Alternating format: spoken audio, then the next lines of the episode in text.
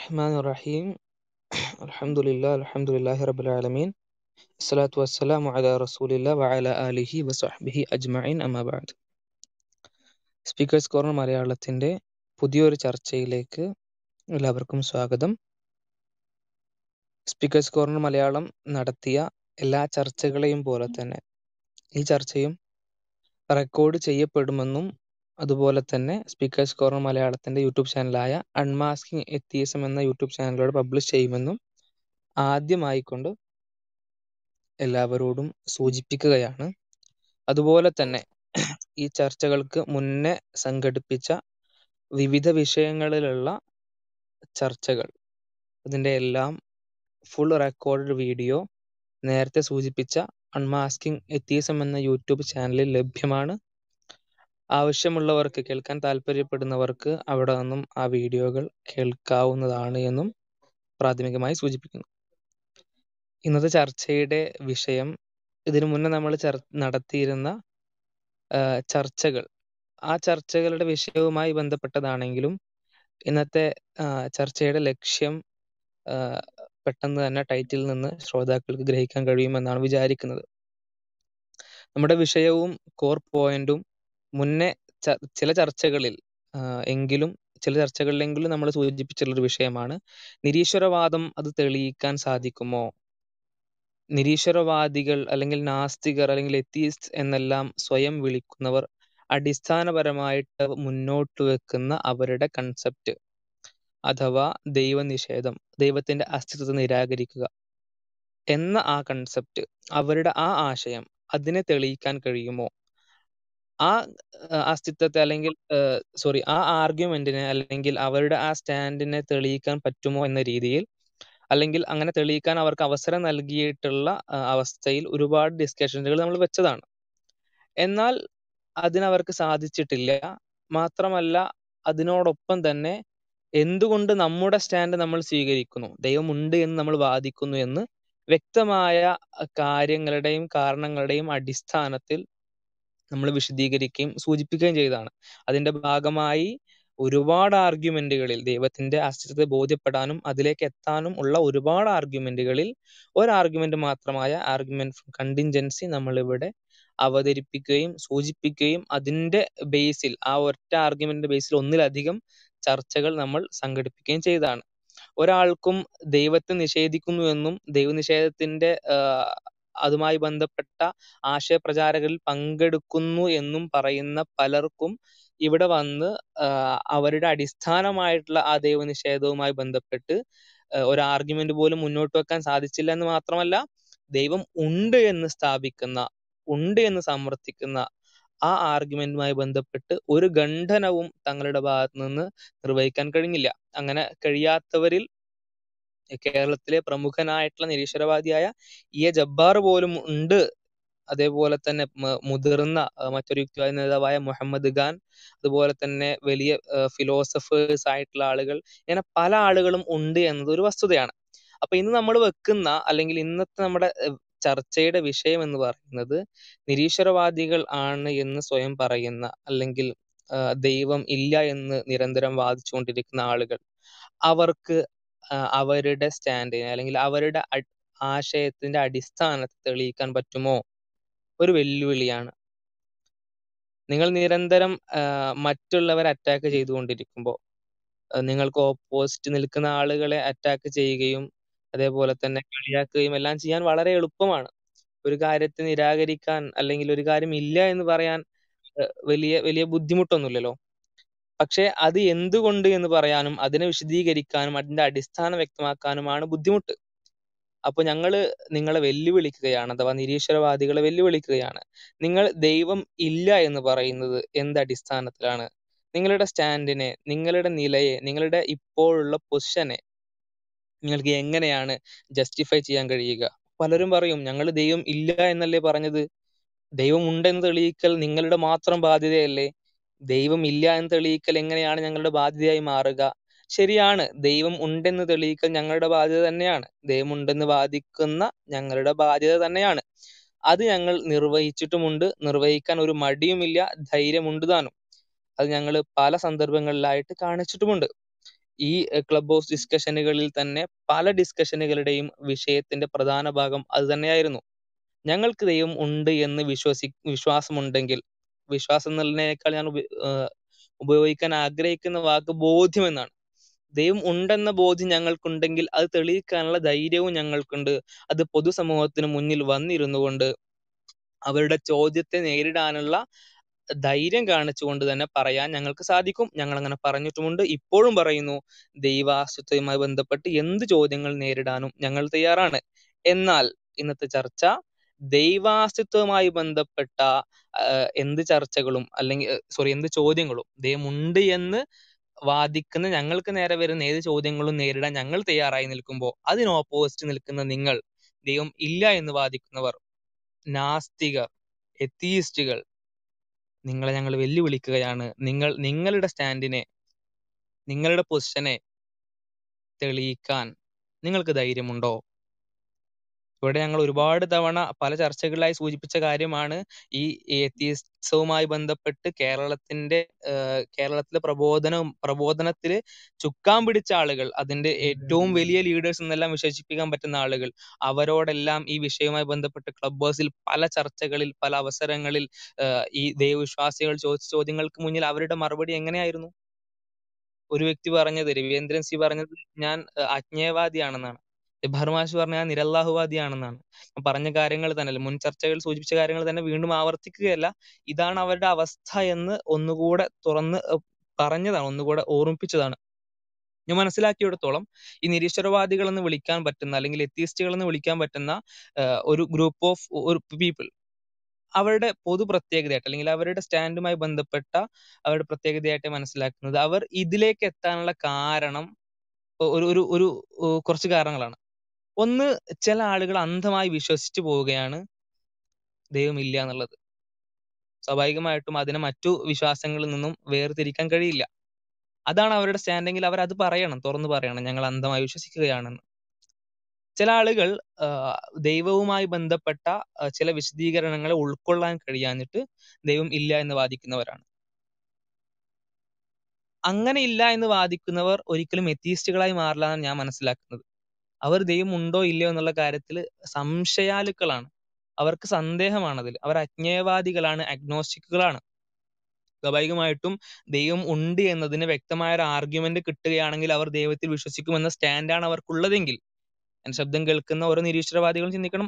അവരുടെ സ്റ്റാൻഡ് ദൈവവുമായി ബന്ധപ്പെട്ട സ്വീകാര്യമായ ഏതെങ്കിലും ആർഗ്യുമെന്റ് കിട്ടിയാൽ അല്ലെങ്കിൽ അത് ബോധ്യപ്പെട്ടാൽ ഞാൻ വിശ്വസിക്കുമെന്നാണെങ്കിൽ നിങ്ങൾ ഒരിക്കലും നിരീശ്വരവാദികളല്ല എത്തിയസ്റ്റുകളല്ല നിങ്ങൾ അഗ്നോസ്റ്റിക്കുകളാണ്.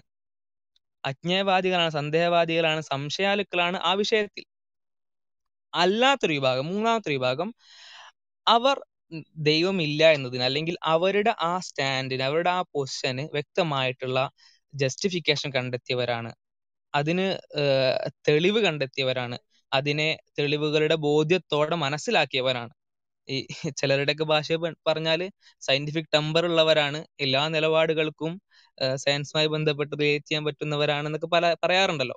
അപ്പൊ അത്തരം ആളുകൾക്ക് അവരുടെ ഈ സ്റ്റാൻഡിനും ഒരു ഒരു ജസ്റ്റിഫിക്കേഷൻ ഉണ്ടാവുമെന്ന് പ്രതീക്ഷിക്കുകയാണ്.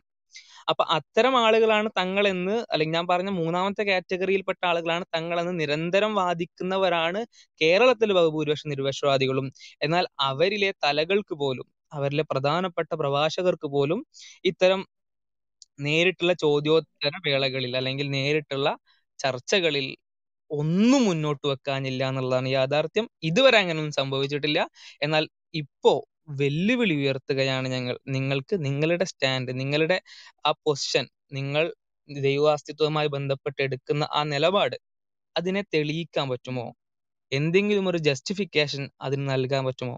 ഈ വിഷയത്തിൽ പാനലിസ്റ്റുകൾക്ക് ഒരുപാട് ആഡ് ചെയ്യാൻ ഉണ്ടാവുമെന്ന് പ്രതീക്ഷിക്കുകയാണ്. അപ്പോൾ നമുക്ക് ചർച്ചയിലേക്ക് കടക്കാം. ഈ ചർച്ചയിൽ പ്രധാനമായിട്ടും അവസരം നൽകുന്നത് ശരി നിരീശ്വരവാദികൾ തന്നെയാണ്.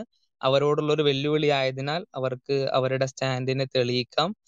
അവരുടെ ആ ഒരു നിലപാടിനെ അവരുടെ ആ ഒരു തീരുമാനത്തെ നിരീശ്വരവാദം എന്ന നാസ്തികത എന്ന ദൈവ ദൈവാസ്തി നിരാകരിക്കുക എന്ന ആ ഒരു ഒരു നിലപാടിനെ അവർക്ക് തെളിയിക്കാം. ആ വെല്ലുവിളി ഏറ്റെടുത്തുകൊണ്ട് സ്പീക്കേഴ്സ് ലിസ്റ്റിലേക്ക് ഹാൻഡ് റൈസ് ചെയ്ത് കയറി വരാം. എല്ലാ സ്പീക്കേഴ്സ് കോർണർ മലയാളത്തിന്റെ ചർച്ചകളിലും ഉള്ളതുപോലെ തന്നെ ഈ ചർച്ചയിലും ഒരുപാട് സ്പീക്കേഴ്സിനെ ഒരേ തവണ അനുവദിച്ച് ഒരു ചർച്ച അലങ്കോലമാക്കാൻ ഞങ്ങൾ ഉദ്ദേശിക്കുന്നില്ല. മറിച്ച് വളരെ കുറച്ച് സ്പീക്കേഴ്സിനെ മാത്രമേ അനുവദിക്കുകയുള്ളൂ എന്ന് ആദ്യം തന്നെ സൂചിപ്പിക്കുകയാണ്. അവർക്ക് അവസരം കൊടുത്തതിന് ശേഷം ഇൻഷാല്ല അടുത്ത സ്പീക്കേഴ്സിനും അവസരം കൊടുക്കുന്നതായിരിക്കും.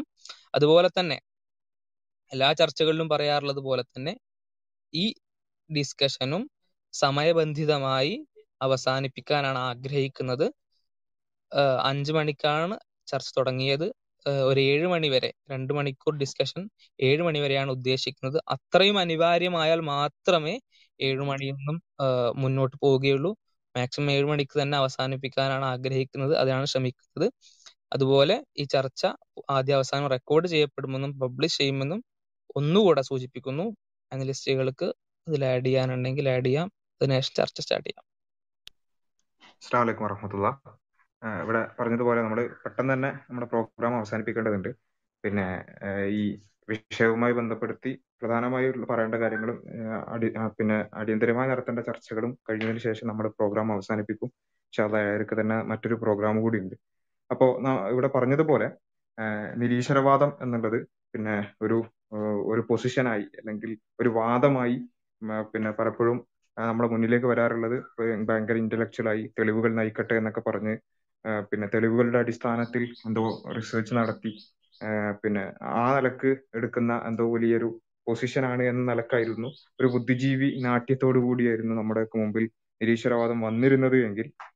ഇന്ന് പിന്നെ നിരന്തരമായ ചർച്ചകളും സംവാദാത്മകമായ ഒരു പിന്നെ അന്തരീക്ഷവും ഉണ്ടായതോടുകൂടി അങ്ങനെ അല്ല എന്നുള്ളതും നേരെ തിരിച്ചാണ് വസ്തുത എന്നുള്ളതും. പിന്നെ കൃത്യമായി തങ്ങളുടെ സ്റ്റാൻഡ് ഒന്ന് പറയാൻ പോലും സാധിക്കാതെ അല്ലെങ്കിൽ തങ്ങൾ നിരീശ്വരവാദികളാണ് ഈശ്വരൻ ഇല്ലെന്ന് വിശ്വസിക്കുന്നവരാണ്.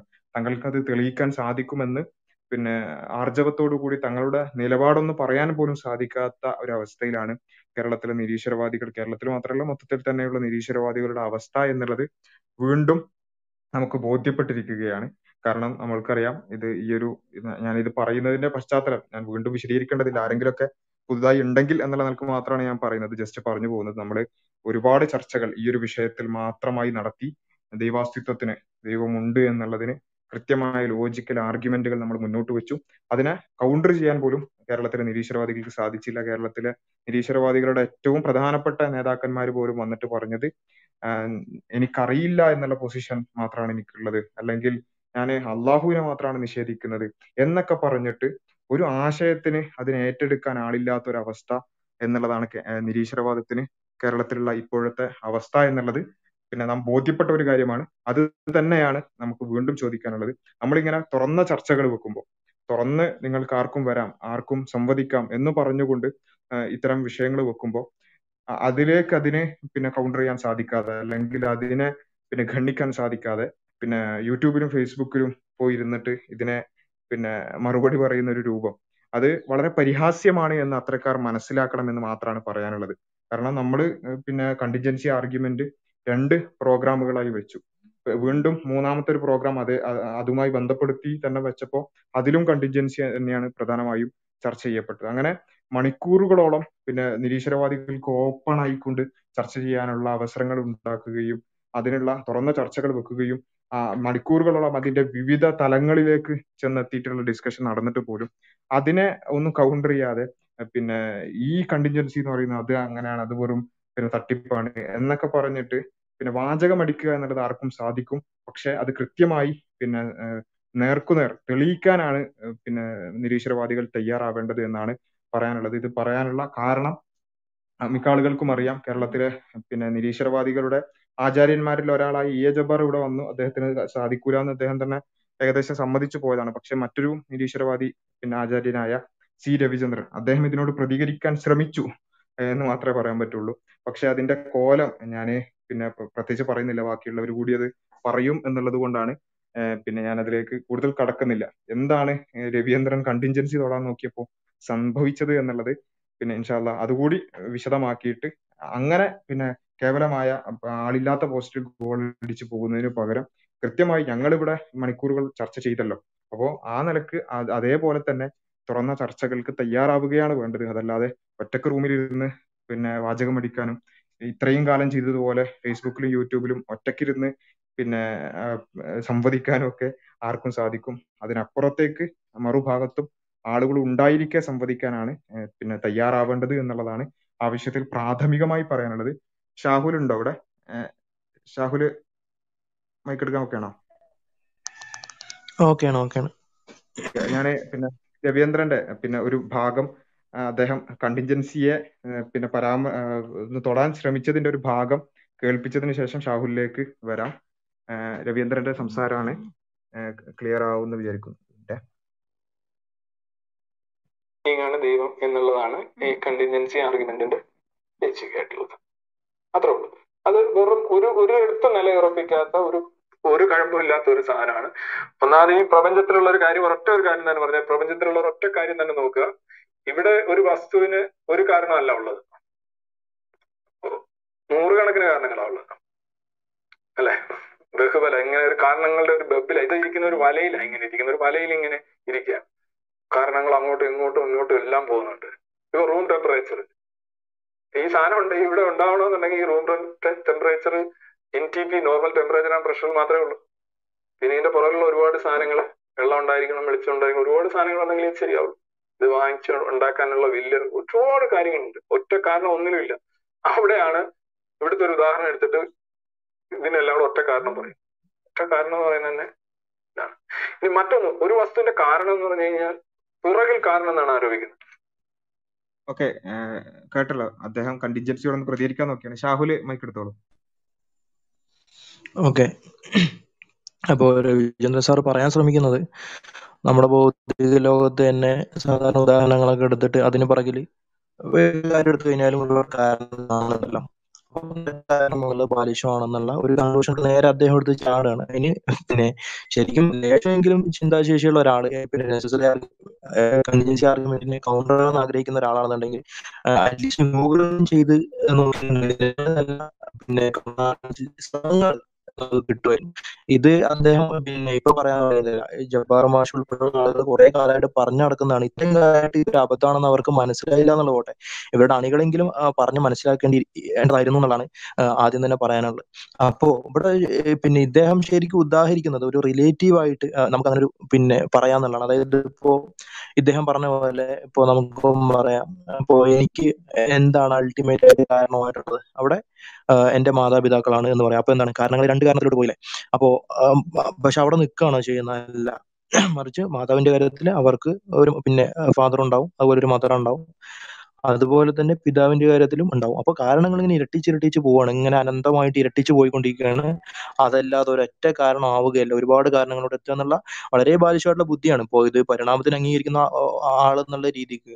ഇപ്പൊ ഈ ജീവലോകത്തിന്റെ കാര്യം തന്നെ ഇതിങ്ങനെ അനന്തമായി ഇരട്ടിച്ച് പോകുക എന്നുള്ളത് ശരിക്കും നമുക്ക് അപേക്ഷിക്കുമായി നിൽക്കുമ്പോൾ ഉണ്ടാകുന്ന ഒരു തോന്നലാണ്. മറിച്ച് ഇപ്പോ പരിണാമ സിദ്ധാന്തം തന്നെ പറയുന്ന ഒരൊറ്റ ജീവകോശത്തിൽ നിന്ന് എല്ലാം ഉണ്ടായി എന്നുള്ളതാണ്. അപ്പൊ ഈ എല്ലാ പിന്നെ എല്ലാ ജീവകാല ജാലങ്ങളും അതുപോലെ എല്ലാ സ്പീഷീസും എല്ലാം വന്നു ചേർന്ന് നിൽക്കുന്നത് ഒരൊറ്റ കാരണത്തിനാണ്. ഒരൊറ്റ ജീവ ജീവൻ ഒരൊറ്റ ഉൽപ്പത്തി ഉണ്ടായിട്ടുണ്ടെന്നുണ്ടെങ്കിൽ ഒരൊറ്റ കാരണത്തിനാണ് വന്ന് നിൽക്കുന്നത് ഇനി അപ്പൊ പറയും അല്ല പിന്നെ അത് ജീവന്റെ മാത്രം കാര്യമല്ല. നിങ്ങൾ എക്സ്റ്റേണൽ കോസസ് എടുത്തില്ലല്ലോ എന്ന് പറയും.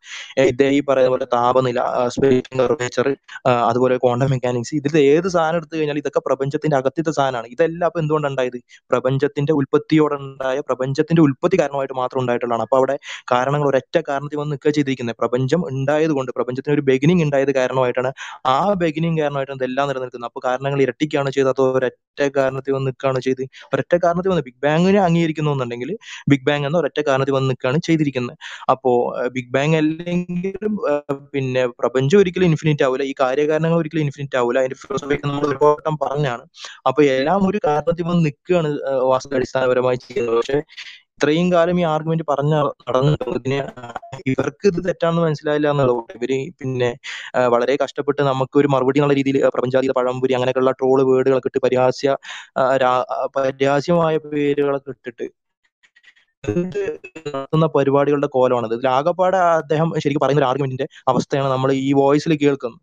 അപ്പോ ഇതാണ് ശരിക്കും ഇവരുടെ നിലവാരം. ഇവർക്ക് ഇത് എങ്ങനെയാണ് കൗണ്ടർ ചെയ്യേണ്ടത് എന്നുള്ളത് എന്താണ് ആർഗ്യുമെന്റ് എന്ന് തന്നെയോ മനസ്സിലായിട്ടില്ല എന്നുള്ളതാണ്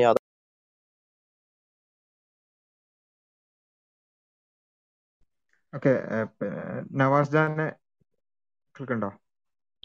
ആ കേൾക്കുന്നുണ്ട്. കേൾക്കുന്നുണ്ട്.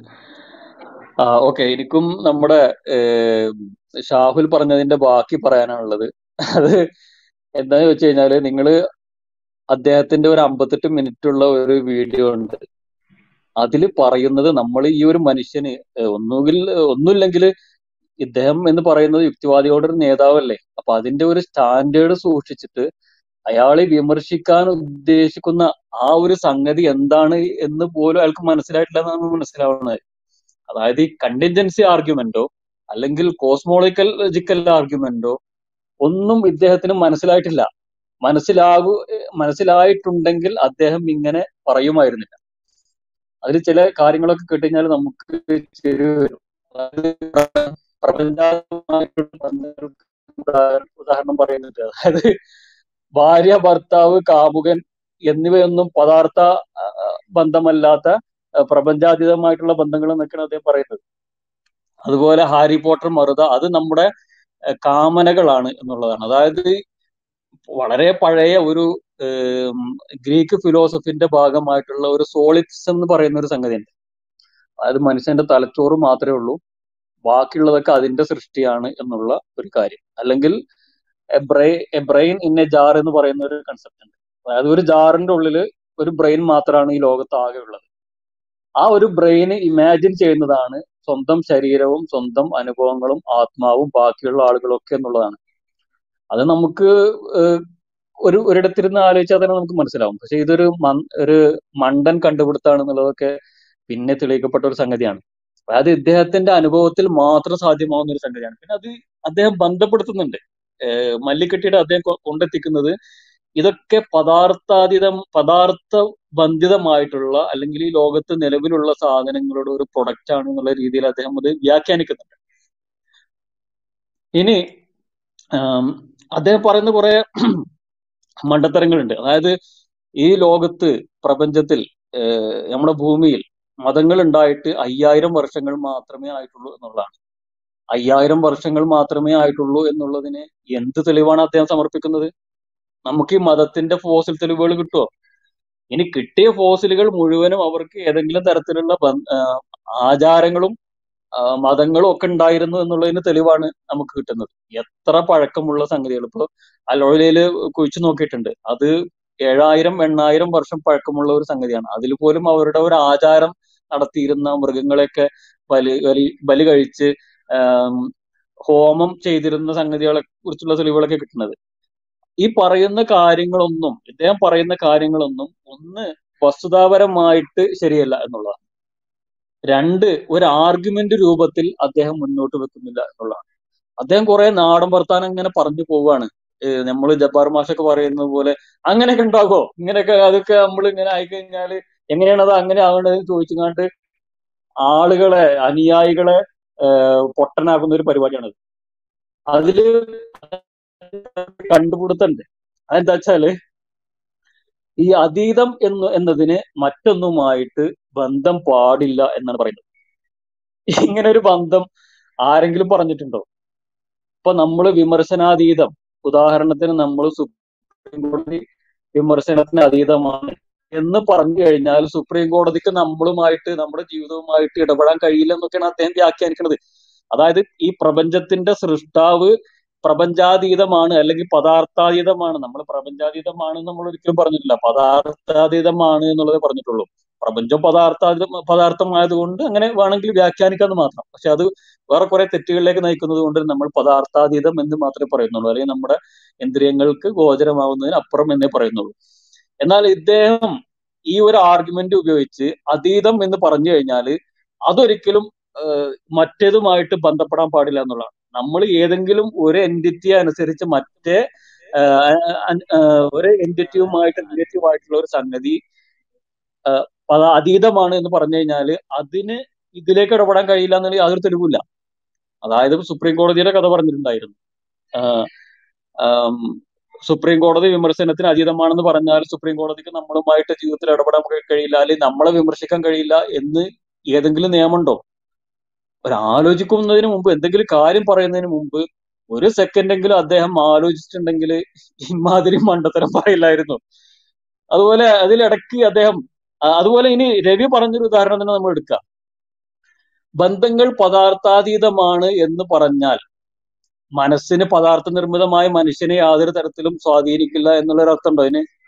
അപ്പൊ അദ്ദേഹം തന്നെ പറയാണ് ഈ മനസ്സ് അല്ലെങ്കിൽ കാമനകൾ വാരി പോട്ടർ മറുത ചാത്തൻ എന്നൊക്കെ പറയുന്ന സാധനങ്ങൾ നമ്മുടെ മനസ്സിലുണ്ടാവുന്ന സംഗതികളാണെന്ന് പറയുന്നത് അപ്പൊ മനുഷ്യൻ പദാ മനസ്സ് എന്ന് പറയുന്നത് പദാർത്ഥാതീതമാണ്. മനസ്സ് പദാർത്ഥാതീതമാണെന്ന് എന്ന് വിചാരിച്ചിട്ട് മനസ്സ് നമ്മളെ നിയന്ത്രിക്കുന്നില്ല എന്നുള്ളതോ അല്ലെങ്കിൽ മനുഷ്യനെ മനസ്സിന് യാതൊരു തരത്തിലും സ്വാധീനിക്കാൻ കഴിയില്ല എന്നൊക്കെ നിഗമനത്തിൽ എത്താൻ പാടുണ്ടോ? ഇങ്ങനത്തെ മണ്ടൻ വാദങ്ങൾ ഇദ്ദേഹം ഒരു വീഡിയോ ഓണാക്കിയിട്ട് പറയണത്. എന്നിട്ട് എനിക്ക് മനസ്സിലാകാത്ത എന്തോ ഒരു ഒരു അൺസോഴ്സ്ഫുൾ കണക്റ്റഡ് എന്ന് മൂപ്പര് പറഞ്ഞു. കണക്റ്റഡ് അൺസോഴ്സ്ഫുൾ കണക്റ്റഡ് എന്ന് പറയാണ്. അത് നമ്മൾ മറ്റേ ചങ്ങായി perfect okay and it's and and the ton and the corn and the pack perfect okay ഇത് പോരെ അളിയാതെ ചോദിക്കാണ് മൂപ്പര്. എങ്ങനെയാണ് ഈ ലൈറ്റിനിങ്ങും അതുപോലെ ഗ്ലാസ് ഒക്കെ പരസ്പരം ബന്ധിതമാണെന്ന് വിചാരിച്ചിട്ട് അതിന് ഒരു അവസാനം ഇല്ലാതിരിക്കുക അല്ലെങ്കിൽ അതിനൊരു കാരണമില്ലാതിരിക്കുക ചെയ്യുന്നത് എനിക്ക് മനസ്സിലാവുന്നില്ല. ഇത് എന്താണ് പറയുന്നത് പോലും അദ്ദേഹത്തിന് അറിയില്ല. അതുപോലെ അദ്ദേഹം പറയുകയാണ് നിങ്ങൾ സംസാരിക്കുന്നത് പോലും പ്രാപഞ്ചികമാണ്. അതുകൊണ്ട് ദൈവത്തെ കുറിച്ച് പറയേണ്ട കാര്യമില്ല. എന്താണ് ഇപ്പൊ ഈ രണ്ട് ആർഗ്യുമെന്റ് ഈ രണ്ട് വാക്കുകളെ എങ്ങനെയാണ് നമ്മൾ പരസ്പരം ബന്ധിക്കപ്പെടുക? നിങ്ങൾ സംസാരിക്കുന്നത് പോലും പ്രാപഞ്ചികമാണ്. ആയിക്കോട്ടെ ശരി പ്രാപഞ്ചികമാണ്. അതുകൊണ്ട് ദൈവത്തെക്കുറിച്ച് പറയേണ്ട കാര്യമില്ല. ഇതെങ്ങനെയാണ് ബന്ധപ്പെടുന്നത്? അതായത് പൊരിയുണ്ട ഉരുണ്ടതാണ്. അതുകൊണ്ട് നിങ്ങൾ ബസ്സിൽ യാത്ര ചെയ്യേണ്ട കാര്യമില്ല എന്ന് പറയാണ്. എന്താ തമ്മിൽ ബന്ധമുള്ളത്? പൊരിയുണ്ട ഉണ്ട് ഉരുണ്ടതായിക്കോട്ടെ അല്ലെങ്കിൽ നീണ്ടതായിക്കോട്ടെ. അതുകൊണ്ട് നമ്മൾ ബസ്സിൽ യാത്ര ചെയ്യേണ്ട കാര്യമില്ല എന്ന് പറയുന്നത് എന്ത് കാരണതാവുന്നു? എങ്ങനെയാണ് പരസ്പരം ബന്ധപ്പെട്ട് കിടക്കുന്നത്? ഇത് ഇത്രയും സമയം. അത്രയും കോമഡി ഒരു അമ്പത് മിനിറ്റിന്റെ ഉള്ളിൽ എങ്ങനെയാണ് ഈ മനുഷ്യനെ അതിനുള്ളിൽ കൊള്ളിച്ചു എന്നുള്ളതാണ് ശരിക്കും ഞാൻ അത്ഭുതപ്പെടുന്നത്. പിന്നെ അദ്ദേഹം പറയുന്ന ഒരു സംഗതി ഒരു ആർഗ്യുമെന്റ് അതിലും രസകരമാണ്. പ്രപഞ്ചത്തിൽ പ്രവേശനമില്ലാത്ത ദൈവം അപൂർണമാണ് എന്നുള്ളത്. പ്രപഞ്ചത്തിൽ പ്ര- പ്രവേശനമില്ലാത്ത ദൈവം എന്ന് ആരാണ് പറഞ്ഞത്? അദ്ദേഹം തന്നെ നേരത്തെ ഉണ്ടാക്കിയ ഒരു തിയറിയാണിത് അതായത് അതീതമായത് എന്ന കാരണത്താൽ അതിനൊരിക്കലും ഈ നമ്മുടെ ഭൂമിയിൽ ഇടപെടാൻ കഴിയില്ല പ്രപഞ്ചത്തിൽ ഇടപെടാൻ കഴിയില്ല അതിലേക്ക് ആകെ കിട്ടി ഇടങ്ങേറേക്കാണ് അതായത് ഭൂമി ഉണ്ടാക്കിയിട്ട് കണ്ട് പടച്ചവൻ ഇടങ്ങേറേക്കാണ് അതിലേക്ക് യാതൊരു പ്രവേശനവും ഇല്ല എന്നുള്ള രീതിയിലാണ് മൂപ്പര് ഇത് ചിത്രീകരിക്കുന്നത്. എന്താണ് ഇദ്ദേഹം മുന്നോട്ട്? അദ്ദേഹം തന്നെ ഒരു സ്ട്രോമാൻ ഉണ്ടാക്കി വെച്ചിരിക്കുകയാണ് ഈ അതീതമാണ് എന്നുള്ള കാരണത്താൽ ദൈവത്തിന് പ്രപഞ്ചത്തിൽ പ്രവേശനമില്ല. അതുകൊണ്ട് മനുഷ്യന്മാരെ പോലും എന്ത് ചെയ്യാം? നമ്മൾ ഈ ഇസ്ലാം മതത്തെ കുറിച്ചാണ് അദ്ദേഹം വിമർശിക്കുന്നത് നമുക്ക് മനസ്സിലാക്കാം. ഇവിടെ മനുഷ്യന്റെ കാര്യത്തിൽ ഇങ്ങനെ ഇടപെടുന്നുണ്ട് എന്നുള്ളതും ഇതിന്റെ ഏറ്റവും കാരണങ്ങളുടെ കാരണം ഇതൊക്കെ ഈ ദൈവമാണ് എന്നുള്ളതൊക്കെയാണ് നമ്മൾ ഈ കണ്ടിജൻസി ആർഗ്യുമെന്റുമായിട്ട് സമർത്ഥിച്ചത് എന്നിട്ട് അതിനനുബന്ധമായിട്ട് അനുരൂപമായിട്ടുള്ള ഒരു ആർഗ്യുമെന്റും ഒരു വേദഗ്രന്ഥമാണ് നമ്മൾ സമർപ്പിക്കുന്നത്. എന്നിട്ട് അതിൽ ഇടപെടുന്നുണ്ട് എന്ന് പറയുന്നുണ്ട്. ഇടപെടില്ല എന്ന് എന്തിനാണ് തെളിവുള്ളത്? ഇടപെടില്ല എന്നുള്ളതിന് എന്തെങ്കിലും ഒരു ആർഗ്യുമെന്റ് മുന്നോട്ട് വെക്കണ്ടേ? അതിന് പൊരിയുണ്ട ഉരുണ്ടതാണ് എന്ന് പറഞ്ഞിട്ടുള്ള ആർഗ്യുമെന്റിനോട് എന്ത് കാര്യമുള്ളത് പൊരിയുണ്ട എന്ന് പറഞ്ഞാൽ അദ്ദേഹം പറയുന്നത് വേറെ സംഗതിയാണ്. അതായത് പഴംപൊരിയൊക്കെ ആയിട്ടാണ്. പ്രപഞ്ചാതീതമായ പഴംപൊരി എന്നൊക്കെയാണ് അദ്ദേഹം പറയുന്നത്. അപ്പോ ഇപ്പൊ നമ്മൾ ഇദ്ദേഹം പറയുന്ന ഒരു ദൈവം എങ്ങനെ വെച്ചാൽ ദൈവം ഒരു പ്രപഞ്ചം എങ്ങനെയൊക്കെയാണ് എന്തൊക്കെയാണ് ചെയ്തപ്പോ നമ്മൾ എന്തൊക്കെയാണ് പ്രപഞ്ചം ആയിരിക്കാണ്? അങ്ങനത്തെ ഒരു ദൈവത്തെയാണ് മുന്നോട്ട് വെക്കുന്നത് എന്നാണ് അദ്ദേഹം വിചാരിക്കുന്നത്. പിന്നെ അതിലേക്ക് മൂപ്പര് അള്ളാഹ്ക്ക് പ്രവേശനമില്ല. അപ്പൊ അവിടെ ഇങ്ങനെ മല്ലി കെട്ടിയിട്ട് ജിന്നുകളെങ്ങനെ അയച്ചുകൊണ്ടിരിക്കുക എന്നുള്ളതാണ്. ഇവിടെ ഈ ഒരു ആർഗ്യുമെന്റ് എങ്ങനെയാണ് ഇത് വരുന്നത് അദ്ദേഹം പറയുന്നില്ല. അതിന് അദ്ദേഹം ഉപോത്ബലകമാക്കുന്നത് നേരത്തെ പറഞ്ഞ അദ്ദേഹം പറഞ്ഞ മണ്ടൻ തിയറിയാണ് അതായത് ഇതിലേക്ക് പ്രവേശനമില്ല. കാരണം അതീതമാണല്ലോ ഇങ്ങനെ സെമാന്റിക്സിൽ കളിച്ചിട്ട് ഇല്ലാത്തൊരു അർത്ഥം കൊടുത്തിട്ട് അത് തന്നെ അദ്ദേഹത്തിന്റെ സ്വന്തം കാലിൽ വെടിവെക്കുന്ന രീതിയിലാണ് അദ്ദേഹം ഇത് ചെയ്തുകൊണ്ടിരിക്കുന്നത്. അപ്പോ ഇത് നിങ്ങൾ തന്നെ കേൾക്കണം. അത് ഞാൻ പറഞ്ഞത് നിങ്ങൾ വിശ്വസിക്കേണ്ട. കാരണം അത്രയും കോമഡിയാണ് അദ്ദേഹം പറയുന്നത്. പിന്നെ അദ്ദേഹം പറയുന്നത് എന്താ ഏറ്റവും ആകത്തുക എന്ന് പറഞ്ഞാൽ ഈ പ്രപഞ്ചം എന്നുള്ള ഒരു സംഗതി മാത്രമേ ഉള്ളൂ എന്നുള്ളതാണ്. നമ്മൾ ഈ സങ്കല്പിക്കുന്നതും നമ്മുടെ കാമനകളും നമ്മുടെ ഭാവനകളും അതുപോലെയുള്ള ഇതുപോലുള്ള ആന്ത്രോപോമോർഫിക് ആയിട്ടുള്ള ദൈവങ്ങളും ഒക്കെ നമ്മുടെ സൃഷ്ടിയാണ്. അതുകൊണ്ട് പ്രപഞ്ചം മാത്രമേ ഉള്ളൂ എന്നുള്ളതാണ്. ഈ പ്രപഞ്ചം മാത്രമേ ഉള്ളൂ ആണ് നമ്മുടെ ഈ കഴിച്ച ആർഗ്യുമെന്റ് പ്രസക്തമാകുന്നത്. കാരണം അങ്ങനത്തെ ഒരു പ്രപഞ്ചം ഉണ്ട് അത് എന്തായാലും ഇൻഫിനിറ്റ് റിഗ്രഷനിലേക്ക് പോകും. ഇനി അതല്ല എങ്കിൽ ഈ പ്രപഞ്ചം മാത്രമേ ഉള്ളൂ എങ്കിൽ അതിനൊരിക്കലും തുടക്കം ഉണ്ടാവാൻ പാടില്ല. ഇവിടെ അദ്ദേഹം തന്നെ പറയുന്ന ഈ ഒരു സിംഗുലാരിറ്റി ഈ പറയുന്ന സംഗതി സമയമില്ലാത്ത സമയമില്ല അല്ലെങ്കിൽ പ്രപഞ്ചാതീതമായിട്ടുള്ള ഒരു സംഗതി ഇല്ല എന്നുള്ളതിന് ഒരു ആർഗ്യുമെന്റ് അദ്ദേഹം പറയുന്നില്ല. നേരെ മറിച്ച് ഇന്ന് സയൻ സയൻസ് തന്നെ പറയുന്നത് ഈ ഈ- ഒരു നമ്മൾ ഈ പറയുന്ന സിംഗുലാരിറ്റി എന്ന് പറയുന്ന ഒരു സംഗതിയുണ്ട്. ഈ ഒരു സിംഗുലാരിറ്റി എന്നുള്ളത് മനുഷ്യന് ഇമാജിൻ ചെയ്യാൻ പറ്റാത്ത ഒരു സംഗതിയാണ്. അതായത് ഡിവൈഡഡ് ബൈ സീറോ എന്നുള്ള ഒരു സംഗതിയാണ് അവിടെ നമ്മൾ സിംഗുലാരിറ്റി എന്നുള്ളതിലേക്ക് എത്തുന്നത്. അതായത് ഒന്നുമില്ലായ്മ എന്നുള്ള സംഗതിയാണ്. അദ്ദേഹം തന്നെ പറയുന്നുണ്ട് ഈ ടൈം എന്ന് പറയുന്നത് ഈ ഒരു ബിഗ് ബാങ്ങിന് ശേഷം പദാർത്ഥങ്ങൾ വന്നതിന് ശേഷം ഉണ്ടായതാണ് സമയം എന്ന് പറയുന്നുണ്ട്. ശരിയാണത്. പക്ഷെ അതിന് മുമ്പൊന്നും ഉണ്ടായിരുന്നില്ല. അതെങ്ങനെയാ പറയാ? ശൂന്യത എന്തായാലും പൊട്ടിത്തെറിക്കൂലല്ലോ. ശൂന്യത എന്തായാലും പൊട്ടിത്തെറിക്കൂല എന്നാണ് പറയുന്നത്. അപ്പൊ ഈ സിംഗുലാരിറ്റി എന്ന് പറയുന്ന ഇല്ലാത്തൊരു സംഗതിനെ അവിടെ ഉണ്ടാക്കിയിരിക്കുകയാണ്. എന്ന് വെച്ച് കഴിഞ്ഞാൽ നമ്മൾ ഈ അത്രയും ഒരു ഇൻഫിനിറ്റ് ആയിട്ടുള്ള ഡെൻസിറ്റി ആയിട്ടുള്ള ഒരു സംഗതിയിലേക്ക് പോകുമ്പോൾ അവിടെ നമ്മൾ അറിയുന്ന ഇന്നത്തെ റിലേറ്റിവിറ്റി തിയറി ബ്രേക്ക് ഡൗൺ ആവും എന്നുള്ളതാണ്. അതായത് ക്വാണ്ടം വേൾഡിൽ ഈ ഒരു പറഞ്ഞ സംഗതി നമുക്കൊരിക്കലും ക്വാണ്ടം ഗ്രാവിറ്റി കൊണ്ട് മാത്രമേ അഡ്രസ് ചെയ്യാൻ പറ്റുള്ളൂ. പക്ഷെ ക്വാണ്ടം ഗ്രാവിറ്റി എന്നുള്ളത് നമുക്കൊരിക്കലും മനസ്സിലാക്കാൻ കഴിഞ്ഞിട്ടില്ല. അത് മനസ്സിലാക്കാൻ പറ്റാത്തൊരു സംഗതിയാണ്. കാരണം ഒരേ സാധനം പല സ്ഥലത്ത് മുങ്ങും പൊങ്ങും ഒരേ സ്ഥലത്ത് ഒരു സാധനം തന്നെ രണ്ടും മൂന്നുമായിട്ട് ഇരിക്കുകയാണ് അപ്പൊ അതിന്റെ ഒരു ഗ്രാവിറ്റി മെഷർ ചെയ്യുക അല്ലെങ്കിൽ കണക്കൂട്ടെന്ന് പറഞ്ഞാൽ അത് ഒരു മണ്ടത്തരാണ്. അതുകൊണ്ട് നമ്മൾ ചെയ്ത ഒരു സംഗതി എന്താ വെച്ചാൽ ഈ മണ്ടം ഐൻസ്റ്റൈന്റെ റിലേറ്റിവിറ്റി കൊണ്ട് അതിൽ ഗ്രാവിറ്റി കൊണ്ട് ഹരിച്ച് നോക്കുമ്പോൾ നമുക്കത് ഒരു നോൺസെൻസ് ആയിട്ടാണ് വരുന്നത്. അതിനെയാണ് നമ്മൾ സിംഗുലാരിറ്റി വിളിക്കുന്നത്. അപ്പൊ ഇവിടെ തുടക്കമുണ്ട് എന്ന് അദ്ദേഹം പറയുകയും എന്നാൽ തുടക്കമില്ല അതിന് മുമ്പ് ഒന്നും ഉണ്ടായിരുന്നില്ല എന്നുള്ള ഒരു ആർഗ്യുമെന്റ് ആണ് അദ്ദേഹം മുന്നോട്ട് വെക്കുന്നത്. ഏതായാലും നിങ്ങൾ അത് അത് കേൾക്കുന്ന വേണത് എന്തിൽ നിന്ന് എന്തിലേക്കൊക്കെയാണ് അദ്ദേഹം പോകുന്നത് എന്നുള്ളത് നിങ്ങൾക്ക് മനസ്സിലാക്കാം. സോളിപ്സിൽ നിന്ന് തുടങ്ങിയിട്ട് പിന്നെ കുറെ അദ്ദേഹം തന്നെ അവ- അവതരിപ്പിച്ച കുറെ തിയറികൾ. അപ്പൊ പറഞ്ഞ ഇത്രയാണ് എത്ര മാത്രമാണ് പ്രപഞ്ചത്തിന് ഒരിക്കലും അത് ഇൻഫിനിറ്റ് ആയിട്ട് നിലനിൽക്കാൻ കഴിയില്ല. കാരണം ആക്ച്വൽ ടെമ്പറൽ ഇൻഫിനിറ്റി എന്ന് പറയുന്നത് ഇമ്പോസിബിൾ ആണ്. അത് നമ്മൾ എങ്ങനെ നോക്കിക്കഴിഞ്ഞാൽ ഏത് മാച്ച് കൊണ്ട് നോക്കിക്കഴിഞ്ഞാൽ അങ്ങനെ തന്നെ ഓക്കെ ഹലോ ഓക്കെ ഏതായാലും. ഏതായാലും ഞാൻ ഇതോടെ അവസാനിപ്പിക്കുകയാണ്. ഇനി നമുക്ക് ഇതിനെക്കുറിച്ച് നമ്മുടെ ആളുകളുടെ ഒരു ചോദ്യോത്തര സെഷനിലേക്ക് കിടക്കാം എന്നാണ് എനിക്ക് തോന്നുന്നത്. ഓക്കെ ഓക്കെ അപ്പോ ഇവിടെ പറഞ്ഞതുപോലെ പിന്നെ അത്രയും പിന്നെ കുറെ സ്ട്രോമാനുകൾ ഉണ്ടാക്കുക എന്നിട്ട് അതിനെ നന്നായി അടിച്ച് പിന്നെ നല്ല അടിക്കാരനാണ് എന്ന് പറയാ. എന്നുള്ള ഒരു രൂപമാണ് രവീന്ദ്രന്റെ പിന്നെ കണ്ടിൻജൻസി ആർഗ്യുമെന്റിനും അതുപോലെ തന്നെ നിരീശ്വരവാദം തെളിയിക്കാൻ സാധിക്കുമോ എന്നുള്ള ചോദ്യത്തിന് മറുപടിയായി അദ്ദേഹം ശ്രമിച്ച ഒരു പിന്നെ കാര്യത്തിൽ നമുക്ക് കാണാൻ സാധിച്ചത്. ഇവിടെ നവാസ്ക പറഞ്ഞതുപോലെ തന്നെ അദ്ദേഹം പിന്നെ ഒരു അദ്ദേഹം ആദ്യം തന്നെ ഒരു പ്രൊമൈസ് ഉണ്ടാക്കും. എന്നിട്ട് അതിൽ അത് വെച്ചിട്ടാണ് അദ്ദേഹത്തിന്റെ ആർഗ്യുമെന്റുകൾ പോവുക. ഇപ്പൊ ഈ പ്രപഞ്ചാതീതൻ അല്ലെങ്കിൽ പദാർത്ഥാതീതൻ എന്നുള്ളതിന് പിന്നെ അദ്ദേഹം പറഞ്ഞതെന്ന് ചോദിച്ചാൽ ഉള്ളതെന്തോ അതാണ് പ്രപഞ്ചം. അപ്പം പിന്നെ അദ്ദേഹം ആദ്യം തന്നെ പറയണേ. എന്നിട്ട് പിന്നെ അതിന്റെ അപ്പുറത്തേക്ക് ഒന്നും ഇല്ല അപ്പൊ പിന്നെ അത് അതിന് അപ്പുറത്തേക്ക് എന്ന് പറയുന്നതിൽ എന്താണ് അർത്ഥം? എന്നുള്ള ഒരു അദ്ദേഹം തന്നെ കുറെ കാര്യങ്ങളായിട്ട് ഉണ്ടാക്കുക. എന്നിട്ട് അതിനപ്പുറത്തേക്ക് ഇല്ല എന്ന് അദ്ദേഹം തന്നെ പറയാ.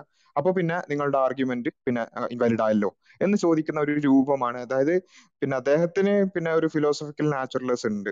ആ ഫിലോസഫിക്കൽ നാച്ചുറലിസം ആദ്യം തന്നെ പിന്നെ ഫോർ ഗ്രാൻഡഡ് ആയി അങ്ങോട്ട് പിന്നെ പറഞ്ഞു വെക്കുക എന്നിട്ട് അത് വെച്ചിട്ടാണ് മൂപ്പര് ചോദിക്കുന്നത്. അങ്ങനെയാണെങ്കിൽ പിന്നെ പദാർത്ഥാതീതമായ ഒരു അസ്തിത്വം ഉണ്ടാവുമോ എന്നുള്ള ഒരു ചോദ്യം ചോദിക്കുന്നത്. അപ്പൊ അവിടെയാണ് നമ്മൾ പറയുന്നത് ഇങ്ങനെ പിന്നെ ഇത്തരം ആർഗ്യുമെന്റുകൾ നമ്മൾ തുറ- തുറന്ന ചർച്ചകൾ വെക്കുമ്പോൾ ആ ചർച്ചകളിൽ നിങ്ങൾക്ക് കൗണ്ടർ ചെയ്യാൻ പറ്റുന്നില്ല. പക്ഷേ അത് കഴിഞ്ഞിട്ട് പിന്നെ ഒറ്റയ്ക്ക് ഇരുന്നിട്ട് ഇത്തരത്തിലുള്ള ഖണ്ഡനങ്ങൾ നടത്തുമ്പോൾ ഇത്തരത്തിലുള്ള കുറെ പ്രശ്നങ്ങളുണ്ട്. ഇപ്പോ ആ വാദങ്ങൾ എങ്ങാനും പിന്നെ ഒരു തുറന്ന ചർച്ചയിലായിരുന്നു പറഞ്ഞതെങ്കിൽ എനിക്ക് തോന്നുന്നത് പിന്നെ ഇ എ ജബ്ബാർ ഇവിടെ വന്നിട്ട് വഷളായി. അദ്ദേഹത്തിന് ആ ഒരു വിഷയത്തിൽ അദ്ദേഹം അങ്ങനെ പിന്നെ അദ്ദേഹത്തിന് തന്നെ അറിയാം. അത് കൗണ്ടർ ചെയ്യാൻ പറ്റൂല എന്ന് അറിയുന്നത് കൊണ്ട് തന്നെ അദ്ദേഹം വല്ലാതെ പോയില്ല. എന്നിട്ട് പോലും അദ്ദേഹം വല്ലാതെ പിന്നെ പ്രയാസപ്പെട്ടു. വട്ടത്തിലുള്ള ത്രികോണവും പിന്നെ അതുപോലെ തന്നെ ചക്കക്കുരുവും ഒക്കെ പറഞ്ഞിട്ട് അദ്ദേഹം വല്ലാതെ പിന്നെ പ്രയാസപ്പെട്ടു.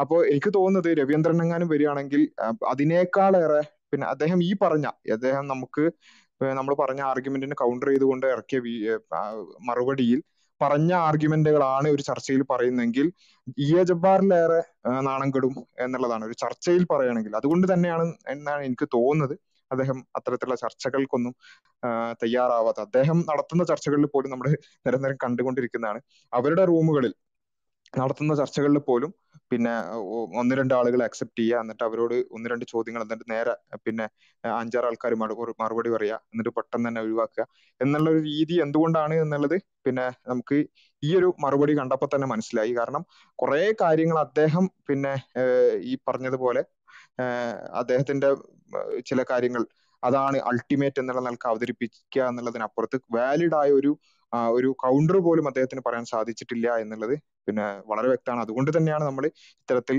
ഒരു വെല്ലുവിളി ഉയർത്താൻ കാരണമായിട്ടുള്ളത് എന്ന് ഒരിക്കൽ കൂടി ഓർമ്മിപ്പിക്കുകയാണ്. ഡോക്ടർ സയൂബ് ലൈനിലുണ്ടോ? ആ ഓക്കെ. പിന്നെ നമുക്ക് പെട്ടെന്ന് ചർച്ചയിലേക്ക് കടക്കുന്നത് നല്ലത് തോന്നുന്നു. അപ്പൊ എന്തായാലും പിന്നെ നമുക്ക് ഇവിടെ പിന്നെ ഈ ഒരു വിശ് നിരീശ്വരവാദം തെളിയിക്കാൻ വേണ്ടി നാസ്തികരെ വെല്ലുവിളിക്കുകയാണ്. അപ്പം ചിലർ ചോദിക്കും ബർഡൻ ഓഫ് പ്രൂഫിനെ കുറിച്ച് ചോദിക്കും. അപ്പം നമുക്ക് പറയാനുള്ളത് ഈ ഏതൊരു റാഷണൽ പൊസിഷനും ബർഡൻ ഓഫ് പ്രൂഫ് ഉണ്ടെന്നാണ്. നിങ്ങൾ യുക്തിപരമായിട്ടൊരു ഒരു നിലപാട് നിലപാടെടുക്കുകയാണെങ്കിൽ അതിന് തെളിയിക്കേണ്ട ബാധ്യതയുണ്ട്. മാത്രമല്ല വിശ്വാസികളാകട്ടെ ഇവിടെ അവരുടെ പൊസിഷനെ തെളിയിക്കുന്ന ലോജിക്കൽ ആയിട്ടുള്ള എവിഡൻസുകൾ സമർപ്പിക്കുന്നുണ്ട്. അപ്പൊ അതിനെ നിങ്ങൾ ഒന്നുകിൽ അതിനെ ഒന്നുകിൽ അതിനെ അംഗീകരിക്കണം അല്ലെങ്കിൽ അതിനെ നിഷേധിക്കണം. അതിനെ നിഷേധിക്കുക എന്ന് വെച്ചാൽ അതിന് കൃത്യമായി ലോജിക്കലായിട്ട് അതിനെ തെറ്റാണ് എന്ന് തെളിയിക്കാൻ നിങ്ങൾക്ക് സാധിക്കണം. അത് രണ്ടും സാധിക്കാതെ പിന്നെ അത് അത് അങ്ങനെ അത് നമുക്കറിയില്ല എന്ന് പറഞ്ഞ് ഒഴിവാക്കുന്നത് അതൊരു ലോജിക്കലായിട്ടുള്ള പൊസിഷൻ അല്ല. അത് പിന്നെ ഒഴിഞ്ഞു മാറലാണ് എന്നാണ് നമുക്ക് പറയാനുള്ളത്. അതുകൊണ്ട് തന്നെ നിങ്ങൾ നിങ്ങളുടെ വാദഗതി ഒരു ലോജിക്കൽ പൊസിഷനായിട്ട് അത് യുക്തിപരമായിട്ടുള്ള ഒരു ഒരു വാദഗതി വാദഗതിയായിട്ടാണ് നിങ്ങളത് ഉന്നയിക്കുന്നതെങ്കിൽ നിങ്ങൾക്കത് തെളിയിക്കാനുള്ള ബാധ്യതയുണ്ട്. അപ്പോൾ ആ ഒരു പോയിന്റിലേക്ക് ആണ് നമ്മൾ നിങ്ങളെ ക്ഷണിക്കുന്നത്. പിന്നെ നമുക്ക് ഇനി ചർച്ചയിലേക്ക് കടക്കാം എന്ന് തോന്നുന്നു. ഓക്കെ സൂര്യ സംസാരിച്ചോളൂ. ആ നമസ്കാരം. എല്ലാവർക്കും മോഡറേറ്റേഴ്സ് ഓക്കെ കേൾക്കാമല്ലോ അല്ലേ? കേൾക്കാം കേൾക്കാം. ഓക്കെ. അപ്പോൾ എനിക്ക് ആദ്യമേ പറയാനുള്ളത് നിങ്ങൾ നേരത്തെ പറഞ്ഞിരുന്നു അബ്ദുള്ള ചേട്ടനാണെന്ന് തോന്നുന്നു. അതായത് ലോജിക്കലി നമ്മൾ പ്രൂവ് ചെയ്തു എന്ന് ഒരു വാദം. സി അത് എനിക്ക് കേട്ടപ്പോൾ ഇപ്പോൾ നമ്മളെ നമ്മൾ തന്നെ വിമൽ കുമാർ എന്ന് വിളിക്കുന്നു എന്ന് പറയുന്നത് പോലെ ഒരു വാദമായിട്ട് ഞാൻ വേറെ കളിയാക്കാൻ വേണ്ടി പറഞ്ഞതല്ല. ഇറ്റ്സ് ഇപ്പോൾ നിങ്ങളത് സീരിയസ് ആയിട്ടാണ് നിങ്ങൾ ആ ലോജിക്ക് പ്രൂവ് ചെയ്തതെന്നുണ്ടെങ്കിൽ എനിക്ക് തോന്നുന്നു നിങ്ങൾക്ക് റാൻഡി ജെയിംസ് എന്ന് പറയുന്ന ഒരു വ്യക്തിയുടെ വൺ മില്യൺ ചാലഞ്ചിലേക്ക് നിങ്ങൾക്ക് നിങ്ങളങ്ങനെ ലോജിക്കലി പ്രൂവ് ചെയ്തിട്ടുണ്ട് എന്നുണ്ടെങ്കിൽ എനിക്ക് തോന്നുന്നു ആ വൺ മില്യൺ ഇവിടുത്തെ ഒരു ഏഴര കോടിയോളം വരും.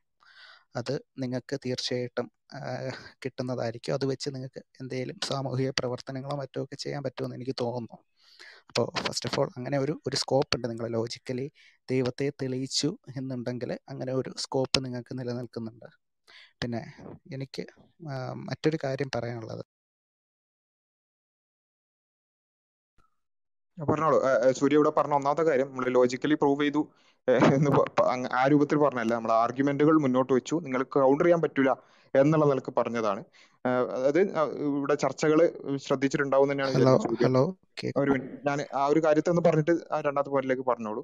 നമ്മൾ ലോജിക്കലി പിന്നെ അത് തെളിയിച്ചു എന്ന് പറഞ്ഞത് പിന്നെ ഞങ്ങളൊരു ആർഗ്യുമെന്റ് മുന്നോട്ട് വെച്ചു. അതിൽ കൃത്യമായി പിന്നെ ഒരു നെസറി എക്സിസ്റ്റൻസ് ദൈവത്തിന്റെ അസ്തിത്വം എന്ന് പറയുന്ന ഒരു നെസസറി ആണ്. അത് ഉണ്ടായേ തീരുള്ളൂ. എങ്കിൽ മാത്രമേ ഈ പ്രപഞ്ചത്തെ വിശദീകരിക്കാൻ സാധിക്കുള്ളൂ എന്നുള്ളത് മണിക്കൂറുകൾ നീണ്ട ചർച്ചകളിൽ ഞങ്ങൾ മുന്നോട്ട് വെച്ചു. അത് പിന്നെ നിരീശ്വരവാദികളുടെ ഭാഗത്ത് നിന്ന് ആരും കൗണ്ടർ ചെയ്തിട്ടില്ല. വന്നവരെല്ലാരും പറയുന്നത് ആദ്യം നിരീശ്വരവാദികളാണ്. ഞാനൊരു ആണ് ഞങ്ങൾ ദൈവം ഇല്ല എന്ന് കുറച്ച് വിശ്വസിക്കുന്നവരാണെന്ന് പറഞ്ഞു വരികയും അവസാനം എനിക്കറിയില്ല എന്നതിലേക്ക് എത്തി തിരിച്ചു പോകുന്നതാണ് നിരന്തരം നമ്മൾ കണ്ടത്. അതുകൊണ്ടാണ് നമ്മൾ പറഞ്ഞത്. അതിന് നിങ്ങൾക്ക് കൗണ്ടർ ചെയ്യാൻ പറ്റിയിട്ടില്ല. നിങ്ങൾ കൗണ്ടർ ചെയ്തോളൂ. കൗണ്ടർ ചെയ്ത ദിവസം അല്ലെങ്കിൽ കൗണ്ടർ ചെയ്യുന്ന നിമിഷം ഞങ്ങൾ ഞങ്ങളത് മാറ്റി പറയാം. അതുവരെ ഞങ്ങൾ വളരെ കൃത്യമായ ഒരു ലോജിക്കൽ ആർഗ്യുമെന്റ് മുന്നോട്ട് വെച്ചു. അത് കൗണ്ടർ ചെയ്യപ്പെടാത്ത സ്ഥിതിക്ക് പിന്നെ അത് ആ നിലയ്ക്ക് തന്നെയാണ് പറയാനുള്ളത്. പിന്നെ വൺ മില്യന്റെ കാര്യമൊക്കെ പറഞ്ഞു. ഞങ്ങൾ തിരിച്ചൊരു ടു മില്യൺ അങ്ങോട്ട് പ്രഖ്യാപിക്കുകയാണ്. ദൈവനിഷേധം. എത്തീസം സ്ഥാപിക്കുകയാണെങ്കിൽ ടു മില്യൺ അങ്ങോട്ടും പ്രഖ്യാപിക്കുകയാണ് അപ്പൊ ആ ഒരു പിന്നെ ബാലൻസ് ഓക്കെ ആയല്ലോ. അപ്പൊ അത്തരത്തിലുള്ള കാര്യങ്ങളിലൊന്നും വലിയ കാര്യമില്ല. അത് പിന്നെ ഒരു പിന്നെ ഒരു പബ്ലിസിറ്റി സ്റ്റണ്ടിനും അല്ലെങ്കിൽ പിന്നെ ഒരു എന്താ പറയാ ആളുകളെ ആ നിലയ്ക്ക് സൈക്കോളജിക്കലി പിന്നെ പറ്റിക്കാനൊക്കെ ഉള്ള ഒരു പരിപാടികളാണ്. അങ്ങനെയുള്ള പ്രഖ്യാപനങ്ങളും ഇതൊക്കെ. അപ്പൊ അത് നമുക്ക് വേണ്ട. നമുക്ക് പിന്നെ വളരെ മാന്യമായി ഇതുവരെ നടന്ന ചർച്ചകളിൽ ഉള്ളത് പോലെ ഞങ്ങൾ ആർഗ്യുമെന്റ് മുന്നോട്ട് വെച്ചിട്ടുണ്ട്. നിങ്ങൾ ഇതുവരെ കൗണ്ടർ ചെയ്തിട്ടില്ല. കൗണ്ടർ ചെയ്യാൻ ശ്രമിച്ച ഇ എ ജബ്ബാറിന് സംഭവിച്ചത് എന്താണെന്നുള്ളത് യൂട്യൂബിൽ ഇപ്പൊ തന്നെ വീഡിയോ ഉണ്ട്. പിന്നെ രണ്ടാമത് വന്ന ഈ രവീന്ദ്രന്റെ കാര്യമാണ് ഇപ്പം ഇവിടെ ജസ്റ്റ് പറഞ്ഞു വെച്ചത്. അദ്ദേഹത്തെയും ഞങ്ങൾക്ക് അതേപോലെ കിട്ടുന്ന ആഗ്രഹമുണ്ട്. അതിനു വേണ്ടിയാണ് അതിനുവേണ്ടിയാണ് ഞങ്ങളൊരു പ്രോഗ്രാം അദ്ദേഹത്തെ വളരെ സ്നേഹത്തോടു കൂടി വിളിക്കാൻ തന്നെയാണ് ഇവിടെ പ്രോഗ്രാം വെച്ചിട്ടുള്ളത്. അപ്പൊ അത് നടക്കട്ടെ. അതല്ലാത്ത തരത്തിലുള്ള പിന്നെ വാചകമടികളും മറ്റു കാര്യങ്ങളും ഒഴിവാക്കുന്നതായിരിക്കും നല്ലത്. ഞാൻ ജസ്റ്റ് സജഷൻ ഉള്ളൂ സൂര്യ രണ്ടാമത്തെ പോയിന്റ് പറഞ്ഞോളൂ. യാ ഓക്കെ അപ്പോൾ താങ്ക് യു സോറി എനിക്ക് ജസ്റ്റ് ഒന്ന് നെറ്റ് കട്ടായി പോയി. അപ്പോൾ ഓക്കെ സോറി അങ്ങനെയാണെങ്കിൽ ഒന്നെങ്കിൽ ഞാൻ അത്തരത്തിലുള്ള കാര്യങ്ങളിലേക്ക് പോകുന്നില്ല. ഇഫ് എനിവൺ എന്തെങ്കിലും തോന്നിയിട്ടുണ്ടെങ്കിൽ ക്ഷമിക്കുക. ഓക്കെ പിന്നെ എനിക്ക് പറയാനുള്ളത് നമുക്കിപ്പോൾ ഒരു കാര്യത്തിൽ ഇപ്പോൾ അത്തീസ്റ്റുകൾക്ക് അങ്ങനെ പ്രത്യേകിച്ചൊരു നേതാവോ അല്ലെങ്കിൽ അവർക്ക് പിറകെ ഒരു അണികളോ ഉണ്ടെന്ന് ഞാൻ വിചാരിക്കുന്നില്ല. അത്തീസ്റ്റുകളെന്ന് തന്നെ പറയാൻ ഞാൻ പൊതുവെ സ്വതന്ത്ര ചിന്തകർ. അവർ അത്തീസ്റ്റ് എന്ന് പറഞ്ഞ ദൈവമില്ല എന്ന് വിശ്വസിക്കുക എന്നത് മാത്രമാണ്. അതിന്റെ അപ്പുറത്തേക്ക് പ്രത്യേകിച്ച് വലിയ റോളൊന്നും അത്തീസം എന്ന് പറയുന്ന ഒരു സംഗതിക്കുണ്ട് എന്ന് എനിക്ക് തോന്നുന്നില്ല. അവർ ദൈവമില്ല എന്ന് വിശ്വസിക്കുന്ന ഒരു കൂട്ടം ആളുകൾ. അല്ലാതെ ഇപ്പോൾ സ്വതന്ത്ര ചിന്ത എന്ന് പറയുമ്പോൾ വേറെ കുറച്ച് തലമൊക്കെ പോകും അപ്പോൾ അത്തരത്തിലുള്ള ആളുകൾ ഞാൻ ബേസിക്കലി ഒരു ഫ്രീ തിങ്കറാണ് എനിക്ക് ഒരു നേതാവോ അല്ലെങ്കിൽ ഫ്രീ തിങ്കിങ്ങിന് ഒരു നേതാവോ അല്ലെങ്കിൽ അവരുടെ പിറകെ പോകുന്ന അണികളോ ഒന്നുമല്ല. ഇനിയിപ്പോൾ എ ജപ്പാറോ സി രവിചന്ദ്രനോ ഒക്കെ കൗണ്ടർ ചെയ്യാൻ പറ്റിയില്ല എന്ന് പറഞ്ഞതുകൊണ്ട് അത് എല്ലാവരുടെയും തലമണ്ടയ്ക്ക് വന്ന് വീഴത്തുമില്ല. അത് വേറൊരു വാസ്തവമാണ്. നമുക്ക് ഇപ്പോൾ സി. രവിചന്ദ്രൻ എന്ത് പറഞ്ഞു എന്ന് വിചാരിച്ചിട്ടല്ല ഇവിടുത്തെ സയൻസോ അല്ലാന്നുണ്ടെങ്കിൽ ഇവിടുത്തെ യുക്തിവാദമോ സ്വതന്ത്ര ചിന്തയോ ഒന്നും മുമ്പോട്ട് പോകുന്നതെന്ന് ഞാൻ വിചാരിക്കുന്നില്ല. ഓക്കെ പിന്നെ പിന്നെ എന്താ പറയാൻ വന്നേ? Okay okay. ഫൈൻ ഈ പറയുന്ന നേരത്തെ നിങ്ങളുടെ ഈ ഒരു ഒരു ഒരു കാര്യം എനിക്ക് പറയാനുള്ളത്. നമ്മൾ ടി റേസ് ടു സീറോ എന്ന് പറയുന്ന ഒരു ഒരു ഒരു ഒരു സ്ഥലമുണ്ട്. അത് ഡിസ്റ്റൻസ് ഇല്ലായിരുന്നു. സമയവും അതുകൊണ്ട് തന്നെ ഇല്ലായിരുന്നു എന്ന് പറയുന്ന ഒരു സ്ഥലമുണ്ട്. അപ്പോൾ അവിടെ വേറെയാണ് സത്യം പറഞ്ഞാൽ നമ്മുടെ സയൻസ് ചെന്ന് എത്തുന്നത്.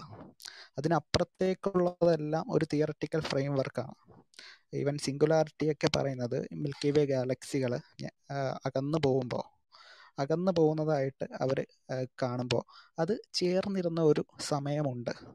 ഉണ്ട് എന്നൊരു ലോജിക്കലി അലാർമായിട്ടൊരു ഒരു സിറ്റുവേഷനിൽ നിന്നിട്ടാണ് ഈ സിംഗുലാരിറ്റി എന്ന് പറയുന്ന ഒരു സംഗതിയിലേക്ക് ശാസ്ത്രം ചെന്ന് നിൽക്കുന്നത് പക്ഷേ പൊതുവിൽ ഇന്ന് ഒരു ഹൺഡ്രഡ് പെർസെന്റേജ് തെളിയിക്കാൻ പറ്റി. ഹൺഡ്രഡ് പെർസെന്റേജ് എന്ന് സയൻസിൽ പറയുന്നത് ശരിയല്ല. എന്നാൽ പോലും ഈവൻ ഒരു ഒരു ഉറപ്പുള്ളത് ഈ പറയുന്ന ബിഗ് ബാങ് ഈ പറയുന്ന ടി സിക്കൽ സീറോ എന്ന് പറയുന്ന ഒരു സ്ഥലത്ത് വേണ്ടി. അതിന്റെ അപ്പുറത്തേക്കുള്ളതുള്ള ഉള്ളതെല്ലാം ഒരു തിയറട്ടിക്കൽ ഫ്രെയിം വർക്കാണ് ഇപ്പോൾ സ്ട്രിങ് സ്ട്രിങ് തിയറിയൊക്കെ പോലുള്ളതെല്ലാം ഒരു തിയറട്ടിക്കൽ റിയാക്ഷനാണ് ഒരു സോറി ഒരു തിയറട്ടിക്കൽ ഫ്രെയിം വർക്കുകളാണ് അപ്പോൾ അതിന്റെ അപ്പുറത്തേക്ക് നമുക്ക് ആരെ വേണേലും കൊണ്ടുവയ്ക്കാം ഇപ്പോൾ ആർക്കെങ്കിലും കുട്ടിച്ചാത്തനെ കൊണ്ട് വെക്കണമെങ്കിൽ കുട്ടിച്ചാത്തനെ കൊണ്ട് വെക്കാം. അല്ലാന്നുണ്ടെങ്കിൽ നമ്മുടേതായിട്ടുള്ള ദൈവങ്ങളെ ആ- ആരുടേത് വേണമെങ്കിലും അവിടെ കൊണ്ട് വെക്കാവുന്നതാണ്. അതിലൊന്നും ഇവിടെ ആർക്കും ഒരു എതിർപ്പില്ല. ഒരു ഇമ്മെറ്റീരിയൽ ആയിട്ടുള്ള ഒരു ദൈവം ഉണ്ട് എന്നുണ്ടെങ്കിൽ എനിക്ക് സ്വാഭാവികമായിട്ടും പ്രത്യേകിച്ച് വലിയ എതിർപ്പൊന്നും ആ ഒരു ദൈവത്തോട് ഇനി ഉണ്ടായാലും ഇല്ലായാലും കാണും എന്നെനിക്ക് തോന്നുന്നില്ല. അത് ഈ പറയുന്ന നാളെ ഐ തിങ്ക് കുറച്ച് വർഷങ്ങൾക്കുള്ളിൽ ഒരു മിനിമം ഒരു ഫിഫ്റ്റി ഇയേഴ്സോ അപ്പോഴൊക്കെ സയൻസ് ആ ഒരു സ്ഥലവും പിന്നിട്ടുണ്ടാവും. അപ്പോഴും ബാക്കി നിൽക്കും. കാരണം പ്രപഞ്ചം അറിഞ്ഞു തീർക്കാൻ പറ്റുന്ന ഒന്നല്ല. അത് തീർച്ചയാണ്. അങ്ങനെ അറിഞ്ഞു തീർക്കാൻ അറിഞ്ഞു തീർക്കാൻ പറ്റുമെന്നുണ്ടെങ്കിൽ പിന്നെ സയൻസ് ഇല്ല. പ്രപഞ്ചം മുഴുവൻ അറിഞ്ഞു തീർക്കാൻ പറ്റുമെന്നുണ്ടെങ്കിൽ പിന്നെ സയൻസ് എന്ന് പറയുന്ന ഒരു സാധനം ഇവിടെ നിലനിൽക്കേണ്ട ആവശ്യമില്ല മൊത്തം അറിഞ്ഞു തീർത്തല്ലോ അങ്ങനെയാണെങ്കിൽ സയൻസിന് ഇവിടെ നിൽക്കേണ്ട ആവശ്യമില്ല. അപ്പോൾ അങ്ങനെ വരുമ്പോൾ അടുത്തത് കണ്ടുപിടിക്കുമ്പോഴത്തേക്ക് വേണമെങ്കിൽ നമുക്ക് കുറച്ച് കസേര അങ്ങോട്ട് മാറ്റിയിട്ട് കൊടുത്ത് അവിടെ ഈ പറയുന്ന ഏതെങ്കിലും ഒരു എക്സ്ട്രാ ഓർഡിനറി സൂപ്പർ നാച്ചുറൽ പവറിനെ നമുക്ക് അവിടെ കൊണ്ട് വെക്കാം. അതിലൊന്നും ഇവിടെ ആർക്കും ഇവിടെ പൊതുവിൽ ആർക്കും അതിന് അതിനോട് എതിർപ്പുണ്ട് ഉണ്ടാവുമെന്ന് എനിക്ക് തോന്നില്ല. ഇവിടെ ഉള്ള എതിർപ്പുകൾ മൊത്തം ഞാൻ മനസ്സിലാക്കിയെടുത്തോളം മതങ്ങളിൽ പറയുന്ന ദൈവങ്ങളിലാണ് എതിർപ്പ്. അതിന്റെ അപ്പുറത്തേക്കൊരു ബിഗ് ബാങ്കിന് മുമ്പ് ഒരു ഇമ്മറ്റീരിയൽ ആയിട്ടുള്ള ഒരു ദൈവം ഉണ്ടായിരുന്നു. അല്ലെങ്കിൽ ഇമ്മറ്റീരിയൽ ആയിട്ടുള്ള ഒരു ദൈവം അവിടെ ഉണ്ട്. നമുക്ക് ലോജിക്കിന് മുകളിൽ ഒരു ദൈവം അവിടെ ഉണ്ട് എന്ന് പറയുമ്പോഴത്തേക്ക് അതിൽ അങ്ങനെ ഒരു ദൈവം അതൊന്നും ശരി പോയിന്റ് ക്ലിയർ ആണ്. ഞങ്ങൾ പിന്നെയും ദൈവാസ്തിത്വത്തിൽ നിന്ന് പിന്നെ മതങ്ങളുടെ ദൈവത്തിലേക്ക് പോവാണ്. അപ്പോൾ താങ്കൾ പറഞ്ഞ കാര്യം എനിക്ക് തോന്നുന്നത് കണ്ടിജൻസി ആർഗ്യുമെന്റ് താങ്കൾക്ക് മനസ്സിലായിട്ടില്ല എന്നാണ് കാരണം താങ്കൾ ഇപ്പോഴും കോസ്മോളജിക്കൽ ആയിട്ടുള്ള ആർഗ്യുമെന്റിനാണ് അതിലേക്കാണെന്ന് തൊടാനെങ്കിലും ശ്രമിക്കുന്നത്. നമ്മളിവിടെ ബിഗ് ബാങ്ങോ അല്ലെങ്കിൽ കോസ്മോളജിയോ ഒന്നുമല്ല ഇവിടെ നമ്മൾ പറഞ്ഞിട്ടുള്ളത് തന്നെ. കണ്ടിജൻസി ആർഗ്യുമെന്റ് എന്നുള്ളത് അത് അതുമായിട്ട് ബന്ധം പോലും ഇല്ല.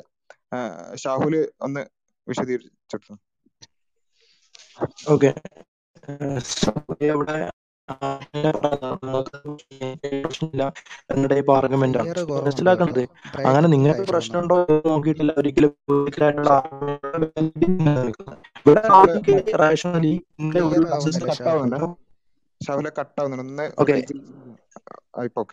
ഞാൻ പുറത്തു പോയിട്ട് വരാം.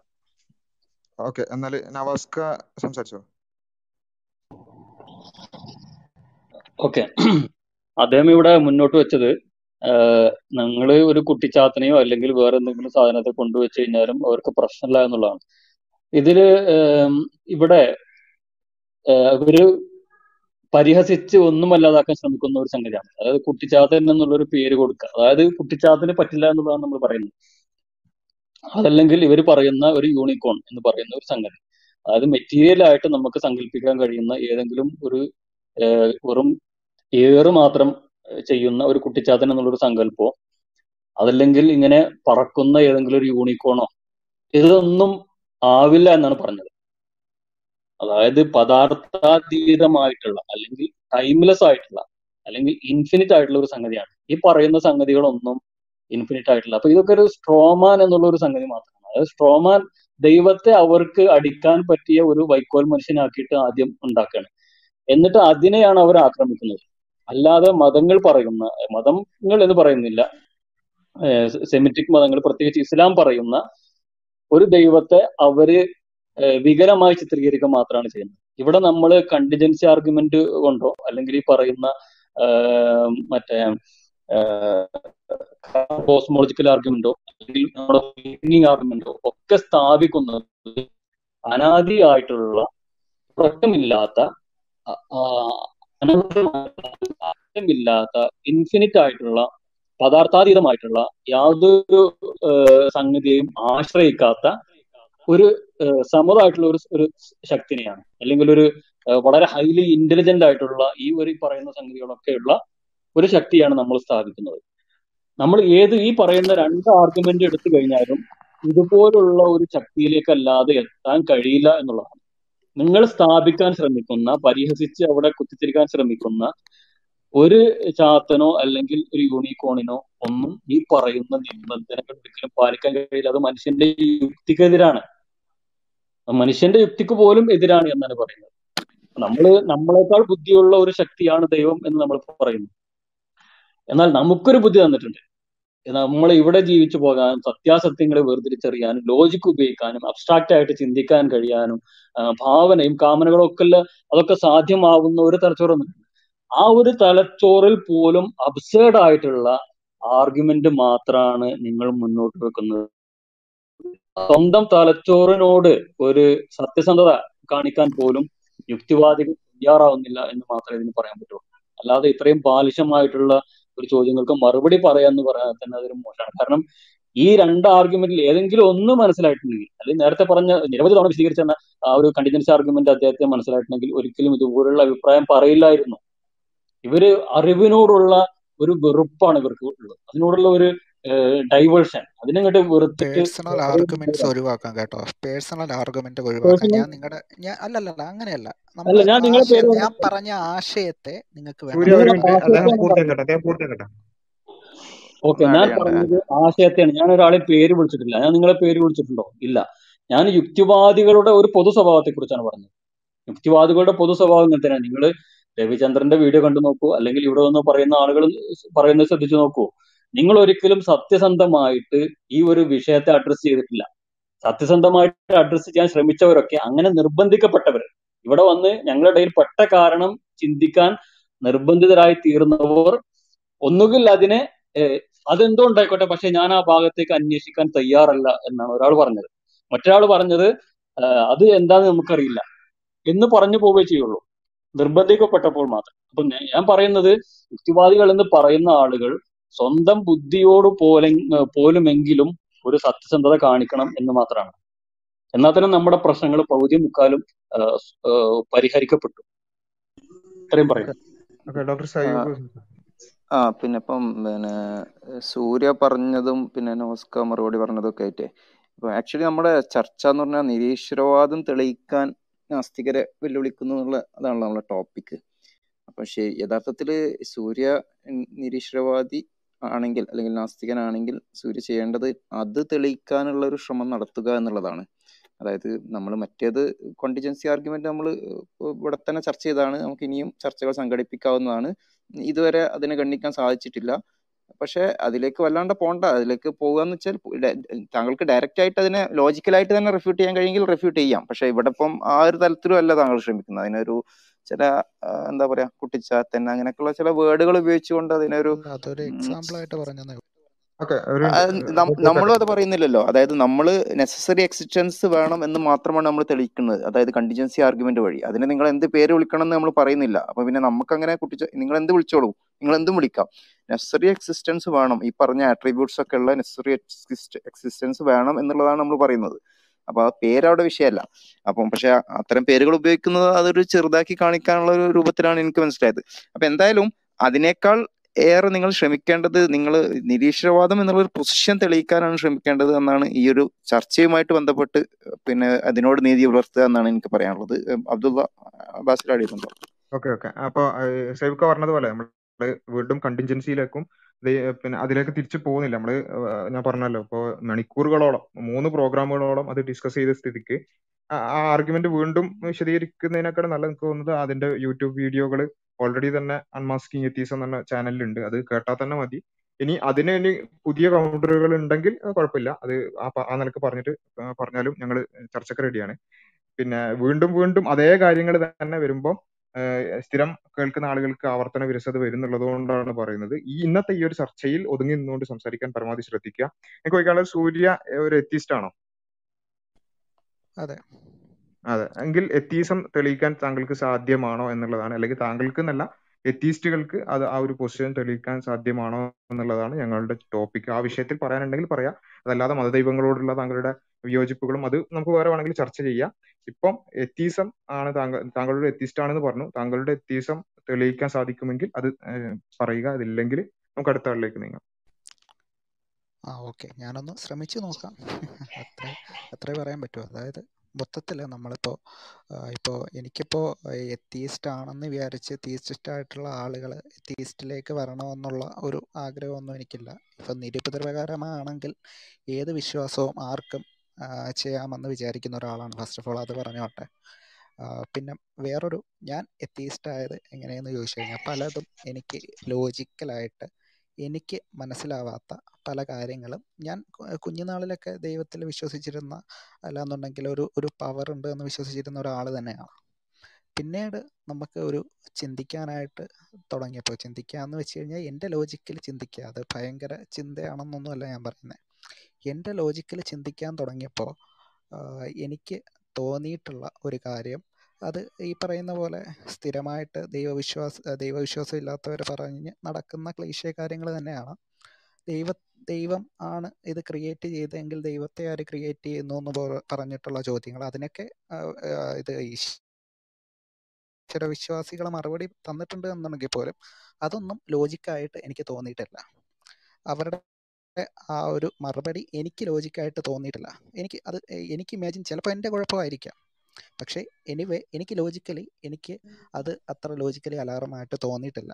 പിന്നെ ഈ പറയുന്ന പോലെ സർവശക്തൻ എന്നൊക്കെ പറയുമ്പോൾ കാലാകാലങ്ങളായിട്ട് പറയുന്നത് പോലെ ഇപ്പോൾ അദ്ദേഹത്തിന് ഇപ്പോൾ സ്വയം പൊക്കാൻ പറ്റാത്തൊരു കല്ല് എടുത്ത് ഉയർത്താൻ പറ്റുമോ എന്നൊക്കെ ചോദിക്കുന്നത് പോലുള്ള എന്റെ ഞാൻ കണ്ടുപിടിച്ച സംഭവമല്ല. ഇങ്ങനെ പൊതുവെ ഒരു ക്ലീശയായിട്ട് പറയുന്ന ഒരു ഡയലോഗുകളാണ് യുക്തിവാദികൾക്ക് ഇടയിൽ തന്നെ. അപ്പോൾ അതൊന്നും നമുക്കൊരു ലോജിക്കലി ഓഹോ അപ്പോൾ അങ്ങനെയാണെന്നുണ്ടെങ്കിൽ ഈ പറയുന്ന പോലെ അയാൾക്ക് സ്വന്തം സ്വന്തമായിട്ട് ഉയർത്താൻ പറ്റാത്ത കല്ലെടുത്ത് പൊക്കാൻ പറ്റില്ല അപ്പോൾ അവിടെ തന്നെ അതിന്റെ ലോജിക്ക് എനിക്ക് നഷ്ടപ്പെട്ടു. ഓക്കെ. അപ്പോൾ ലോജിക്കില്ല പിന്നെ അത് മാത്രമല്ല ഇവിടെയുള്ള ദൈവവിശ്വാസം എന്ന് പറയുന്നത് തന്നെ ആളുകൾക്കിടയിൽ അത് ഞാൻ ഇനിയിപ്പോൾ മതത്തിലേക്ക് പോവേണ്ടി വരും. കാരണം. ഇല്ല താങ്കളുടെ എത്തിസം എത്തിസം പ്രൂവ് ചെയ്യാൻ പറ്റുമെന്നുള്ള അത് പറഞ്ഞാൽ മതി. ഓക്കെ ഓക്കെ അതായത് ഒരു എത്തിസ്റ്റ് ആണെന്ന് പറഞ്ഞു താങ്കൾ എത്തിസം പ്രൂവ് ചെയ്യാൻ പറ്റുമോ എന്നുള്ളതിന്റെ ചോദ്യത്തിന് ഉത്തരമായിട്ട് താങ്കൾ രണ്ട് കാര്യങ്ങളാണ് പറഞ്ഞത്. ദൈവം പിന്നെ ദൈവത്തിന്റെ ആര് സൃഷ്ടിച്ചു? അതുപോലെ തന്നെ പൊക്കാൻ പറ്റാത്ത കല്ലുണ്ടോ? ഇത്തരം കാര്യങ്ങളാണ് ഒരു എത്തിസ്റ്റ് എത്തിസം പ്രൂവ് ചെയ്യാൻ പറ്റുമോ എന്നുള്ളതിന് താങ്കൾക്ക് പറ്റും ഷാഹുൽ ജസ്റ്റ് ഒന്ന് പറഞ്ഞോളൂ. ഇത് മൊത്തം ഷാഹുൽ എന്റെ ലോജിക്കാണ് കേട്ടോ. Okay okay okay okay Shahul പറഞ്ഞോളൂ. ഓക്കെ സൂര്യ സൂര്യ ആദ്യം മുതൽ ഞാൻ പറയുന്നത് ക്ലിയർ ആണല്ലോ. ഒരു മിനിറ്റ് ഒരു മിനിറ്റ് ഞാൻ ഞാൻ കുറച്ച് മിനിറ്റ് ജോയിൻ ചെയ്യാം. ഓക്കെ അബ്ദുള്ള ഓക്കെ ഇപ്പോൾ സൂര്യ പറഞ്ഞ നേരത്തെ പറഞ്ഞ ഒരു കാര്യം ഉണ്ടായിരുന്നു. നമ്മളുടെ സയൻസിന്റെയും യൂണിവേഴ്സിന്റെ ലിമിറ്റ്സിനൊക്കെ പറ്റിയിട്ട്. അപ്പോൾ അതിനെ കോമെന്റ് ചെയ്തിട്ട് ഞാൻ ഇപ്പോൾ പറഞ്ഞ വാദത്തിന്റെ ഉത്തരം തരാം. ഇപ്പം നേരത്തെ സൂര്യൻ പറഞ്ഞത് ടിപ്പിക്കൽ ആയിട്ടുള്ള ഒരു എംപെരിക്കൽ ആയിട്ടുള്ള ഒരു ആർഗ്യുമെന്റ് ആണ്. അത് പറഞ്ഞാൽ ഇപ്പം നമ്മൾ സയൻസ് ഒരിടത്ത് പോകാൻ പറ്റില്ലാത്ത കാരണം മനുഷ്യന്മാർക്ക് ഒരിക്കലും ആ ഒരു റെൽമിലോട്ട് എത്താൻ പറ്റില്ല എന്നുള്ളൊരു വാദം. ഇതിന് നമ്മൾ പറയണത് എംപിരിസിസം എന്നാണ് ഇത് റാഡിക്കൽ ആയിട്ടുള്ള ഒരു എംപിരിസിസം എന്ന് പറഞ്ഞാൽ സയൻസും നമ്മളുടെ കണ്ണും കൈകൊണ്ടും തൊടാണ്ട് പറ്റാണ്ടും ഒബ്സർവ് ചെയ്യാൻ പറ്റാത്ത കാര്യങ്ങൾ മുഴുവൻ അതിനെ ഒരിക്കലും നമുക്ക് എത്താൻ പറ്റില്ല എന്നുള്ളൊരു വാദം. അത് ഒരു അൺപ്രൂവബിൾ ക്ലെയിമാണ് ആ വാദം എന്ന് പറഞ്ഞാൽ ഒരു പ്രൂവ് ചെയ്യേണ്ട ഒരു കാര്യമാണ്. നമുക്ക് കാണാൻ പറ്റാത്തൊരു സാധനം ഇല്ല എന്ന് പറയാനുള്ള ഒരു ക്ലെയിം അത് തെളിയിച്ച് തരേണ്ട ഒരു കാര്യമാണ്. അപ്പോൾ എംപിരിസിസമിന് വരെ എംപിരിക്കലായിട്ട് തെളിയിക്കാൻ പറ്റാത്തപ്പോൾ എംപിരിസിസമിനെ എൻഷ്രൈൻ ചെയ്യണത് സത്യം തേടാനുള്ള ആകെയുള്ള ഒരു രീതി എന്ന് പറയണത് വെറും ഒരു ഫാലസി ആയിട്ടാണ് മാറുക. ഇപ്പൊ സയൻസ് ബിഗ് ബാങ്ങിൽ നിന്നെന്ന് പറഞ്ഞിട്ടുണ്ടെങ്കിൽ അവിടെ ടി റേസ് ടു സീറോ എന്ന് പറഞ്ഞത്. അവിടെ സയൻസ് നിന്ന് പറഞ്ഞിട്ടുണ്ടെങ്കിൽ നമുക്ക് അതിന്റെ പിന്നാലെ പോകാൻ പറ്റൂ പറ്റൂല എന്നല്ല കാരണം നമ്മൾ പുറത്ത് നോക്കുമ്പോൾ നമ്മളുടെ ഒബ്സർവേഷൻ വെച്ച് പഠിക്കുന്ന ഒരു മെത്തഡോളജി ആയിട്ടാണ് സയൻസ് ഉള്ളത്. അക്കാര്യം നമുക്ക് പഠിക്കാൻ പറ്റുന്ന കാര്യങ്ങൾ മെത്തഡോളജി ഒരു ടൂൾ ഒരു ടൂൾ ലിമിറ്റഡ് ആണ് അൺലിമിറ്റഡ് അല്ല. അതിനെ റീച്ച് ചെയ്യാൻ പറ്റുന്ന കാര്യങ്ങൾ അത് റീച്ച് ചെയ്യും. അക്കായിട്ട് നമ്മളത് അംഗീകരിക്കും അത് പഠിക്കും. പക്ഷെ അത് റീച്ച് ചെയ്യാൻ പറ്റാത്ത കാര്യങ്ങൾ സയൻസിക്ക് എത്താൻ പറ്റാത്ത കാര്യങ്ങളിൽ വേറെ സാധനങ്ങൾക്ക് എത്താൻ പറ്റൂല എന്ന് പറയുന്നത് ഒരു ക്ലെയിം ഒരു ആക്റ്റീവ് ക്ലെയിമാണ് ആ ആക്റ്റീവ് ക്ലെയിം സയൻസിന് ഏറ്റവും വലുതാണെന്ന് പറയണത് അത് നിരീശ്വരവാദ നിരീശ്വരവാദികൾക്കും എംപിരിസിസ്റ്റും ഒരിക്കലും തെളിയിക്കാൻ പറ്റാത്തൊരു ക്ലെയിം ആയിരുന്നു. ഇനി നമുക്ക് സൂര്യ പറഞ്ഞ മെയിൻ വാദം പറയാം. വാദത്തിലോട് നോക്കാം. നിരീശ്വരവാദത്തിന്റെ തെളിവായിട്ട് പറഞ്ഞത്. ഇപ്പം നമ്മൾ നോട്ടീസ് ചെയ്യേണ്ട ഒരു കാര്യം ഇതാണ്. സൂര്യൻ ഇവിടെ പറഞ്ഞ ആർഗ്യുമെന്റേഷന് അത് നിരീശ്വരവാദത്തിനെ ഡയറക്റ്റായിട്ട് തെളിയിക്കാൻ വേണ്ടിയിട്ടുള്ള ഒരു അറ്റംപ്റ്റ് അല്ലായിരുന്നു. സൂര്യൻ ഇവിടെ ചെയ്തതെന്ന് പറഞ്ഞാൽ ദൈവത്തിനെ ഇല്ലോജിക്കലാണെന്ന് സ്വയം തോന്നി. ആ തോന്നൽ കാരണം ഞാൻ നിരീശ്വരവാദി ആയെന്നാണ്. ഇപ്പം അതിനു മുമ്പ് പറഞ്ഞിട്ടുണ്ടായിരുന്നു നിരീശ്വരവാദം എന്ന് പറഞ്ഞാൽ വെറുതെ ദൈവത്തിൽ വിശ്വസിക്കുന്നില്ല എന്ന് മാത്രമേ ഉള്ളൂ. അല്ലാണ്ട് ദൈവം ഇല്ല എന്ന് പറയണ്ടോ? അല്ലാണ്ട് ആക്റ്റീവ് ക്ലെയിംസ് ഉണ്ടാക്കുന്നില്ല എന്ന്. അപ്പം അങ്ങനത്തെ ഒരു ആ ഒരു മെത്തഡ് കുറേ നിരീശ്വരവാദികൾ ഉപയോഗിക്കുന്ന ഒരു മെത്തഡാണ് ആ പറയണത് ബേർഡൻ ഓഫ് പ്രൂഫ് തെളിയിക്കാനുള്ളൊരു ബേർഡിന് അതിന് ഇവേഡ് ചെയ്യാൻ വേണ്ടിയിട്ട് ഉപയോഗിക്കണത് അതിന് ഓടിപ്പോകാൻ ഉപയോഗിക്കുന്ന ഒരു വാദമാണിത്. നിരീശ്വരവാദം വെറുതെ ദൈവത്തിൽ വിശ്വസിക്കണില്ല എന്ന് മാത്രമേ ഉള്ളൂ എന്ന് പറയണത്. ഇപ്പൊ നിരീശ്വരവാദം തന്നെ അതിന്റെ വാക്ക് ആ വാക്കിന്റെ അർത്ഥം തന്നെ ദൈവം ഇല്ല എന്ന് പറയണത് തന്നെയാണ്. അപ്പൊ ദൈവം ഇല്ലാത്ത ഒരു വാദമാണ് ഏസിയസ് എന്ന് പറയാം. അതല്ലാത്ത വരുന്നതാണ് ആഗ്നോസ്റ്റിക്സ് എന്ന് വിളിക്കുക അവരാണ് പറയുക നമുക്കറിവില്ല നമ്മൾ പറയില്ല ദൈവമുണ്ടോ ഇല്ലയെന്ന്. ഏസിയസം എന്ന് പറഞ്ഞാൽ സത്യത്തിൽ ദൈവം ഇല്ല എന്ന് പറയുന്ന ഒരു വാദമാണ്. ഇപ്പം ഏസിയസ്റ്റ് ആയിട്ടുള്ള ഒരുവൻ ഒരാൾ ആ ഏത്തിയസ്റ്റ് ആയിട്ടുള്ള ഒരാൾ രണ്ട് ചോയ്സസ് ഉണ്ടായിരുന്നു. ഒരെണ്ണം നിരീശ്വരവാദത്തിൽ വിശ്വസിക്കുക ദൈവം ഇല്ല എന്ന് വിശ്വസിക്കുക അല്ലെങ്കിൽ ദൈവമുണ്ടെന്ന് വിശ്വസിക്കുക. ഇപ്പം ആ നിരീശ്വരവാദി ദൈവം ഇല്ല എന്ന് വിശ്വസിച്ചിട്ടുണ്ടെങ്കിൽ അവിടെ തന്നെ ഒരു ടെസ്റ്റബിൾ ബിലീഫാണ് നമ്മളുടെ കയ്യിൽ കിട്ടുന്നത് ഒരു ടെസ്റ്റബിൾ ആയിട്ടുള്ള ഒരു ബിലീഫ്. ഇപ്പോൾ സൂര്യൻ നിരീശ്വരവാദി ആവാൻ ചൂസ് ചെയ്തു. ആ നിരീശ്വരവാദത്തിൽ വിശ്വസിക്കാൻ ചൂസ് ചെയ്തു. അപ്പോൾ ആ വിശ്വാസം ആ ചോയ്സ് നമുക്ക് ടെസ്റ്റ് ചെയ്യാൻ പറ്റും. We can test it through truth അതിനെ ടെസ്റ്റ് ചെയ്തിട്ട് അത് ശരിയാണോ തെറ്റാണോ നമുക്ക് കണ്ടുപിടിക്കാൻ പറ്റും. അല്ലാണ്ട് വെറുതെ ഞാൻ ദൈവത്തിൽ വിശ്വസിക്കുന്നില്ല അത്രയ്ക്ക് മാത്രമേ ഉള്ളൂ എന്ന് പറയണതന്നെ അവിടെ ഒരു ഫെയിൽഡ് അറ്റംപ്റ്റ് ആണ്. ഇപ്പൊ ആ ടെസ്റ്റബിൾ ക്ലെയിമാണ് നമ്മൾ ഈ ടോപ്പിക് വെച്ചിട്ട് മുന്നോട്ട് വെക്കുന്നത് ആ ക്ലെയിം നിങ്ങൾക്ക് തെളിയിക്കാൻ പറ്റുമോ എന്നുള്ളൊരു വാദം. ദൈവം ഇല്ല എന്ന് ഉറപ്പായി പറയാൻ പറ്റാൻ ഒരു ആർഗ്യുമെന്റ് ഉണ്ടോ എന്നുള്ള വാദം. അതിന് രണ്ട് കാര്യങ്ങൾ പറഞ്ഞിട്ടുണ്ടായിരുന്നു. ആദ്യം ആദ്യം പറഞ്ഞത് ദൈവം ഉണ്ടെങ്കിൽ എന്താണ് അത് സൂര്യൻ അത് കഴിഞ്ഞിട്ട് പറഞ്ഞു തരണം രണ്ടാമത്തെ എനിക്ക് ഓർമ്മയുണ്ട്. രണ്ടാമത്തെ പറഞ്ഞ ദൈവം ഒരു കല്ല് ദൈവത്തിനേക്കാളും വലുതായിട്ടുള്ള ഒരു കല്ല് പൊക്കാൻ പറ്റുമെന്ന്? ഇതൊക്കെ വെറും ഫിലോസോഫിക്കൽ ആയിട്ടുള്ള ഒരു ലോജിക്കൽ ഇമ്പോസിബിലിറ്റി ആയിട്ടുള്ള ഒരു ക്വസ്റ്റ്യൻ ആണ്. ഒരു സർക്കിളും സർക്കിൾ ആയിട്ടുള്ള ഒരു സ്ക്വയർ ഉണ്ടോ എന്നുള്ള ഒരു ചോദ്യം പോലെ തന്നെയാണ്. കാരണം ദൈവത്തിന്റെ ഡെഫിനിഷൻ ദൈവത്തിന് ഡെഫിനിഷൻ ഉണ്ട്. ദൈവ ദൈവം വെറും ഓംനിപ്പോർട്ടന്റ് മാത്രമൊന്നുമല്ല ദൈവത്തിന് കുറേ ഡെഫിനിഷൻസ് ഉണ്ട്. അതിനൊരു ഡെഫിനിഷനാണ് ഏറ്റവും വലുതെന്ന് പറയുന്നത് ഏറ്റവും വലുതായുള്ള ദൈവം ആ ഏറ്റവും വലുതായിട്ടുള്ള ദൈവനെക്കാളും വലുതായിട്ടുള്ള ഒരു കല്ലുണ്ടാവാൻ പറ്റുമോ? അതൊരു ഇമ്പോസിബിൾ എക്സിസ്റ്റൻസ് എന്നാ പറയാം. കാരണം അത് ലോജിക്കിനെ കോൺട്രഡിക്റ്റ് ചെയ്യണം. ആ ഇമ്പോസിബിൾ എക്സിസ്റ്റൻസിനെ ഒരു ചോ ചോദ്യത്തിനുള്ളിലോട്ട് വെച്ചിട്ടുണ്ടെങ്കിൽ അതിന് ആൻസർ ഉണ്ടാവേണ്ട ആവശ്യമില്ല. അതിന്റെ ആൻസർ വേണമെങ്കിലും ഇമ്പോസിബിൾ ആവാം. എന്താണ് ദൈവത്തിന് അത് പൊക്കാൻ പറ്റുമെന്ന്. കാരണം ചോദ്യം തന്നെ ഒരു ഇമ്പോസിബിലിറ്റിയാണ് ലോജിക്കൽ കോൺട്രഡിക്ഷൻ ആയിട്ടുള്ള ഒരു ചോദ്യമാണ്. ഇതൊക്കെ വെറുതെ പഠിച്ചാൽ മനസ്സിലാക്കുന്ന കാര്യങ്ങളാണ്. അപ്പം ആ അങ്ങനത്തെ ചോദ്യങ്ങൾ പിന്നെ സൂര്യൻ മറ്റേ ആദ്യം പറഞ്ഞ ചോദ്യം ഒന്ന് റിപ്പീറ്റ് ചെയ്ത് തരണം. അത് വേണമെങ്കിൽ ഞാൻ അല്ലെങ്കിൽ വേറൊരു റെസ്പോണ്ട് ചെയ്യട്ടെ? ഓക്കെ ഷാവൽ പറഞ്ഞോളൂ. Okay okay. ഓക്കെ. അപ്പോ സൂര്യ പറഞ്ഞ രണ്ട് ക്വസ്റ്റ്യനുകളാണ് അദ്ദേഹത്തിന്റെ യുക്തി യോജിക്കാത്തതായിട്ട് തോന്നിയെന്ന് പറഞ്ഞത്. ഒന്നാമത് ഹൂം ക്രിയേറ്റഡ് ഗോഡ് എന്നുള്ള ഭയങ്കര പഴയ ക്ലീശ സാധനമാണ്. അതായത് എല്ലാം സൃഷ്ടിച്ച ഒരു ദൈവമാണെന്നുണ്ടെങ്കിൽ ആ ദൈവത്തെ ആരുണ്ടാക്കി എന്നുള്ള സംഭവം. ഒന്നാമത് ഒരു ഉൽപ്പത്തിയുള്ള ഒരു സാധനത്തിന് മാത്രമാണ് അതിന്റെ ഉൽപ്പത്തിക്ക് കാരണമായത് എന്ത് എന്നുള്ള ഒരു ചോദ്യം വരുന്നത്. അവിടെയാണ് പിന്നെ എക്സ്റ്റേണൽ ആയിട്ടുള്ള കോഴ്സുകൾ വരുന്നത് എക്സ്റ്റേണൽ ആയിട്ടുള്ള എക്സ്പ്ലനേഷൻസ് വരുന്നത്. ദൈവത്തെ സംബന്ധിച്ചിടത്തോളം അല്ലെങ്കിൽ ഉൽ- ഉൽ- ഉൽപ്പത്തി ഇല്ലാത്ത എറ്റേണൽ ആയി നിലനിൽക്കുന്ന ഒരു സാധനമാണ് എന്ന് നിങ്ങൾക്ക് എന്തിനെങ്കിലും കുറിച്ച് കാണിക്കാൻ കഴിയുമെന്നുണ്ടെങ്കിൽ പിന്നെ അതിനെ ആരുണ്ടാക്കി എന്നുള്ള ചോദ്യത്തിന് പ്രസക്തിയില്ല. ഉദാഹരണത്തിന് സൂര്യ പിന്നെ സ്വാഭാവികമായിട്ടും ജനിച്ച വ്യക്തിയാണ് അതുകൊണ്ട് തന്നെ സൂര്യക്ക് ഒരു ഉൽപ്പത്തി ഉണ്ട് അങ്ങനെ ഒരു ഉൽപ്പത്തി ഉള്ളത് കൊണ്ടാണ് ജനനം ഉള്ളത് കൊണ്ടാണ് ആ ജനനത്തിന് കാരണക്കാരായത് ആര് എല്ലാം ആണെന്നുള്ള ചോദ്യം ഉണ്ടാകുന്നത് അവിടെയാണ് അതിന് കൗസായിട്ട് എക്സ്റ്റേണൽ എക്സ്പ്ലനേഷൻ ആയിട്ട് താങ്കളുടെ മാതാപിതാക്കൾ ഉണ്ടാവുന്നത്. അപ്പോൾ അങ്ങനെയാണ് പിന്നെ ഫിലോസഫിക്കലി അത് സ്ഥാപിക്കപ്പെടുന്നത്. സ്വാഭാവികമായിട്ട് എറ്റേണൽ ആയിട്ടാണ് താങ്കൾ നിലനിൽക്കുന്നതെന്നുണ്ടെങ്കിൽ സ്വാഭാവികമായിട്ട് അതിന്റെ എക്സ്പ്ലനേഷൻ എന്താണെന്നോ താങ്കൾ ആരും ഉണ്ടാക്കിയെന്നുള്ള ചോദ്യം പ്രസക്തമല്ല. അതേ ലോജിക്ക് വെച്ചിട്ട് തന്നെ ഈ നെസസറി ബീങ്ങിന്റെ കാര്യത്തിൽ നോക്കിയാൽ മതി. സ്വയം നിലനിൽപ്പുള്ള ബാക്കി എല്ലാത്തിന്റെയും നിലനിൽപ്പിന് കാരണമായ ഒരു ഒരു നെസസറി ബീയിങ് ഉണ്ട് എന്നുണ്ടെങ്കിൽ പിന്നെ അതിനാരുണ്ടാക്കി എന്നുള്ള ചോദ്യം ചോദിക്കുന്നതിന് തന്നെ അപ്രസക്തമാണ്.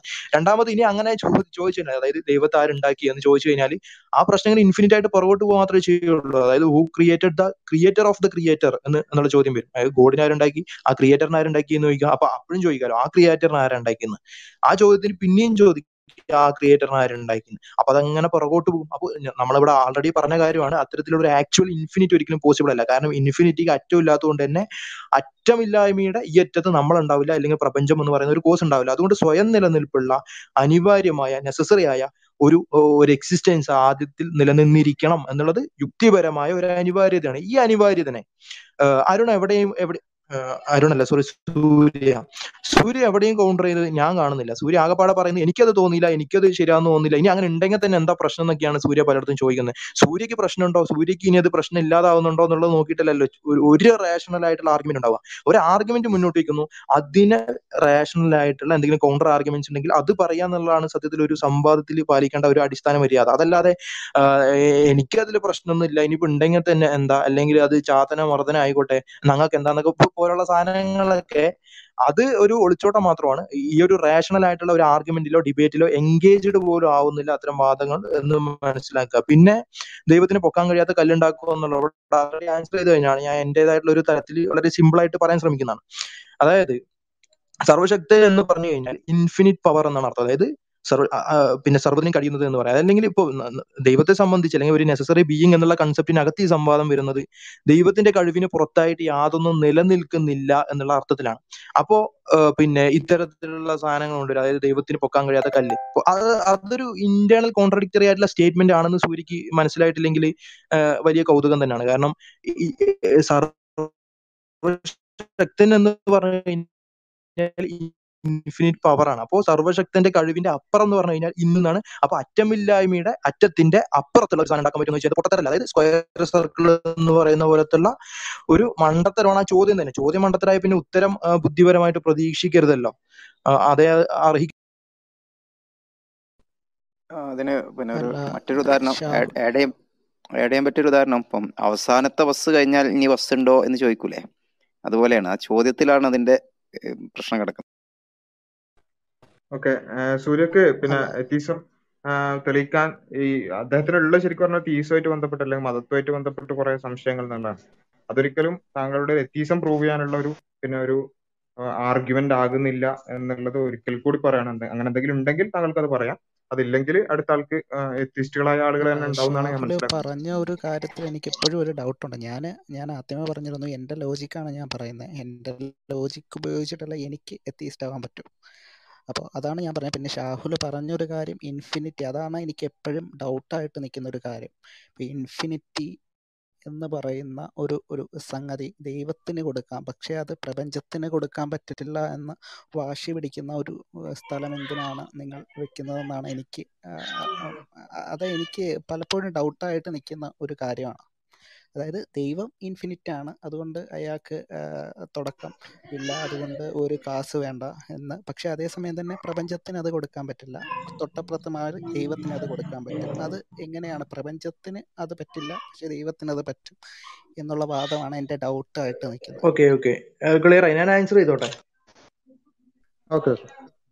ഓക്കെ അപ്പോൾ ഇവിടെ സൂര്യ എത്ര പിന്നെ ആലോചിച്ച് തലമുണ്ടാക്കാൻ മാത്രം വലിയ പ്രശ്നമൊന്നുമില്ല. നമ്മളിവിടെ നേരത്തെ പറഞ്ഞു പ്രപഞ്ചത്തിന്റെ കാര്യത്തിൽ പറഞ്ഞത് പ്രപഞ്ചം ഡിപ്പെൻഡ് ചെയ്യാണ് എന്തിൽ ഇൻഫിനിറ്റ് ആയിട്ടുള്ള ഒരു സീരിയൽ പിന്നെ കോസെപ്റ്റ് റിലേഷനുകളുടെ ഒരു ഇൻഫിനിറ്റ് ആയിട്ടുള്ള സീരിയലിനെ ഡിപ്പെൻഡ് ചെയ്തിട്ട് മാത്രമേ പ്രപഞ്ചത്തിന് നിലനിൽപ്പുള്ളൂ എന്ന് പറയുന്നിടത്താണ് ഇൻഫിനിറ്റ് ആയിട്ടുള്ള അത്തരം പിന്നെ അത്തരം കോസെപ്റ്റ് റിലേഷനുകൾക്ക് ശേഷം പ്രപഞ്ചം എന്ന് പറയുന്ന ഒരു എഫക്റ്റ് പോസിബിൾ അല്ല എന്ന് പറയുന്നത്. പക്ഷേ സ്വയം നിലനിൽപ്പുള്ള ഒരു തരത്തിലുള്ള അൺഡിഫറൻഷിയേറ്റഡ് ഇൻഫിനിറ്റ് എന്നൊക്കെ പറയുന്ന ഒരു എറ്റേണിറ്റി ഉണ്ട് അത് അതായത് അങ്ങനെ ദൈവം എന്ന് പറഞ്ഞ അല്ലെങ്കിൽ നെസസറി ആയിട്ടുള്ള ഒരു ബീയിങ് മറ്റൊന്നിനെയും ആശ്രയിക്കുകയല്ല. ഇവിടെ ഇൻഫിനിറ്റ് ആയിട്ടുള്ള ഒരു സീരീസിനെ പ്രപഞ്ചം ആശ്രയിക്കുന്നതുകൊണ്ടാണ് അങ്ങനെ ഒരു ആശ്രിതത്വം കഴിഞ്ഞിട്ട് ആറ്റമില്ലായ്മയുടെ ഇത്രയും ഇൻഫിനിറ്റ് സീരീസുകൾ കഴിഞ്ഞിട്ട് പ്രപഞ്ചം എന്നുള്ള ഒരു സാധനം പോസിബിൾ അല്ല എന്ന് പറയുന്നത്. പക്ഷെ സ്വയം തന്നെ ഇൻഫിനിറ്റ് ഇൻഫിനിറ്റ് ആയിട്ട് എക്സിസ്റ്റൻസ് ഉള്ള അതല്ലാതെ മറ്റൊരു ഇൻഫിനിറ്റിനെ ആശ്രയിക്കാതെ സ്വയം നിലനിൽപ്പുള്ള എറ്റേണൽ ആയിട്ട് നിലനിൽപ്പുള്ള ഒരു എക്സിസ്റ്റൻസിനെ സംബന്ധിച്ചിടത്തോളം അത് സാധ്യമാണ് എന്നുള്ളതാണ്.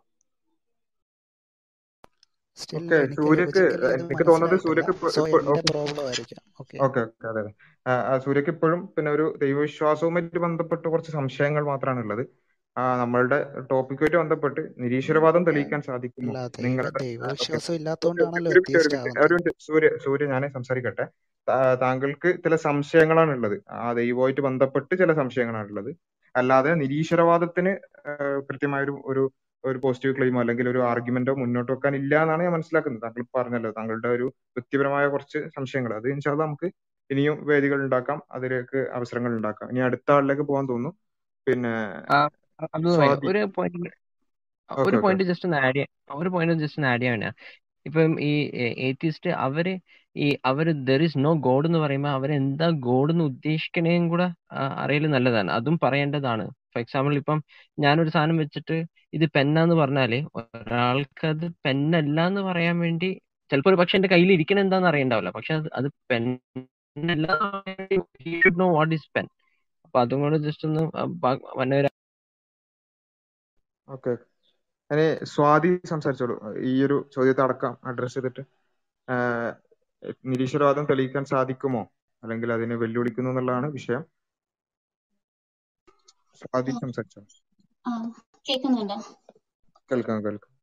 ഓക്കെ താങ്ക് യു ഞാനിത് ഈ ഡയറക്റ്റ് ടോപ്പിക്കിലേക്കല്ല ഫസ്റ്റ് കിടക്കുന്നത്. ഞാൻ വേറൊരു റൂട്ടാണ് പിടിക്കുന്നത് പക്ഷെ അവസാനം ഇതിലോട്ട് വരാം. ഓക്കെ. കേൾക്കുന്നുണ്ടോ കേൾക്കാം. Hello okay okay. അപ്പം ഞാൻ പറയുന്നത് ഞാൻ മനസ്സിലാക്കിയത് എന്താ വെച്ചാൽ എനിക്ക് ആദ്യം ഇതൊന്നും തിരിഞ്ഞിരുന്നില്ല. എന്താണ് കണ്ടീജൻസി ആർഗ്യുമെന്റ്സ് എന്താണ് കോസ്മോളജിക്കൽ ആർഗ്യുമെന്റ്സ് പിന്നെ സയൻസ് ഫിലോസഫി എന്നൊക്കെ പറഞ്ഞപ്പോൾ എനിക്ക് ആദ്യം തിരിഞ്ഞിരുന്നില്ല. സംഭവം എന്താണെന്നൊക്കെ. അപ്പൊ ഞാൻ പിന്നെ ഞാൻ വായിച്ച് മനസ്സിലാക്കിയത് ഞാൻ മനസ്സിലാക്കിയത് പറയാണ്. ഞാനിത് ശരിക്കും മെയിൻലി എനിക്ക് അത് ഓഡിയൻസിനോടാണ് പറയാനുള്ളത്.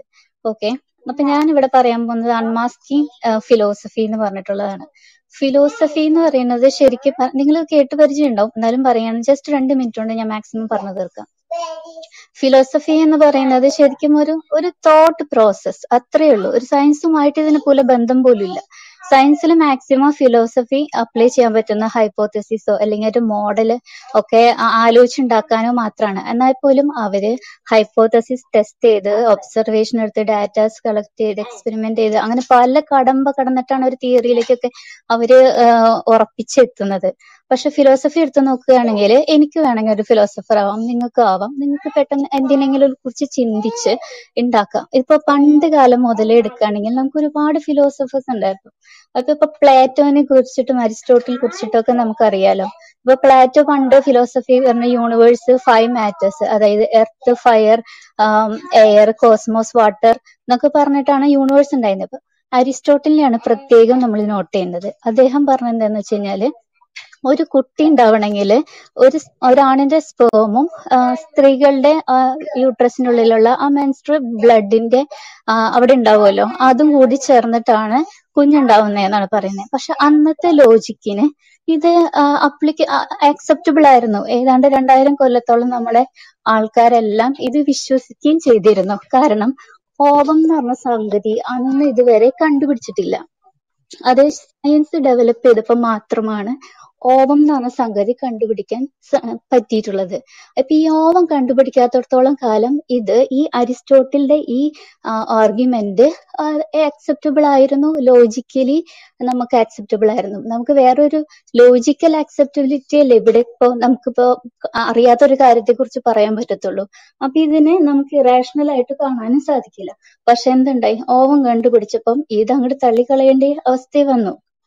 അതുപോലെ തന്നെ ഒരു എക്സാമ്പിൾ പറയാന്ന് വെച്ച് കഴിഞ്ഞാൽ ഒരു രണ്ടായിരം കൊല്ലം മുമ്പുള്ള ഒരു മനുഷ്യനോട് പറയാണ് ആഹ് ഇരിക്കുന്ന ഭൂമി ഒരു ദിവസം ലക്ഷക്കണക്കിന് കിലോമീറ്റർ ഓടുന്നുണ്ട് എന്ന് പറഞ്ഞു കഴിഞ്ഞാൽ ആൾക്കാർ ചിരിക്കും നിനക്ക് പ്രാന്താണ് എന്ന് പറയും. ഈ പറഞ്ഞ ആൾക്ക് ഇത് തെളിയിക്കാൻ ശാസ്ത്രത്തിന്റെ യാതൊരു സഹായവും അന്ന് ഉണ്ടായിരുന്നില്ല അതുപോലെ തന്നെ ലോജിക്കലിയും തെളിയിക്കാൻ സാധിക്കില്ല. അപ്പം എന്താവും അത് ഇറാഷണൽ ആവും അൺഅക്സെപ്റ്റബിൾ ആവും. അതുകൊണ്ടാണ് പലപ്പോഴും ജിയോ സെൻട്രിക് ആയിട്ടുള്ള കാര്യങ്ങളൊക്കെ പല പുസ്തകത്തിലും ഫിലോസഫേഴ്സ് പറയുന്നത്. ഭൂമി ഒരു സ്ഥലത്ത് നിൽക്കുന്ന സൂര്യനാണ് ചേഞ്ച് ചെയ്യുന്നത് അല്ലെങ്കിൽ മൂണാണ് ചേഞ്ച് ചെയ്യുന്നത്. അപ്പൊ ഞാൻ പറഞ്ഞു വന്നത് ഫിലോസഫി എന്നൊക്കെ പറഞ്ഞു കഴിഞ്ഞാൽ ഒരു കാര്യം അന്നത്തെ അറിവ് അനുസരിച്ച് അന്നത്തെ ലോജിക് അനുസരിച്ച് ഉണ്ടാക്കുന്നതാണ്. ഒരു കാര്യം ശാസ്ത്രം കണ്ടുപിടിച്ചു കഴിഞ്ഞാൽ മാത്രമേ നമുക്കത് ചില അത് പറഞ്ഞ് നമ്മളെ മനസ്സിലാക്കുമ്പോഴാണ് നമുക്ക് ഓ ഇങ്ങനെ സംഭവിക്കാമല്ലേ എന്ന് ചിന്തിക്കാൻ പറ്റത്തുള്ളൂ. അല്ലെങ്കിൽ ഒരു കാര്യം അപ്പോഴാണ് അത് റാഷണൽ ആവുള്ളൂ. അല്ലെങ്കിൽ ലോജിക്കലി ആക്സെപ്റ്റബിൾ ആവുള്ളൂ. ഓക്കെ ഇനി ഞാൻ പറയാന്ന് വെച്ച് കഴിഞ്ഞാൽ ഒരു കാര്യം ഇവിടെ ഇപ്പൊ നേരത്തെ കണ്ടിജൻസി ആർഗ്യുമെന്റ് പറഞ്ഞു. ഇനി എന്തോന്ന് കലാം കോസ്മോളജിക്കൽ ലോ ഇതൊക്കെ പറയുമ്പം എങ്ങനെയാന്ന് വെച്ച് കഴിഞ്ഞാൽ യൂണിവേഴ്സിന് ഒരു ബിഗിനിങ് ഉണ്ട്. ഓക്കെ സമ്മതിച്ചു. നമ്മുടെ സയൻസും വേറൊരു രീതിയിലാണ് പോയത്. ഫിലോസഫി അവരെ ചിന്തയിലൂടെ മാത്രം പോയി. അവർ എക്സ്പെരിമെന്റ് ചെയ്യാൻ നിന്നില്ല ഒന്നും നിന്നില്ല. പന്ത്രണ്ടാം നൂറ്റാണ്ടിലോ ഒമ്പതാം നൂറ്റാണ്ടിലൊക്കെ ഉണ്ടാക്കിയ സാധനമാണ് അവരുടെ ചിന്ത വെച്ച്. അവർക്ക് യാതൊരു എവിഡൻസ് തെളിവുകളൊന്നും നിരത്താനുണ്ടായില്ല. ജസ്റ്റ് ചുമ്മാ പറഞ്ഞു. അതിപ്പോ ഈ ഫിലോസഫി തന്നെയാണെങ്കിൽ ഈ ഫിലോസഫറിൽ തന്നെ ഇതിന് വിരുദ്ധ അഭിപ്രായം ഉണ്ടെന്നുള്ളതാണ് തമാശ. അതായത് തീസ്റ്റ് ആയിട്ടുള്ള ഫിലോസഫേഴ്സ് ആണ് ഇതൊക്കെ അംഗീകരിക്കുന്നുള്ളൂ. എത്തീസ്റ്റ് ആയിട്ടുള്ള ഫിലോസഫേഴ്സും അഗ്നോയിസ്റ്റ് ആയിട്ടുള്ള ഫിലോസഫേഴ്സും ഇനി സയന്റിസ്റ്റ് ആയിട്ടുള്ള ആൾക്കാരും സയൻസ് ഒന്നും ഇതിനെ അംഗീകരിക്കുക ഒന്നും ചെയ്യുന്നില്ല. റിഫ്യൂട്ട് ചെയ്യണ കുറെ കാര്യങ്ങൾ ഇപ്പൊ നിങ്ങൾ യൂട്യൂബ് ഒക്കെ നോക്കിക്കഴിഞ്ഞാൽ കിട്ടുകയും ചെയ്യും. അപ്പം ഈ തീസ്റ്റ് ആയിട്ടുള്ള അതായത് ദൈവവിശ്വാസികളായിട്ടുള്ള ഫിലോസഫേഴ്സ് അന്ന് ചിന്തിച്ച് ഇങ്ങനൊരു ഒരു ആർഗ്യുമെന്റ് വെച്ചു. എന്നിട്ട് അവർ പറഞ്ഞു യൂണിവേഴ്സിന് ഒരു ബിഗിനിങ് ഉണ്ട്. ശരി. നമ്മുടെ സയൻസ് അത് റെഫ്യൂട്ട് ചെയ്യാനോ ഇതിനൊന്നും നിന്നില്ല. സയൻസ് എവിഡൻസിന്റെ പിന്നാലെ പോയി തിരിഞ്ഞ് നമ്മൾ ബിഗ് ബാങ്ക് പല തരത്തിലുള്ള എവിഡൻസുകൾ കണ്ടു. അതിന് മുൻ മുന്നേ ഒരു സിംഗുലാരിറ്റി ഉണ്ടെന്ന് ഒരു പ്രപ്പോസലും വെച്ചു. ശരി.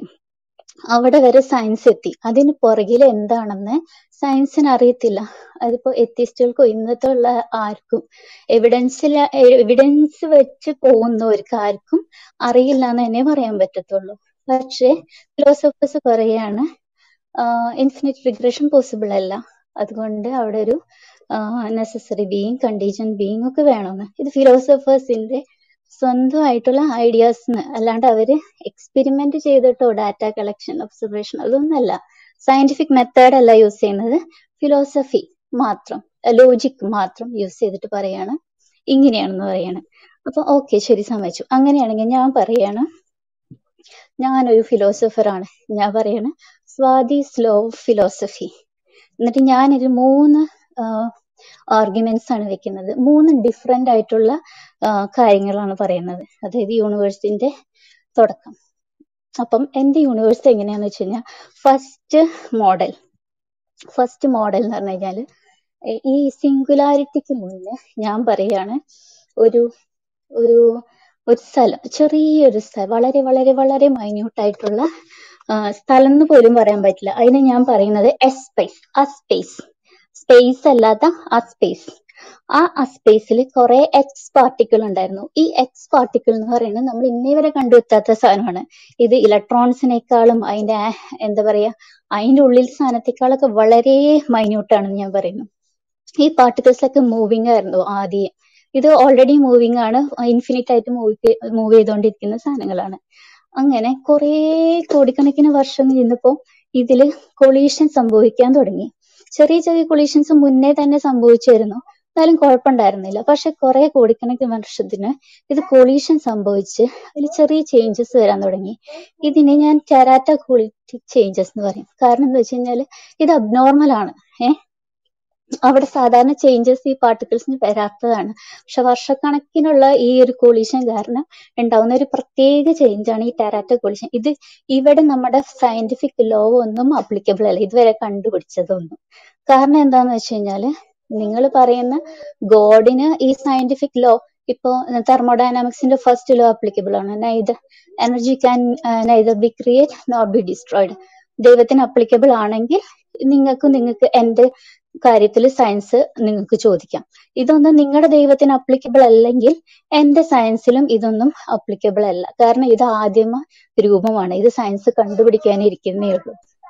അവിടെ ഈ ചേഞ്ചസ് വരുമ്പോൾ അതിൽ ഉണ്ടാവുന്ന ഒരു ചെറിയ ഗ്രാവിറ്റേഷണൽ ഫോഴ്സിന് സമാനമായ നോട്ട് ഗ്രാവിറ്റേഷണൽ ഫോഴ്സ് അതിന് സമാനമായ രീതിയിലുള്ള ഒരു അട്രാക്ഷൻ വരികയും ചിലതിന് ചേഞ്ച് നല്ല അട്രാക്ഷൻ വരികയും പെട്ടെന്ന് എല്ലാം കൂടെ കൂടി ചേർന്ന് ആ അട്രാക്ഷനിലേക്ക് അതായത് ആ പാർട്ടിക്കിളിൽ ഉണ്ടാവുന്ന ഏറ്റവും അട്രാക്റ്റീവായ പാർട്ടിക്കിളിലേക്ക് എല്ലാം കൂടെ കുഞ്ഞി അട്രാക്റ്റീവായ പാർട്ടികളെല്ലാം കൂടി ചേർന്ന് പെട്ടെന്ന് ഒരു സിംഗുലാരിറ്റി രൂപപ്പെട്ടു ആ അത് എല്ലാം ഞെരിഞ്ഞാൻ മറന്ന സിംഗുലാരിറ്റി ആയപ്പോൾ ഭയങ്കരമായിട്ടുള്ള ചൂടുണ്ടായി അതിനകത്ത്.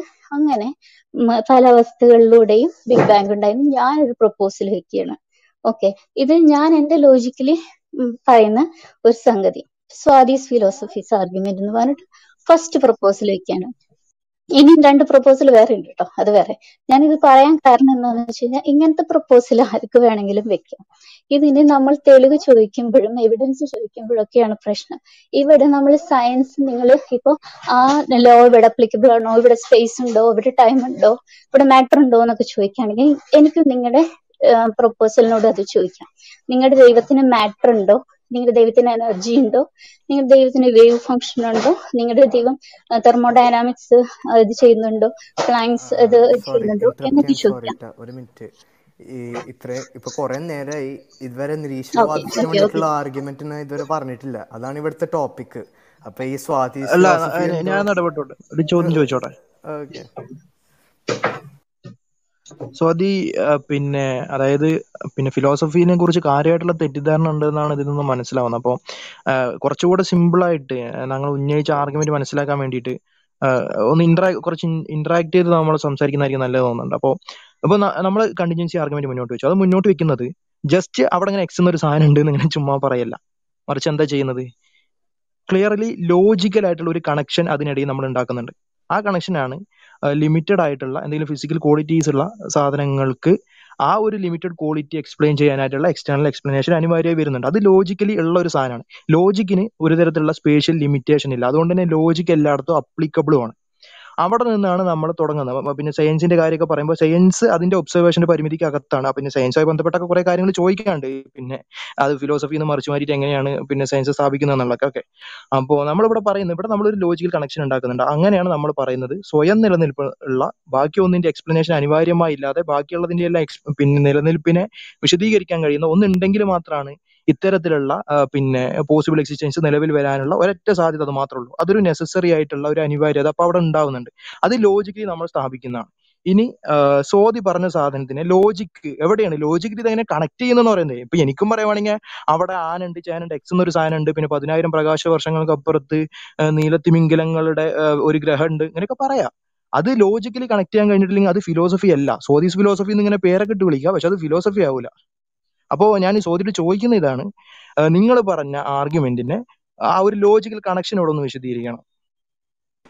അതിനു മുമ്പേ ഒരു മിനിറ്റ്. സ്വാതി സ്വാതി ഒരു മിനിറ്റ് ഒരു മിനിറ്റ്. സ്വാതി സ്വാതി ഒരു മിനിറ്റ്. ഒരു മിനിറ്റ് ഒരു മിനിറ്റ്. കേട്ടോ ഒരു അല്ല ഒരു മിനിറ്റ്. നിങ്ങൾ പറഞ്ഞ മിസ് മിസ്റെപ്രസെന്റ് ചെയ്ത ഒരു ആർഗ്യുമെന്റിന് ഇവിടെ അഡ്രസ് ചെയ്യണമല്ലോ. അതിന് സാരിഫ് ഒന്ന് മറുപടി പറയാം. സാരിഫ് ഒന്ന് ആ വിഷയം ഒന്ന് മറുപടി പറഞ്ഞു തന്നോ? എല്ലാവരും ഒരു മിനിറ്റ് എനിക്ക് ഓർമ്മ ഉണ്ടാവില്ല അപ്പൊ ഞാൻ ഷാഹുലിന് മറുപടി പറഞ്ഞിട്ട് ഞാൻ അതെ അതെ. നിങ്ങൾ പറഞ്ഞ ഒരു പ്രശ്നം. അല്ല സ്വാതി. ഒരു ഒരു ഒരു ഒരു മിനിറ്റ്. മിനിറ്റ് അതിലേക്ക് വരാം. ഒരു അഞ്ച് മിനിറ്റോളം അഞ്ച് മിനിറ്റിലധികം സംസാരിച്ചിട്ടുണ്ട്. അൺമാസ്കിംഗ് ഫിലോസഫി ഒക്കെ ഇവിടെ ചെയ്തതാണല്ലോ രണ്ട് കാര്യം മൂന്ന് അഞ്ചാറ് കാര്യങ്ങൾ ചെയ്തു. അൺമാസ്കിംഗ് ഫിലോസഫി ചെയ്തു. സാദീസ് ഫിലോസഫിക്കൽ ആർഗ്യുമെന്റുകൾ വെച്ചു അപ്പൊ അതൊക്കെ നമ്മൾ കേട്ടിരുന്നല്ലോ. അപ്പോ തിരിച്ച് ആദ്യം അൺമാസ്കിംഗ് ഫിലോസഫി തിരിച്ചൊന്ന് അൺമാസ്ക് ചെയ്യേണ്ടി വരും. പിന്നെ ഈ ഫിലോസഫിക്കൽ ലോസ് ഒന്ന് തിരിച്ച് ചോദിക്കേണ്ടി വരും. അതൊക്കെ ഉണ്ടാവുമല്ലോ. അപ്പൊ താങ്കൾ അതെ അതെ. താങ്കൾ പറഞ്ഞത് മുഴുവൻ നമ്മൾ ഇരുന്ന് കേട്ടത് കേട്ടതുപോലെ മറുപടി പറഞ്ഞിട്ട് നമുക്ക് തുടരാം. അതെ. ഷാരിഫ് പറഞ്ഞോളൂ. കേൾക്കുന്നുണ്ടോ അപ്പം അതെ കേൾക്കാം കേൾക്കാം. അതെ അതെ. ഓക്കെ ഇവിടെ ഇവിടെ സാദി ഒരു മനഃപൂർവമായ തെറ്റിദ്ധരിപ്പിക്കൽ കേൾക്കുന്ന ആൾക്കാരുടെയൊക്കെ ഉണ്ടാക്കാൻ അല്ലെങ്കിൽ സാദിയുടെ അറിവില്ലായ്മ കൊണ്ടായിരിക്കാമെന്ന് ഞാൻ വിചാരിക്കുന്നു. അപ്പോൾ ഫിലോസഫി എന്ന് പറയുമ്പോഴത്തേക്ക് പണ്ടത്തെ ആൾക്കാർ അങ്ങനെയൊക്കെ ചിന്തിച്ചു ഇങ്ങനെയൊക്കെ ചിന്തിച്ചു എന്നുള്ളതിനകത്ത്. ഫിലോസഫി എന്ന് വെച്ചാൽ അർത്ഥം തന്നെ ഫിലോസോഫിയ എന്നുള്ള രണ്ട് വാക്കുകൾ ചേർന്നിട്ട് അതായത് ലവ് ഓഫ് വിസ്റ്റം എന്നുള്ളതാണ് ഫിലോസഫി എന്നതുകൊണ്ട് ഉദ്ദേശിക്കുന്നത്. അത് ജസ്റ്റ് വേറെ ഒരു തോട്ട് പ്രോസസ്സ് മാത്രമല്ല. ഫിലോസഫിക്ക് അതിന് ഇഷ്ടംപോലെ ബ്രാഞ്ചുകളുണ്ട് അതിനകത്ത് ഓരോ സെപ്പറേറ്റ് സെപ്പറേറ്റ് സ്റ്റഡികളെ പറ്റിയുള്ള ഫണ്ടമെന്റൽ നേച്ചർ ഓഫ് എന്തിന്റെയും സ്റ്റഡിയെയാണ് നമ്മൾ ഫിലോസഫി എന്ന് ആദ്യമായിട്ട് ഉദ്ദേശിക്കുന്നത്. അതിനകത്ത് തന്നെ ഫിലോസഫിയുടെ മെയിൻ ബ്രാഞ്ചുകളാണ് ഒന്ന് എപ്പിസ്റ്റമോളജി ഉണ്ട്. എപ്പിസ്റ്റമോളജി എന്ന് വെച്ചാൽ സ്റ്റഡി ഓഫ് നോളജ് എങ്ങനെയാണ് നോളജ് ഉണ്ടാക്കുന്നത് എന്നുള്ളതിനെ പറ്റിയുള്ള സ്റ്റഡികൾ പിന്നെ രണ്ടാമത്തെയാണ് ലോജിക് ആൻഡ് റീസണിങ് എന്നുള്ളത്. അത് സെപ്പറേറ്റ് ഒരു ബ്രാഞ്ചാണ് ഫിലോസഫിയുടെ പിന്നെ മൂന്നാമത്തെ എണ്ണം എന്ന് പറയുന്നത് വാല്യൂ തിയറി എന്നൊക്കെ പറഞ്ഞത് എത്തിക്സുമായിട്ടൊക്കെ ബന്ധപ്പെട്ട കുറച്ച് കാര്യങ്ങൾ. പിന്നെ ഉള്ളതാണ് മെറ്റാഫിസിക്സ് മെറ്റാഫിസിക്സ് എന്ന് പറയുമ്പോഴത്തേക്കും ബിയോണ്ട് ഫിസിക്സ് എന്നാണ് ഉദ്ദേശിക്കുന്നത്. അത് നമ്മുടെ ഭൗതികപരമായി അഡ്രസ്സ് ചെയ്യാൻ പറ്റാത്ത കാര്യങ്ങളെ പറ്റിയുള്ള സ്റ്റഡികളും അല്ലെങ്കിൽ അതിനെ പറ്റിയുള്ള ചിന്തകളും നേരത്തെ സ്വാതി പറഞ്ഞ മാതിരിയുള്ള അതിനെ പറ്റിയുള്ള തോട്ട് പ്രോസസ്സുകളൊക്കെ അപ്പൊ ആ ഒരു ആ ഒരു മെറ്റാഫിസിക്സിൽ മാത്രമാണ് ഈ സ്വാതി പറയുന്ന കാര്യങ്ങൾ കൂടുതലും വരിക. പിന്നെ ഈ ഈ നാല് മെയിൻ ബ്രാഞ്ചുകളിനകത്ത് എപ്പിസ്റ്റമോളജി എന്ന് പറയുന്നതിനകത്താണ് നമ്മൾ എങ്ങനെയാണ് ഒരു സ്റ്റഡി നടത്തുക അല്ലെങ്കിൽ എങ്ങനെയാണ് ഒരു അറിവ് സമ്പാദിക്കുക എന്നുള്ളതിനെ പറ്റി കൂടുതൽ പറയുന്നത്.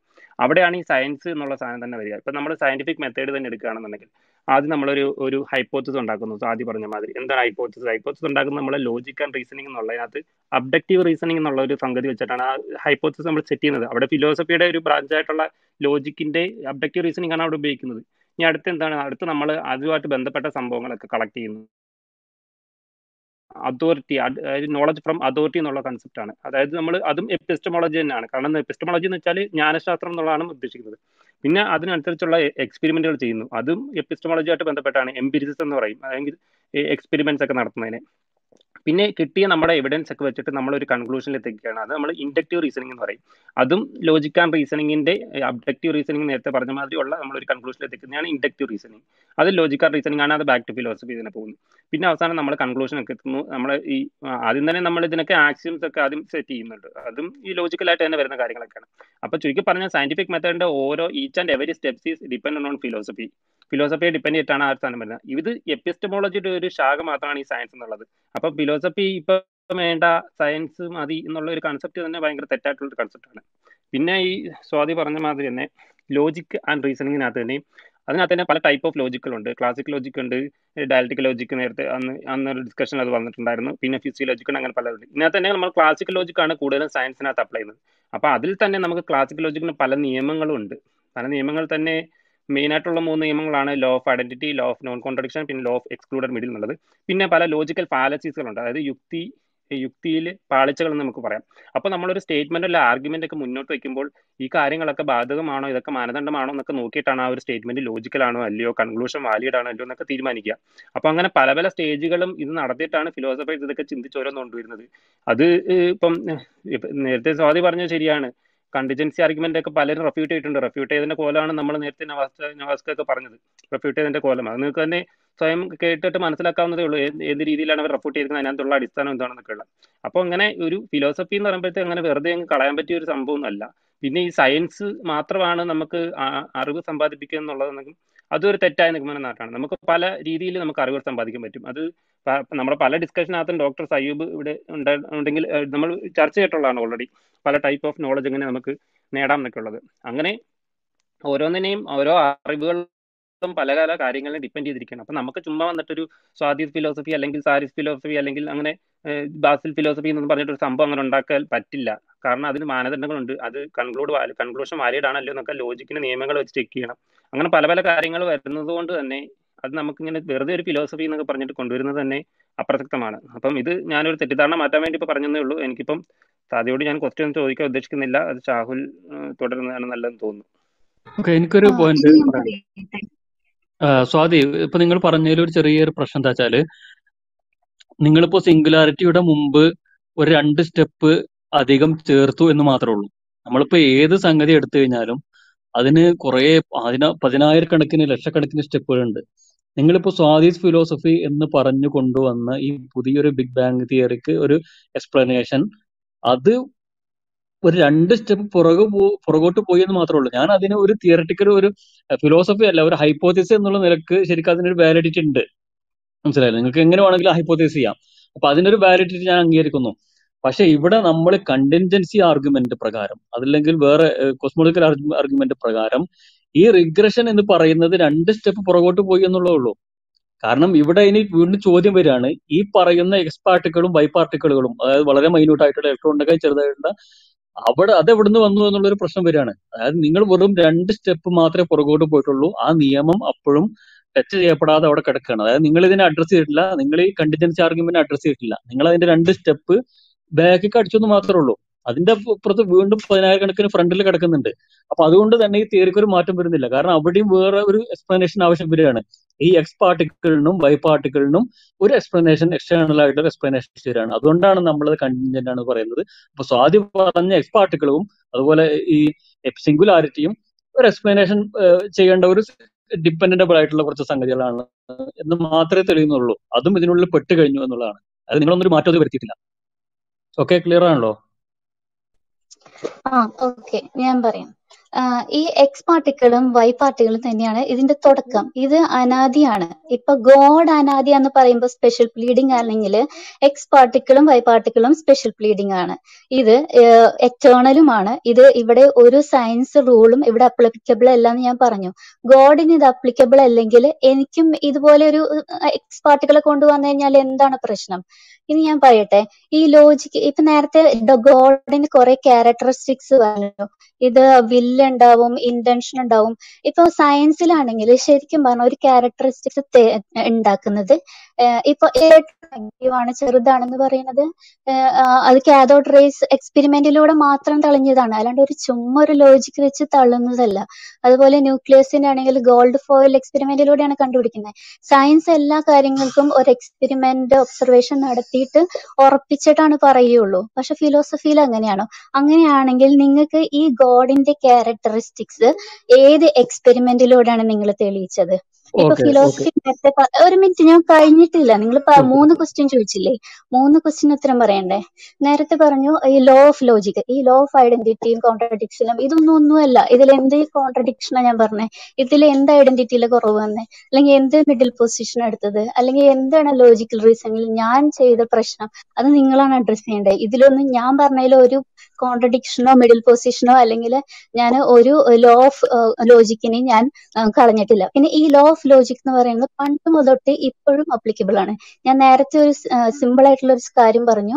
രണ്ടായിരം വർഷം മുമ്പുള്ള ഒരു മനുഷ്യനോട് ഭൂമി ഒരു ലക്ഷം കിലോമീറ്റർ ഒരു ദിവസം സഞ്ചരിക്കുന്നു എന്ന് പറഞ്ഞു കഴിഞ്ഞാൽ അവിടെ ലോ ഓഫ് ലോജിക്കിൽ ഒരു കോൺട്രഡിക്ഷനും വരുന്നുമില്ല. പക്ഷെ ഇയാൾക്ക് അത് തമാശ ആയിട്ട് തോന്നുകയും ചെയ്യും.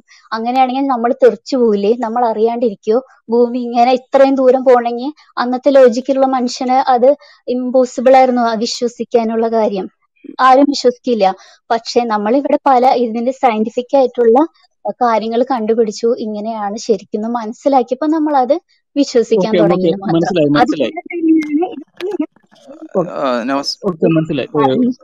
പറഞ്ഞു കഴിഞ്ഞിട്ടില്ലല്ലോ.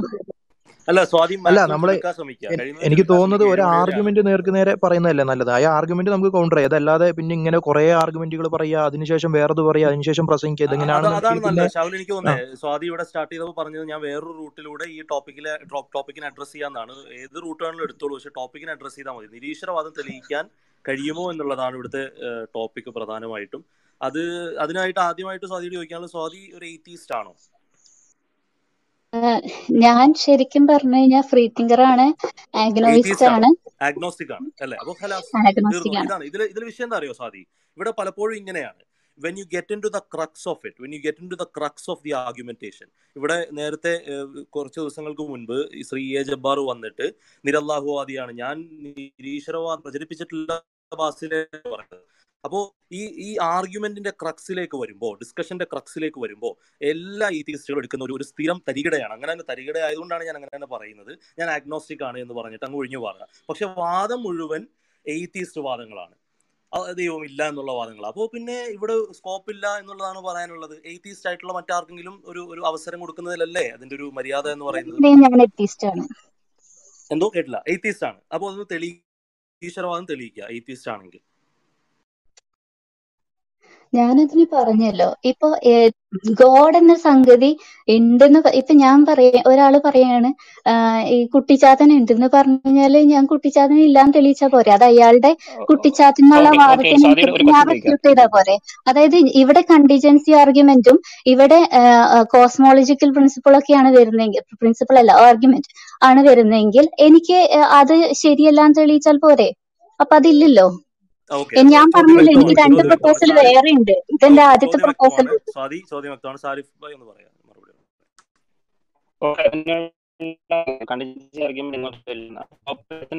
സ്വാതിക്ക് തോന്നുന്നു എന്നുള്ളത് സ്വാതിയുടെ ഒരു പേഴ്സണൽ ലോജിക് നേരത്തെ സൂര്യ പറഞ്ഞ പോലെ എന്റെ പേഴ്സണൽ ലോജിക് ആണ് എന്ന് പേഴ്സണൽ ലോജിക്കിന് അങ്ങനെ പേഴ്സണൽ ഒന്നുമില്ല. ലോജിക്കിന് ഞാൻ പറഞ്ഞ മാതിരി നിയമങ്ങളുണ്ട്.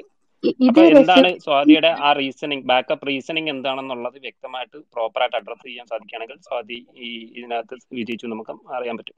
ഓക്കെ ഇത് റെഫ്യൂട്ട് ചെയ്യാൻ മാത്രം അത്ര സ്ട്രോങ്സ്റ്റ് ആയിട്ടുള്ള ഒരു ഫിസിക്കൽ ലോ സയന്റിഫിക് ലോ ഒന്നുമല്ല. ഒരു എവിഡൻസ് ബേസ്ഡ് അല്ല ഫാക്ച്വൽ ബേസ്ഡ് അല്ല എക്സ്പെരിമെന്റ് ഒബ്സർവേഷൻ എംപെരിക്കൽ ഒബ്സർവേഷൻ ഒന്നും ബേസ്ഡ് അല്ല. ജസ്റ്റ് ഫിലോസഫി ഫിലോസഫി എന്ന് പറഞ്ഞാൽ ഓൺലി ലോജിക്കൽ ബേസ്ഡ് ആണ്. അപ്പൊ ഈ ലോജിക്ക് വെച്ച് തന്നെ എനിക്ക് വേറെ പ്രപ്പോസൽ വെച്ച് കഴിഞ്ഞാൽ നിങ്ങളുടെ ഈ ഗോഡിന്റെ ശതമാനം കുറയും. അതായത് നിങ്ങളിപ്പോ ഞാൻ നേരത്തെ ഒരു ക്വസ്റ്റ്യൻ ചോദിച്ചതിന് നിങ്ങൾ ഉത്തരം പറഞ്ഞില്ല. അതായത് ഗോഡിന്റെ ഇന്റൻഷൻ ക്യാരക്ടറിസ്റ്റിക്സ് നിങ്ങൾ എങ്ങനെയാണ് തീരുമാനിച്ചത്? അതായത് വെറും ലോജിക്ക് വെച്ച് ഒരു കാര്യം ക്യാരക്ടറിസ്റ്റിക്സ് തീരുമാനിക്കുന്ന അക്സെപ്റ്റബിൾ ആണോ? അല്ലെങ്കിൽ എക്സ്പെരിമെന്റ് ഒബ്സർവേഷൻ ഞാൻ പറഞ്ഞു ഇലക്ട്രോൺസും ന്യൂട്രോൺസും എല്ലാം കണ്ടുപിടിച്ചതും അതിന്റെ ക്യാരക്ടറിസ്റ്റിക്സ് ഒക്കെ തീരുമാനിച്ചതും എക്സ്പെരിമെന്റൽ ഒബ്സർവേഷൻ ഡാറ്റാസ് ഒക്കെ കണ്ടാണ്. ഇത് ഇല്ലാണ്ട് എങ്ങനെയാണ് ഗോഡ് ഉണ്ടെന്നും ഗോഡിന് ഇതൊന്നും അപ്ലിക്ക ഓക്കെ ഇപ്പൊ ഞാൻ പറയണേ thermodynamics first law energy neither can create not be destroyed എന്ന് പറയുന്ന കാര്യം ആക്സെപ്റ്റബിൾ ആണെങ്കിൽ ഗോഡിൽ ഗോഡ് എന്ന് പറയുന്നത് അദൃശ്യനാണ്. നിങ്ങൾക്ക് ഗോഡിന് ഒന്നുമില്ല. എന്നിട്ട് ഒന്നില്ലായ്മയിൽ നിന്ന് എന്തെങ്കിലും ഉണ്ടാക്കുന്നത് അത് ഇമ്പോസിബിൾ അല്ലേ? അപ്പൊ അങ്ങനെ വരുമ്പം ഏഹ് അപ്പൊ ഗോഡിനെ എല്ലാം ചെയ്യാമെങ്കിൽ എന്റെ എക്സ് പാർട്ടിക്കിളിനും ഇതുപോലെ എന്റെ രണ്ട് പ്രപ്പോസൽ വേറെയുണ്ട്. അതിനും ഇതിനും കംപ്ലീറ്റ്ലി ഡിഫറെന്റ് ആയിട്ടുള്ള പ്രപ്പോസൽ ആണ് കേട്ടോ മറ്റേത്. ഓക്കെ സോറി ആ. എക്സ് പാർട്ടിക്കിളിനോട് ഒന്ന് പിന്നെ കൗണ്ടർ ചെയ്തോട്ടെ. അതായത് ഞാൻ നേരത്തെ ഒരു ചോദ്യം ചോദിച്ചിട്ടുണ്ടായിരുന്നു. പിന്നെ സ്വാതിയുടെ അടുത്ത് അത് ലോജിക്കലി കണക്ട് ചെയ്യണമെന്ന് പറഞ്ഞിട്ടുണ്ടായിരുന്നു. അപ്പൊ സോദി പറയുന്നത് ലോജിക്കലി അങ്ങനെ ഒരു കണക്ഷനും ഇല്ല എന്നാണ്. അത് അതോടെ അതിന്റെ വാലിഡിറ്റി തീർന്നു സോദി അതായത് അതൊരു ആർഗ്യുമെന്റ് ആയിട്ട് പോലും എടുക്കാൻ കഴിയില്ല. നിങ്ങൾ സമ്മതിക്കണം. അതിനൊരു ലോജിക്കലി പിന്നെ ആർഗ്യൂ ചെയ്യാൻ കഴിയില്ല എന്ന് പറയുന്നുണ്ട്. ഇനി ഓക്കെ ഇനി എക്സ് പാർട്ടിക്കിൾ എന്ന് പറഞ്ഞിട്ടുള്ള ഒരു സാധനം അടിസ്ഥാനപരമായി നിലനിന്നു. അതിൽ നിന്ന് പിന്നെ പ്രപഞ്ചം ഉണ്ടായി എന്നുള്ളതാണ്. അപ്പോൾ എന്തുകൊണ്ടാണ് ഒരു പ്രത്യേക മൊമെന്റിൽ അതായത് fourteen point something years before ആണ് നമ്മുടെ പ്രപഞ്ചം ഉണ്ടായത്. ഒരു പ്രത്യേക സമയത്ത് നിങ്ങൾ ഈ പറയുന്ന എക്സ് പാർട്ടിക്കിൾ പ്രപഞ്ചം സൃഷ്ടിച്ചു അല്ലേ? അങ്ങനെയാണെന്നുണ്ടെങ്കിൽ അത് എന്തുകൊണ്ട് ആ ഒരു പ്രത്യേക മൊമെന്റ് സൃഷ്ടിച്ചു എന്നൊന്ന് പറയാമോ ലോജിക്കലി ഞാൻ പറഞ്ഞില്ല കേട്ടോ താങ്കൾ പറഞ്ഞല്ലോ ഞാൻ പറഞ്ഞു. ഞാൻ പറഞ്ഞത് അതിൽ എന്തെങ്കിലും ലോജിക്കൽ കോൺട്രഡിക്ഷൻ ഉണ്ടെങ്കിൽ നിങ്ങൾ എന്നോട് പറയണമെന്നാ. ഞാൻ അവിടെ ലോജിക്കൽ ഇമ്പോസിബിൾ ആയി ഒന്നും കാണുന്നില്ല. അത് ഐഡന്റിറ്റി ആണ് മിഡിൽ പൊസിഷൻ നിങ്ങളാണ് പറയേണ്ടത്. എങ്ങനെയാണ് ലോജിക്കലി ഞാൻ പറഞ്ഞത് ഇമ്പോസിബിൾ ആണ്? ഞാൻ ഈ പറയുന്ന ആൾക്കാർക്ക് ലോജിക്കലി പോസിബിൾ ആയിട്ട് ഇനി മനസ്സിലാവും. ഞാൻ പറയാം പറയട്ടെ? അടുത്ത പ്രസംഗിക്കല്ലോ നമ്മൾ ഇവിടെ നമ്മളിവിടെ പറഞ്ഞ കാര്യങ്ങൾ അതേപടി പിന്നെ കൗണ്ടർ ചെയ്ത് കഴിഞ്ഞാലാണല്ലോ. പിന്നെ ആ പോയിന്റിന് ഒരു വാലിഡിറ്റി വേണ്ടേ. അതായത് ഞാൻ ഇവിടെ പറഞ്ഞ ഒന്നാമത്തെ കാര്യം സ്വാതിയെ ബന്ധപ്പെട്ടിട്ട്. ആ പിന്നെ സ്വാതി തന്നെയാണ് ഇവിടെ പറഞ്ഞത്. ഞാൻ പറയുന്ന ഈ എക്സ് എന്ന പാർട്ടിക്കിളിന് ഒരു ലോജിക്കും ഒരു പിന്നെ ലോയും സയന്റിഫിക് ലോയും ഒന്നും ബാധകല്ല എന്ന് പറഞ്ഞത് സ്വാതിയാണ്. അതുകൊണ്ടാണ് ഞാൻ പറഞ്ഞത്. ലോജിക്ക് ബാധകല്ലെങ്കിൽ അങ്ങനെ ഒരു പ്രത്യേകിച്ച് ഒരു ലോയും ബാധകല്ലാതെ ചുമ്മാ നിങ്ങൾ പറയുന്നുണ്ടെങ്കിൽ അത് ലോജിക്കിന്റെ പരിധി വിട്ടുപോയി. അത് റേഷനാലിറ്റിയുടെ ഫിലോസഫിയുടെ എല്ലാത്തിനെയും പരിധി വിട്ടുപോയി. അതിന് അതിനെ ഒരു ആർഗ്യുമെന്റ് ആയിട്ട് എടുക്കാനുള്ള വാലിഡിറ്റി പോലും ഇല്ല എന്ന് സ്വാതി പറഞ്ഞോട്ടെ ഫിനിഷ് ചെയ്തോട്ടെ. അതിനെ ഒരു ആർഗ്യുമെന്റ് ആയിട്ട് എടുക്കേണ്ട വാലിഡിറ്റി പോലും ഇല്ലാന്ന് സോദി തന്നെ ഇവിടെ സമ്മതിച്ചു കഴിഞ്ഞു. ഇവിടെ ഞാൻ ഒരു ചോദ്യം ചോദിച്ചു. എക്സ് എന്നുള്ള പാർട്ടികൾ പിന്നെ സോദി മനസ്സിലാക്കേണ്ടത് നമ്മൾ പറഞ്ഞ ആർഗ്യുമെന്റിനെ അതേപടി നിങ്ങൾ അംഗീകരിച്ചു കഴിഞ്ഞു എന്നുള്ളതാണ്. അതായത് എല്ലാത്തിനും ഫണ്ടമെന്റൽ ആയിട്ട് എക്സ് എന്നുള്ള ഞാനൊന്ന് ഫിനിഷ് ചെയ്തോട്ടെ. ഉണ്ടെന്നുണ്ടെങ്കിൽ നിങ്ങൾക്ക് അത് പറയാം. ഞാനൊന്ന് പറഞ്ഞോട്ടെ.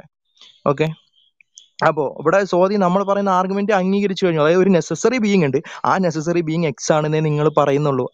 അപ്പൊ മനസ്സിലായില്ലേ? അതായത് ഒരു നെസസറി ബീങ് ഉണ്ട്. അപ്പോൾ നമ്മൾ തമ്മിലുള്ള ആ ഒരു അഭിപ്രായ വ്യത്യാസങ്ങൾ പിന്നെയും കുറഞ്ഞു. പിന്നെ അത് എക്സ് എന്നുള്ള ഒരു സാധനമാണെന്ന് പറയുമ്പോൾ അതിന്റെ ആട്രിബ്യൂട്ട്സുമായി ബന്ധപ്പെട്ടുള്ള ചർച്ചകൾ വരും. അവിടെയാണ് പിന്നെ സ്വാതി പറയുന്നത് എക്സ് എന്നുള്ള ഒരു സാധനം ഒരു മൊമെന്റ് ഓഫ് ടൈമിൽ അല്ലെ ഇപ്പൊ പ്രപഞ്ചം ഉണ്ടായത് fourteen point something years before ആണെന്നുള്ളതാണ് നമ്മുടെ ഇപ്പോഴുള്ള കണക്കുകൂട്ടൽ. അങ്ങനെയാണെന്നുണ്ടെങ്കിൽ അത്രയും ഉള്ള ഒരു ടൈം ഓഫ് മൊമെന്റിൽ പ്രപഞ്ചം സൃഷ്ടിക്കപ്പെട്ടു. ഈ ഒരു പിന്നെ എക്സ് എന്നുള്ള സാധനം കാരണമായിട്ട്. അപ്പോൾ സ്വാഭാവികമായിട്ടും നെസസറി ആയിട്ട് ഒരു സാധനം ഉണ്ടെന്നുണ്ടെങ്കിൽ അത് എറ്റേണൽ ആയിരിക്കണം. പിന്നെ എറ്റേണലായി നിലനിന്ന കാര്യമായിരിക്കണം അപ്പോൾ എറ്റേണലായി നിലനിന്നിരുന്ന ഒരു കോഴ്സ് കാരണമായിട്ട് fourteen point something years before ഒരു പ്രപഞ്ചം ഉണ്ടായി എന്നുണ്ടെങ്കിൽ അവിടെ ആ ഒരു ആ ഒരു പിന്നെ ഒരു പ്രത്യേക മൊമെന്റിൽ ആ പ്രപഞ്ചം സൃഷ്ടിക്കപ്പെടാനുള്ള കാരണം എന്താണെന്ന് കൂടെ ലോജിക്കലി സംസാരിക്കുകയാണെന്നുണ്ടെങ്കിൽ എക്സ്പ്ലെയിൻ ചെയ്യാനുള്ള ബാധ്യത നിങ്ങൾക്കുണ്ട്. അത് ഇവിടെ ഒന്ന് പറയണം ഓക്കെ ഓക്കെ ഞാനേ ഞാൻ പറഞ്ഞു. എനിക്ക് മൂന്ന് പ്രപ്പോസൽ ഉണ്ട്. അതിലൊന്ന് മാത്രമേ ഇതാവണുള്ളൂ. ബാക്കി രണ്ട് പ്രൊപ്പോസൽ പോകും ഡിഫറെന്റ് ആണ്. ആ ഓക്കെ എന്തെങ്കിലും ഡിഫറെന്റ് ആണ്. അവിടെ എക്സ് പാർട്ടിക്കിൾ അല്ല വേറെ ഉള്ളത്. ഓക്കെ പിന്നെ ഞാൻ പറയാം. ഇപ്പൊ എക്സ് പാർട്ടിക്കിൾ വരെ എത്തിയില്ലേ? ഇനി ലോജിക്കലി ഞാൻ പറയുന്ന ഞാൻ പറയുന്നതിൽ ഒരു കോൺട്രഡിക്ഷനും ഇല്ല. ലോ എല്ലാ ലോസും നാല് ലോസും ഇതിലുണ്ട്. നിങ്ങൾക്ക് സംശയം ഉണ്ടെങ്കിൽ ഓഡിയൻസിന് വേണമെങ്കിൽ ചെക്ക് ചെയ്യാവുന്നതാണ്. ഓക്കെ ഗൂഗിൾ നോക്കിക്കഴിഞ്ഞാൽ ലോ ഓഫ് ലോജിക് ഒക്കെ കിട്ടും. സിമ്പിൾ ആയിട്ടുള്ള കാര്യങ്ങളാണ് പ്രത്യേകിച്ച് വലിയ റോക്കറ്റ് സയൻസ് ഒന്നും അല്ല.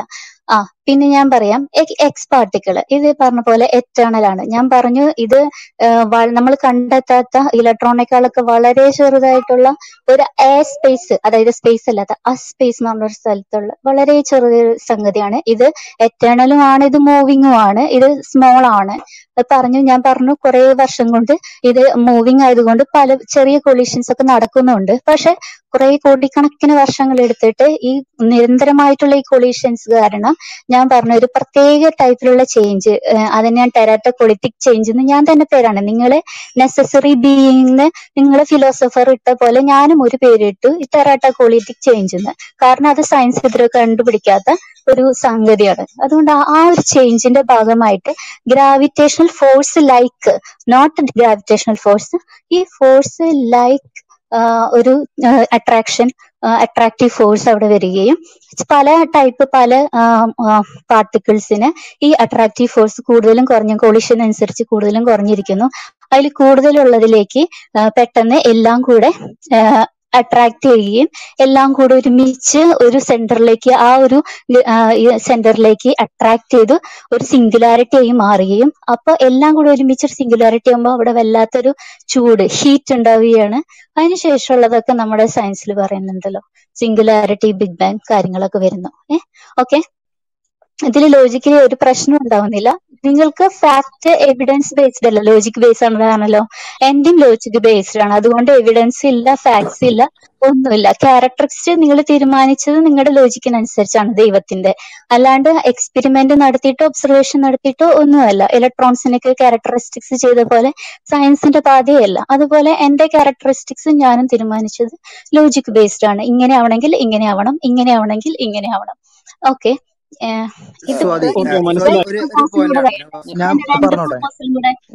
Shahul Shahul one second Shahul one second ജോഹറാണ്.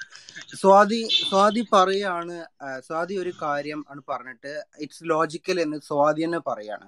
ഇതിൽ first time if you are using logic ഈ ഒരു കേസിൽ ഇപ്പൊ സ്വാതി പറഞ്ഞല്ല ഇപ്പൊ X particle Y particle and you use a word called ആസ്പേസ് എന്നുള്ള ഒരു വേർഡാണ് യൂസ് ചെയ്തത്. ആ ഒരു ആസ്പേസ് എന്നുള്ള ഒരു വേർഡ് വരെ ലോജിക്കലാണ് പക്ഷെ അതിനുശേഷം സ്വാതി ചെയ്ത എക്സ് പാർട്ടിക്കിൾ വൈ പാർട്ടിക്കിൾ അല്ലെങ്കിൽ whatever the particles are that's not logical കാരണം ആസ്പേസിന്റെ ഒരു ഡെഫിനിഷൻ എന്ന് തന്നെ പറയുന്നത് ബിയോണ്ട് സ്പേസ് എന്നാണ് സ്വാതി പറഞ്ഞത്. ഓക്കെ അപ്പോൾ ആ ഒരു ഡെഫിനിഷൻ ബേസ് ചെയ്തിട്ട് നമുക്ക് അതുവരെ അംഗീകരിക്കണം. പിന്നെ you are telling us there is collisions okay collisions എന്ന് പറഞ്ഞു കഴിഞ്ഞാൽ അഗെയിൻ അവിടെ ഓൾറെഡി സ്പേസ് അവിടെ കടന്നു വന്നു. സ്പേസ് ഇല്ലാതെ ഒരിക്കലും കൊളീഷൻ സാധ്യമല്ല. അപ്പോൾ സാദി പറഞ്ഞ ഈ എക്സ് പാർട്ടിക്കിളും വൈ പാർട്ടിക്കിളും അല്ലെങ്കിൽ കൊളീഷനും സ്വാതിയുടെ ഡെഫിനിഷൻ അനുസരിച്ചിട്ട് ആ സ്പേസിൽ സാധ്യമല്ല. സോ സ്വാതിയുടെ ലോജിക്ക് അവിടെ തന്നെ ഫ്ലോപ്പ് ആയിരിക്കുകയാണ്. ഡു വാണ്ട് ആഡ് സംതിങ് അതെ പിന്നെ ഞാൻ പറഞ്ഞോട്ടെ? സ്വാതി പറഞ്ഞ സ്വാതി ഒരു മിനിറ്റ് സ്വാതി തന്നെ ഒന്ന് പൂർത്തിയാക്കട്ടെ. അത് കഴിഞ്ഞിട്ട് നമുക്ക് പോകാം. രണ്ടുപേരും കൂടെ വെയിറ്റിംഗ് ആണ്. അതുകൊണ്ട് നമുക്ക് ഏഴ് മണിക്ക് നിർത്തണം എന്ന് പറഞ്ഞല്ലേ? അതി പറഞ്ഞോളൂ. ഇപ്പൊ പറഞ്ഞ ആർഗ്യുമെന്റ്സ് പറഞ്ഞുതരാം. ആ സ്പേസ് എന്ന് പറഞ്ഞാൽ സ്പേസ് ഇല്ല എന്നല്ല ഉദ്ദേശിച്ചത്. ഈ സ്പേസ് ഇല്ലാത്ത സ്പേസ് ഇപ്പോഴത്തെ സ്പേസുമായി കമ്പയർ ചെയ്യാൻ പറ്റാത്തൊരു സ്ഥലമാണെന്ന് ഞാൻ പറഞ്ഞു. ഒരു കുഞ്ഞി സ്ഥലമാണ്.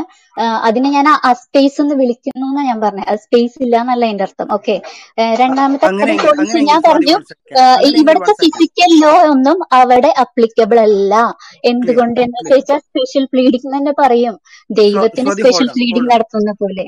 സ്വാതി ഹോൾഡ് ഓൺ അങ്ങനെയെങ്കിൽ ഒരൊറ്റ കേസ് അങ്ങനെയാണെങ്കിൽ ഇപ്പൊ നേരത്തെ നെവാസ്ക ഓൾറെഡി അതിന് റിപ്ലൈ തന്നു.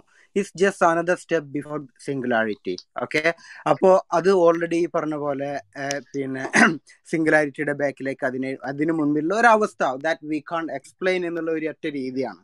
അപ്പോ അപ്പൊ ബേസിക്കലി പിന്നെ അതുമായിട്ട് ബന്ധപ്പെട്ട് ഷാഹുലും വേറൊരു പോയിന്റ് കൂടി പറഞ്ഞു. എന്ന് വെച്ച് കഴിഞ്ഞാൽ അങ്ങനെയെങ്കിൽ അതിന് അതിന് കാരണമായിട്ടുള്ള സ്വാതി ഇവിടെ ശ്രദ്ധി ചെയ്യേണ്ടത് എന്താന്ന് വെച്ച് കഴിഞ്ഞാൽ അവിടെ ഇങ്ങനെ ഒരു ഒരു സാധ്യതയല്ല കാണേണ്ടത്.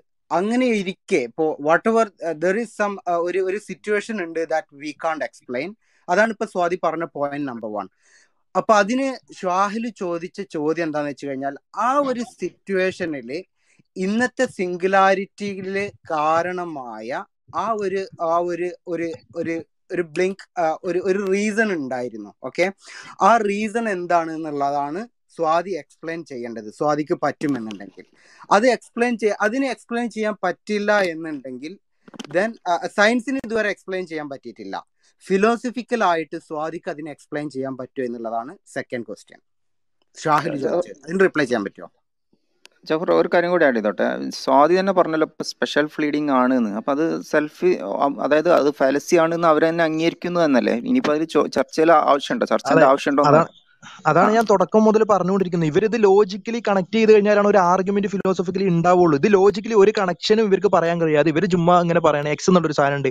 ആ എക്സ് എന്നുള്ള സാധനത്തിലോട്ട് നിങ്ങൾ എത്തി എങ്ങനെ എത്തി എന്ന് പറയാൻ കഴിയണം. ഇപ്പോൾ ഇപ്പോൾ കണ്ടിൻജൻസി ആർഗ്യുമെന്റ് അനുസരിച്ചിട്ടാണെങ്കിൽ ഒരു നെസസറി ബീങ് ഉണ്ടായിരിക്കണം എന്ന് പറയുന്നത് ലോജിക്കലി അവിടെ കണക്ട് ചെയ്യുന്നുണ്ട്. അതായത് ഈ പിന്നെ കണ്ടിൻജന്റ് ആയിട്ടുള്ള കാര്യങ്ങൾക്ക് സ്വയം സെൽഫ് എക്സ്പ്ലെയിൻ ചെയ്യാൻ കഴിയില്ല. അതുകൊണ്ട് തന്നെ അവയുടെ എല്ലാത്തിനും എക്സ്പ്ലനേഷൻ കാരണമായി സെൽഫ് എക്സ്പ്ലെയിൻ ചെയ്യാൻ കഴിയുന്ന ഒരു അനിവാര്യമായ അസ്തിത്വം ഉണ്ടായിരിക്കണം എന്നുള്ളത് ലോജിക്കലി പോയിന്റ് ബൈ പോയിന്റ് നമ്മൾ എത്തുന്നതാണ്. ഇത് നേരെ ശൂന്യാകാശത്തേക്ക് പോയിട്ട് അവിടെ എക്സ് എന്നൊരു സാധനം ഉണ്ട് എന്ന് പറയാം. അത് എങ്ങനെയാണെന്ന് ചോദിക്കുമ്പോൾ അത് സ്പെഷ്യൽ ബ്ലീഡിംഗ് എന്ന് പറഞ്ഞു കഴിഞ്ഞാൽ കഴിഞ്ഞു. അതാണ് ഞാൻ പറഞ്ഞത് ലോജിക്കിന്റെ പുറത്ത് പോയി കഴിഞ്ഞിട്ട് പിന്നെ എന്ത് സംസാരിക്കാനുള്ളത്? ഈ ആർഗ്യുമെന്റ് ഇവർ തന്നെ പറയുന്നത് ഇത് പൊട്ടത്തരാന്നാണ്. പിന്നെ നമ്മളതുമായിട്ട് എന്ത് സംവദിക്കാനാണെന്ന് എനിക്ക് മനസ്സിലാകുന്നില്ല പിന്നെ രണ്ടാമത്തെ കാര്യം ഈ സയൻസ് പിന്നെ സയൻസ് എന്തോ മഹത്തരമായതാണ്. അത് ഒബ്സർവേഷനെയും എക്സ്പെരിമെന്റിനെയും ഒക്കെ അംഗീകരിക്കുന്നു. പിന്നെ അതിനൊക്കെ ബേസ് ചെയ്തിരിക്കുന്നു. ഫിലോസഫി എന്ന് പറഞ്ഞു കഴിഞ്ഞാൽ അതൊന്നും അല്ല ഈ ഫിലോസഫി ഈ സയൻസ് തന്നെ ഫിലോസഫിനെ ബേസ് ചെയ്തിട്ടാണ് സയന്റിഫിക് ആയിട്ടുള്ള ലോസും കോൺസ്റ്റൻസും കാര്യങ്ങളും പോലും കണ്ടെത്തുന്നത്. അതായത് സയൻസ് തന്നെ ബേസ് ചെയ്തിരിക്കുന്നത് ഫിലോസഫിനെയാണ് അങ്ങനെയുള്ളപ്പോ ആ, പിന്നെ പിന്നെ ഫിലോസഫിയിൽ കാര്യമില്ല എന്ന് പറഞ്ഞു കഴിഞ്ഞാൽ അതൊരു തരത്തിലുള്ള സെൽഫ് റെഫ്യൂട്ടേഷൻ ആണ്. ഇപ്പൊ ഉദാഹരണത്തിന് പറയുന്നുണ്ടെങ്കിൽ നമ്മൾ സ്ഥിരം പറയുന്ന കാര്യങ്ങളാണ്. ഇപ്പോ ഒരു സാധനം കോൺസ്റ്റന്റ് ആണ്. ഗ്രാവിറ്റേഷണൽ കോൺസ്റ്റന്റ് ഇപ്പൊ നമ്മൾ സയന്റിഫിക്കലി അംഗീകരിക്കുന്ന കാര്യമാണ്. പക്ഷെ അത് കോൺസ്റ്റന്റ് ആണ്. ഇന്നലെ ഇന്നലെ എല്ലാം അത് ആ ഒരു വാല്യൂവിൽ തന്നെയായിരുന്നു പ്രവർത്തിച്ച് ഇരുന്നതെന്നും ഇനി നാളെയോ അത് ആ പിന്നെ ഒരു വാല്യൂവിൽ തന്നെ പ്രവർത്തിക്കുന്നെന്നും നമ്മൾ ഒരു എക്സ്പെരിമെന്റിന്റെയോ ഒരു ഒബ്സർവേഷന്റെയോ ഒരു കണ്ടെത്തലിന്റെയോ ബേസിലല്ല പറയുന്നത്. മറിച്ച് എന്താണ്? അത് ഒബ്സർവ് അത് നമ്മളുടെ ഒരു തരത്തിലുള്ള ഫിലോസഫിനെ അപ്ലൈ ചെയ്യലാണ്. അല്ലാതെ നാളെ ആരെങ്കിലും പോയിട്ട് പിന്നെ അത് കണ്ടവരുണ്ടോ? ഇല്ല. അപ്പൊ ഇതുപോലുള്ള ലോജിക്കൽ ഇനി അതുപോലെ പറയാവുന്ന ഒരു കാര്യമാണ് ഇപ്പോ ഡാർക്ക് എനർജി ഡാർക്ക് എനർജി എന്നുള്ള കാര്യത്തിലോട്ട് നമ്മൾ എത്തുന്നത് തന്നെ ഈ ഫിലോസഫിക്കൽ ഐഡിയനെ യൂസ് ചെയ്തിട്ടാണ്. അതല്ലാതെ നമ്മൾ നേർക്ക് നേരെ എവിടെയെങ്കിലും ലെൻസ് വെച്ച് ഡാർക്ക് എനർജിനെ പിടിച്ച് ഒരു ജാറിനകത്താക്കിയിട്ട് ഇതേ കണ്ടോ ഇറ്റ്സ് പ്രൂവ്ഡ് എന്ന് പറഞ്ഞിട്ടല്ല. കാരണം പിന്നെ ഗ്രാ നമ്മൾ പിന്നെ ഗ്രാവിറ്റി അനുസരിച്ചിട്ടാണെന്നുണ്ടെങ്കിൽ ബിഗ് ബാങ് അനുസരിച്ച് ഉണ്ടായുള്ള ഒരു പ്രപഞ്ചം വികസിച്ചുകൊണ്ടിരിക്കുന്ന ഒരു പ്രപഞ്ചം പ്രപഞ്ചം ഗ്രാവിറ്റി അനുസരിച്ച് ഒരു പരിധി കഴിയുമ്പോൾ തിരിച്ച് പിന്നെ തിരിച്ച് ഒരു സിംഗുലാരിറ്റി അവസ്ഥയിലോട്ട് തന്നെ ഒരു തരത്തിലുള്ള ബിഗ് ക്രഞ്ച് സംഭവിച്ചു വരും എന്നാണ്. അത് സംഭവിക്കാതെ അത് നമ്മൾ നിരീക്ഷിക്കുന്ന പ്രപഞ്ചം കൂടുതൽ വേഗതയിൽ വികസിച്ചു കൊണ്ടിരിക്കുന്നു എന്നുള്ളതാണ് നമ്മൾ നിരീക്ഷിക്കുന്നത്. അപ്പൊ സ്വാഭാവികമായിട്ടും അങ്ങനെ ഒരു വികാസത്തിന് കാരണമായിട്ട് അവിടെ ഒരു എനർജി വർക്ക് ചെയ്യുന്നുണ്ടാകണം. അത് നമ്മുടെ കയ്യിൽ കിട്ടുന്നില്ല. അതുകൊണ്ട് നമ്മൾ ഡാർക്ക് എനർജി എന്ന് പേരിട്ടു അപ്പൊ ഡാർക്ക് എനർജിനെ നമ്മൾ എങ്ങനെയാ മനസ്സിലാക്കി? ലോജിക്കിനെ ഫിലോസഫിനെ അനുസരിച്ചിട്ടാണ്. അപ്പോൾ ഫിലോസഫി ബേസ് ചെയ്തിട്ടാണ് സയൻസ് പോലും പ്രവർത്തിക്കുന്നത് എന്നുള്ള ബോധ്യം ബോധ്യം ഇല്ലാതാണ് പിന്നെ വന്നിട്ട് ആണ് മെയിൻ ഫിലോസഫി ഒക്കെ കഴിഞ്ഞ സാധനമാണ്. പിന്നെ അരിസ്റ്റോട്ടിൽ ഈ കാര്യമൊക്കെ പറഞ്ഞത്. എംബ്രി പിന്നെ അരിസ്റ്റോട്ടിൽ അല്ലെങ്കിൽ ഈ ഗ്രീക്ക് ഫിലോസഫേഴ്സ് ഒക്കെ ജസ്റ്റ് ഫിലോസഫേഴ്സ് മാത്രമല്ല സയൻസ് അവരുടെ പാർട്ടാണ് മാത്തമാറ്റീഷ്യൻ മാത്തമാറ്റിക്സ് അവരുടെ പിന്നെ അവരുടെ മേഖലയാണ്. അതുപോലെ പിന്നെ നാച്ചുറൽ സയൻസ് ഈ പിന്നെ ഈ കാര്യങ്ങളൊക്കെ എംബ്രിയോളജിയായി ബന്ധപ്പെട്ട കാര്യങ്ങളൊക്കെ അവർ നിരീക്ഷിക്കുന്നത് വാസ്തവത്തിൽ അന്നത്തെ ചാപിള്ളിയാവുന്ന അവസ്ഥയുമായിട്ട് ബന്ധപ്പെടുത്തിയിട്ടോ ഒക്കെ അവരുടെ നിരീക്ഷണങ്ങളാണ്. അത് അവരുടെ സയൻസ് ആണ്. അപ്പോ എന്ന് മാത്രമല്ല പിന്നെ സയൻസ് കുറെ ഡെവലപ്ഡ് ആയിട്ട് മൈക്രോസ്കോപ്പ് ഒക്കെ കണ്ടെത്തിയ ശേഷം പുരുഷന്റെ പിന്നെ സ്പേം നിരീക്ഷിച്ച ശേഷം നമ്മൾ എന്താണ് പിന്നെ അത് നിരീക്ഷിച്ച ആൾ തന്നെ പറഞ്ഞത് ഇതിനകത്ത് ഒരുപാട് ജീവനുകളെ കാണുന്നുണ്ട്. അതുകൊണ്ട് പുരുഷന്റെ സ്പേം മാത്രമാണ് ഗർഭത്തിന് ഉത്തരവാദിയാവുന്നത് കുഞ്ഞിനെ ഉണ്ടാക്കുന്നത്. കുഞ്ഞിനെ നിർമ്മിക്കുന്ന അത് മാത്രം ചേർന്നിട്ടാണ് എന്ന് പോലുള്ള വാദങ്ങൾ ഉണ്ടായിട്ടുണ്ട്. ഇതൊരിക്കലും ഫിലോസഫിയുടെ ലിമിറ്റ് അല്ല സഹോദരി. അതായത് പിന്നെ ഇത് സയൻസിന്റെ തന്നെ ലിമിറ്റ് ആണ് അതായത് നമ്മൾ ഒബ്സർവേഷന്റെ പിന്നെ ലിമിറ്റേഷനിൽ നിന്നുകൊണ്ടാണ് ഏതൊരു തിയറിയിലും എത്തുന്നത്. സ്വാഭാവികമായിട്ടും എല്ലാ ഒബ്സർവേഷനും ലിമിറ്റഡ് ആണ്. അതുകൊണ്ട് തന്നെ സയന്റിഫിക് ആയിട്ട് നമ്മൾ എത്തുന്ന ഏതൊരു കൺക്ലൂഷനും ലിമിറ്റഡ് ആയിരിക്കും. അതുകൊണ്ട് scientific ആയിട്ടുള്ള ഒരു കൺക്ലൂഷൻ തന്നെ സയൻസിന്റെ ഭാഷയിൽ ഇല്ല അപ്പൊ നിങ്ങൾ ഇത്ര നേരം പറഞ്ഞ സാധനങ്ങളൊക്കെ ഇത്ര ഇത്രേ ഉള്ളൂ എന്നെങ്കിലും മനസ്സിലാക്കുക. ഓക്കെ ഒരു പോയിന്റും കൂടി Swathi just one second Swathi Swathi മൂന്ന് പോയിന്റ് മൂന്ന് കാര്യങ്ങൾ മൂന്ന് കാര്യങ്ങൾ പറയാനുണ്ട് എന്നാ പറഞ്ഞത് അതിലേതെങ്കിലും പിന്നെ ഈ സ്പെഷ്യൽ പ്ലീഡിങ് അല്ലാത്ത വല്ലതും ഏതെങ്കിലും ഉണ്ടോ? ഒന്ന് യെസ് പറഞ്ഞോ പറയണേ. യെസ് സാറിന് പറയുന്നതിന് മുന്നേ ഞാൻ പറയട്ടെ? പ്ലീസ് പ്ലീസ് അതല്ല explanation sorry you have you have taken enough time okay പാർട്ടിക്കിളിന് special pleading ഉണ്ടായാലും എന്താ കുഴപ്പം? സോറി സോറി കുഴപ്പം നമുക്ക് വേണ്ട. ഞാൻ സ്പെഷ്യൽ ബ്ലീഡിംഗ് പറയുന്നില്ല. മറ്റു കൂടുതൽ സ്വാതി എടുത്തിട്ടുണ്ട്. സ്വാതിക്ക് ഏറ്റവും കൂടുതൽ സമയം സ്വാതിക്കാണ് നൽകിയിട്ടുള്ളത്. ബാക്കിയുള്ള സ്പീക്കേഴ്സിനെക്കാളും ഒരുപാട് സമയം എടുത്തിട്ടുണ്ട്. അത് ഒരു മാത്രമല്ല മിനിറ്റ്. പ്രശ്നം എന്താ വെച്ചാൽ special pleading fallacy special pleading fallacy എന്താ പ്രശ്നം എന്നാണ് അത് തന്നെ ഫലേഷ്യസ് ആണ്. ആ പറച്ചിൽ തന്നെ ആ വാദം തന്നെ ഫലേഷ്യസ് അല്ലേ സ്വാതി? അപ്പോ ഒരു മിനിറ്റ് ഒരു മിനിറ്റ്. സ്വാതി സ്വാതി ബേസിക്സ് ആണ്. an argument to be valid Swathi ഒന്ന് കേൾക്കുക. For an argument to be valid it should follow the uh, premise logically അല്ലെ? Conclusion should follow the premise logically എന്നുള്ളതാണ്. അതാണ് ആർഗ്യുമെന്റേഷന്റെ ബേസിക് ബേസിക് ആയിട്ടുള്ള ഒരു കാര്യം. അപ്പോൾ സ്വാതി ഒന്ന് ക്ഷമ ഒരു മിനിറ്റ് കാണിക്കുക. അതെ അതാ ഞാൻ പറഞ്ഞത്. ഗോഡ് എങ്ങനെ ഉണ്ടായെന്നുള്ള അടുത്ത ചോദ്യത്തിലേക്കാണ് പോകുന്നത് നിരീശ്വരവാദം പ്രൂവ് ചെയ്യാൻ പറഞ്ഞു. അപ്പോൾ ഞാൻ പറഞ്ഞത് ഇതിൽ സ്പെഷ്യൽ ക്ലീനിങ് ക്ലീനിങ് ഫാലസി ആണെന്ന് സ്വാതി തന്നെ പറഞ്ഞു. എന്നിട്ട് നമ്മൾ അതെന്താ അത് ഫലേഷ്യസ് ആണ് എന്ന് ചൂണ്ടിക്കാണിച്ചപ്പോൾ അതിനെന്താ കുഴപ്പമെന്ന് തിരിച്ചു ചോദിക്കുന്നത് സ്വാതി? അപ്പോൾ ഇവിടെ ഒരു ചോദ്യം താങ്കളോട് ചോദിച്ചു. അതിന് പ്രൂവ് ചെയ്യാൻ ഇതുവരെ ഇത്രയും സമയം എടുത്തിട്ടും കഴിഞ്ഞിട്ടില്ല. അത് സ്വാതിയുടെ ഒരു പോക്കാക്കുന്നത് അത് നാസ്തികത എന്ന പക്ഷത്തിന്റെ പോരായ്മയായിട്ട് തന്നെയാണ്.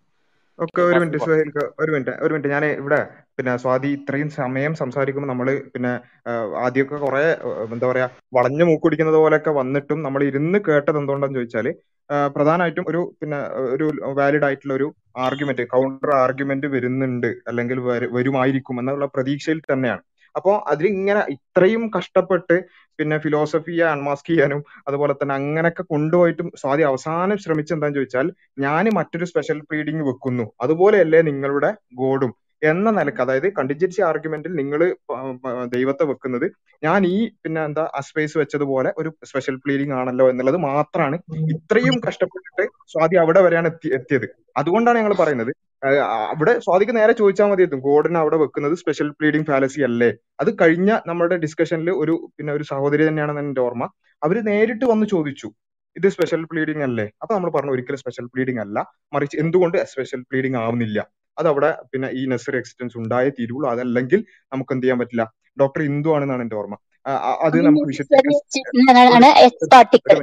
ഒരു മിനിറ്റ് ഒരു മിനിറ്റ് ഒരു മിനിറ്റ് ഓക്കെ ഓക്കെ ഒരു മിനിറ്റ്. അതാണ് ഞാൻ പറഞ്ഞു വന്നത്. ഇത്രയും താങ്കൾ എക്സ് പാർട്ടിക്കിളും അസ്പേസും പിന്നെ വൈ പാർട്ടിക്കിളും കൊളീഷനും ഇങ്ങനത്തെ എല്ലാ സാധനങ്ങളും ഉണ്ടാക്കിയിട്ട് അവസാന സ്വാതി ജവഹർക്ക ചോദിച്ച ചോദ്യത്തിന് പറഞ്ഞത്. അത് പിന്നെന്താ? അത് ഈ പറഞ്ഞ പോലെ ഒരു ഫാലസി ആണെങ്കിൽ എന്താ പ്രശ്നം എന്നാണ് അതാ അവിടെ താങ്കൾ താങ്കളുടെ ഇത്രയും കഷ്ടപ്പെട്ട് ഉണ്ടാക്കി വെച്ച പോയിന്റ് എന്താന്ന് ചോദിച്ചാൽ നിങ്ങൾ ഗോഡിനെ വെക്കുന്നത് പോലെയാണ് ഞാൻ അസ്പേസിനെ വെക്കുന്നത്. എന്നത്. അവിടെയാണ് നമ്മൾ പറയുന്നത് അത് സ്പെഷ്യൽ പ്ലീഡിംഗ് ആണ് എന്നുള്ളത് നമുക്ക് പ്രൂവ് ചെയ്യാൻ പറ്റും. അതിങ്ങനെ കഷ്ടപ്പെട്ട് പ്രൂവ് ചെയ്യേണ്ട ആവശ്യമൊന്നുമില്ല. താങ്കൾ തന്നെ അത് സംബന്ധിച്ച സമ്മതിച്ച സ്ഥിതിക്ക് ഗോഡ് അതേപോലെ സ്പെഷ്യൽ പ്ലീഡിംഗ് ആണല്ലോ എന്നുള്ള ചോദ്യം മാത്രമാണ് താങ്കൾ ഒരു കൗണ്ടർ ആയിട്ട് ഉന്നയിച്ചിട്ടുള്ളത്. എനിക്ക് തോന്നുന്നത് അത് കഴിഞ്ഞ പ്രോഗ്രാമിൽ തന്നെ വളരെ വിശദമായി ഡോക്ടർ ഇന്ദുവിന്റെ ചോദ്യത്തിന് മറുപടി ആയിക്കൊണ്ട് അത് സ്പെഷ്യൽ പ്ലീഡിംഗ് അല്ലാന്ന് തെളിയിച്ച അല്ലെങ്കിൽ തെളിയിച്ച ഞാൻ പറയുന്നില്ല. അത് വളരെ കൃത്യമായി കൊണ്ട് വിശദീകരിച്ച ഒരു കാര്യമാണ്. അപ്പൊ അത് അതാണ് താങ്കൾ അത് ഇത്രയും കഷ്ടപ്പെട്ടിട്ട് അതാണ് പറഞ്ഞതെങ്കിൽ പിന്നെ എന്താ പറയാ കുറെ സമയം പോയി എന്നുള്ളതല്ലാതെ പിന്നെ കാര്യമായിട്ടൊന്നും ഉണ്ടായിട്ടില്ല. അപ്പൊ താങ്കൾക്ക് ഈ നിരീശ്വരവാദം തെളിയിക്കാനുണ്ടെങ്കിൽ അത് അതിന് വല്ല പിന്നെ വാലിഡായ ആർഗ്യുമെന്റുകൾ ഉണ്ടെങ്കിൽ അത് പറയുക. ഇത്രയും കഷ്ടപ്പെട്ടിട്ട് ഒരു സ്പെഷ്യൽ പ്ലീഡിംഗ് ആണല്ലോ അല്ലേ എന്നുള്ള ഒരു ചോദ്യമാണ് ഉന്നയിക്കാൻ പറ്റിയതെങ്കിൽ അത് വളരെ പരിതാപകര ആയിരിക്കും ആണെന്നാണ് എനിക്ക് തോന്നുന്നത്. ആ, സ്വ- സ്വാദിഖ് അത് ഇല്ലെങ്കിൽ നമുക്ക് പിന്നെ നമുക്ക് അവസാനിക്കാനുള്ള സമയമായിട്ടുണ്ട്. നമ്മൾ നേരത്തെ പറഞ്ഞത് ഏഴു മണിക്ക് അവസാനിപ്പിക്കുന്നു പറഞ്ഞിരുന്നു. പിന്നെ ഓൾറെഡി സംസാരിക്കാത്ത രണ്ടാൾക്കാർ ഉള്ളത് കൊണ്ട് സ്വാദിക്ക് അത് പ്ലീസ് ഓക്കെ ഒന്ന് കൺക്ലൂഡ് ചെയ്ത് സംസാരിക്കാം ആ ഓക്കെ ഞാൻ കൺക്ലൂഡ് ചെയ്യാം. ഞാൻ ഇതിലിപ്പോ ഇനി തൊടുന്നില്ല. എനിക്ക് ഇത് ഇല്ലാത്ത രണ്ട് വേറെ ഉണ്ട്. അത് ഞാൻ പറയുന്നില്ല ഇനിയിപ്പോ. പോട്ടെ. ഞാൻ നേരത്തെ പറഞ്ഞ ഷാഹുലിനോട് ഒന്ന് പറയാണ്. ഞാൻ പറഞ്ഞ ഫിലോസഫി സയൻസിൽ വരുന്നത് ഹൈപ്പോത്തസിസും മോഡൽ ഉണ്ടാക്കാൻ മാത്രമാണ്. അതുകൊണ്ട് ഫിലോസഫിയും ലോജിക്കും വെച്ച് മാത്രം ഒരു ഫിനോമിനെ ഒരു ലോയോ തിയറിയോ ഉണ്ടാക്കാൻ സാധിക്കില്ല.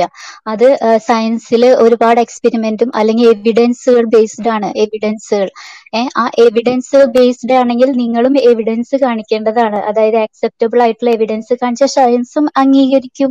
ഈ നിങ്ങളുടെ ഈ ഗോഡിനെ. പക്ഷേ സയൻസ് ഇതുവരെ എന്തുകൊണ്ട് നിങ്ങൾ ഇത്ര ഉറപ്പിച്ച് പറയുമെങ്കിൽ ഈ എവിഡൻസുകളും ഈ ഫാക്ച്വൽ ബേസുകളും കൊണ്ട് നിങ്ങൾക്ക് അതൊരു സയന്റിഫിക് തിയറി ആക്കിക്കൂടാ? അതിന് സാധിക്കുന്നില്ലേ. അതിന്റെ അർത്ഥം അതിന് അതിന്റെതായ ന്യൂനതകളുണ്ട്. സയൻസ് അത് അംഗീകരിക്കുന്നില്ലെങ്കിൽ. അപ്പൊ ഫിലോസഫി വെച്ച് മാത്രം നമുക്കൊരു കാര്യം പ്രൂവ് ചെയ്യാൻ സാധിക്കില്ല. അതാണ് ഞാൻ എക്സാമ്പിൾസ് പറഞ്ഞത്.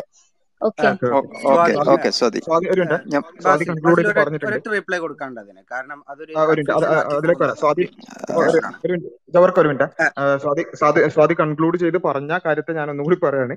പിന്നെ നിങ്ങൾക്ക് ഇത്രയൊക്കെ പറ്റുമെങ്കിൽ അത് എന്തുകൊണ്ട് സയന്റിഫിക് ആയിട്ടുള്ള ഒരു തിയറി ആയിട്ട് വന്നുകൂടാ എന്നുള്ളതാണ്.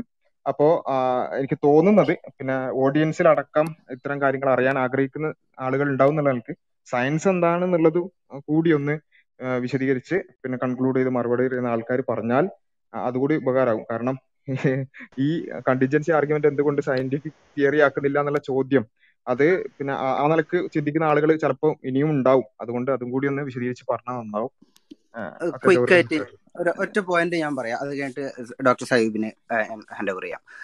പിന്നെ ബേസിക്കലി സ്വാതി ഇവിടെ ഇപ്പോ ഈ പറഞ്ഞ മേൽ പറഞ്ഞ സിംഗുലാരിറ്റി എന്നുള്ള സംഭവം തന്നെ സയൻസ് ഇന്ന് എത്തി നിൽക്കുന്നത് ശരിക്ക് ഫിലോസഫിയിലൂടെ തന്നെയാണ്. അതിലിപ്പോ നമുക്കുള്ള എവിഡൻസ് എന്താന്ന് വെച്ച് കഴിഞ്ഞാൽ ഈ പറഞ്ഞ കോസ്മിക് ബാക്ക്ഗ്രൗണ്ട് റേഡിയേഷനും പിന്നെ ബൂമറം എക്സ് എക്സ്പെരിമെന്റ് അങ്ങനെ തുടങ്ങിയ പിന്നെ റെഡ് ഷിഫ്റ്റ് തുടങ്ങിയ അങ്ങനെ ഒരുപാട് ഒരുപാട് എവിഡൻസ് നമുക്ക് കിട്ടിയിട്ടുണ്ട്. These are evidences okay that's completely part of science ഇതിന്റെ ഇതിൽ ഇതിന്റെ ഒരു മദർ ഗ്രൂപ്പായിട്ട് വരുന്നതാണ് ഈ പറഞ്ഞ പോലെ ഫിലോസഫി എന്നുള്ളത്. ഈ എവിഡൻസ് നമ്മളെ കയ്യിലുള്ളൂ. നമുക്ക് ഒരിക്കലും നമ്മുടെ ഇന്നത്തെ സയൻസിന്റെ ടൂൾസ് വെച്ചിട്ട് ദിസ് ഈസ് സിംഗുലാരിറ്റി എന്ന് പറഞ്ഞിട്ട് സിംഗുലാരിറ്റി ഉണ്ടായിരുന്നു എന്നുള്ളതിനുള്ള അന്നത്തെ എവിഡൻസ് നമ്മളെ കയ്യിലില്ല. ആ ഒരു സിംഗുലാരിറ്റി എന്നുള്ള ഒരു കോൺസെപ്റ്റിലേക്ക് ഈ മേൽ പറഞ്ഞ എവിഡൻസസ് വെച്ചിട്ട് ഫിലോസഫിക്കൽ ആയിട്ട് അതിനെ തിങ്ക് ബാക്ക്വേഡ് ചെയ്യാണ്. അപ്പോഴാണ് ഈ പറഞ്ഞ സിംഗുലാരിറ്റിയിൽ എത്തിച്ചേരുന്നത് അപ്പൊ ഫിലോസഫി ഇല്ലാതെ സയൻസ് ഒരിക്കലും വർക്ക് ചെയ്യില്ല. ഈ ലോജിക്ക് എന്ന് പറയുന്നത് തന്നെ ഫിലോസഫിയുടെ ഒരു പാർട്ടാണ് അത് ഡിഡക്റ്റീവ് അനാലിസിസ് ആണെങ്കിൽ എന്താണെങ്കിലും it's all part of philosophy അപ്പോൾ ഫിലോസഫി ഇല്ലാതെ ഒന്നും സാധ്യമല്ല എന്നുള്ളതാണ് ഈവൻ സയൻസിന് സയൻസിൽ വിശ്വസിക്കുന്ന എല്ലാവരും വിശ്വസിക്കുന്നത് ആ കാര്യം മാത്രം അണ്ടർസ്റ്റാൻഡ് ചെയ്യുക. ബാക്കി ഡോക്ടർ സയ്യൂബ് ആഡ് ചെയ്യും. ഡോക്ടർ സയ്യൂബ് ആ ഒരു സയൻസുമായിട്ട് ബന്ധപ്പെട്ട് കൂടി ഒന്ന് പറഞ്ഞാൽ നന്നാവുമായിരുന്നു. സയൻസ് കേൾക്കുന്നുണ്ടോ? എന്താണെന്നുള്ളത് ഓക്കെ ഓക്കെ. കേൾക്കുന്നുണ്ടോ? കേൾക്കുന്നുണ്ടോ? കേൾക്കുന്നുണ്ട് കേൾക്കുന്നുണ്ട്. ആ സ്വാതി പറഞ്ഞതെന്ന് നമുക്ക് പിന്നെ മനസ്സിലാവുന്നത് ഈ സയൻസ് കട്ടായിട്ടുണ്ടേ? ആ ഓക്കെ. അപ്പോ ഒന്നാമത് പിന്നെ സ്വാതി സയൻസ് എന്താണ് എന്നുള്ളത് അതിന്റെ അടിസ്ഥാനം മുതൽ അതിന്റെ ഡെഫിനേഷൻ മുതൽ അതിന്റെ ഒരു മെത്തഡോളജി മുതൽ മനസ്സിലാക്കിയെന്നുണ്ടെങ്കിൽ പിന്നെ അതെന്തുകൊണ്ട് ദൈവത്തെക്കുറിച്ച് പറയുന്നില്ല പോലത്തെ ചോദ്യങ്ങളൊന്നും ചോദിക്കാൻ ചോദിക്കും തോന്നുന്നില്ല.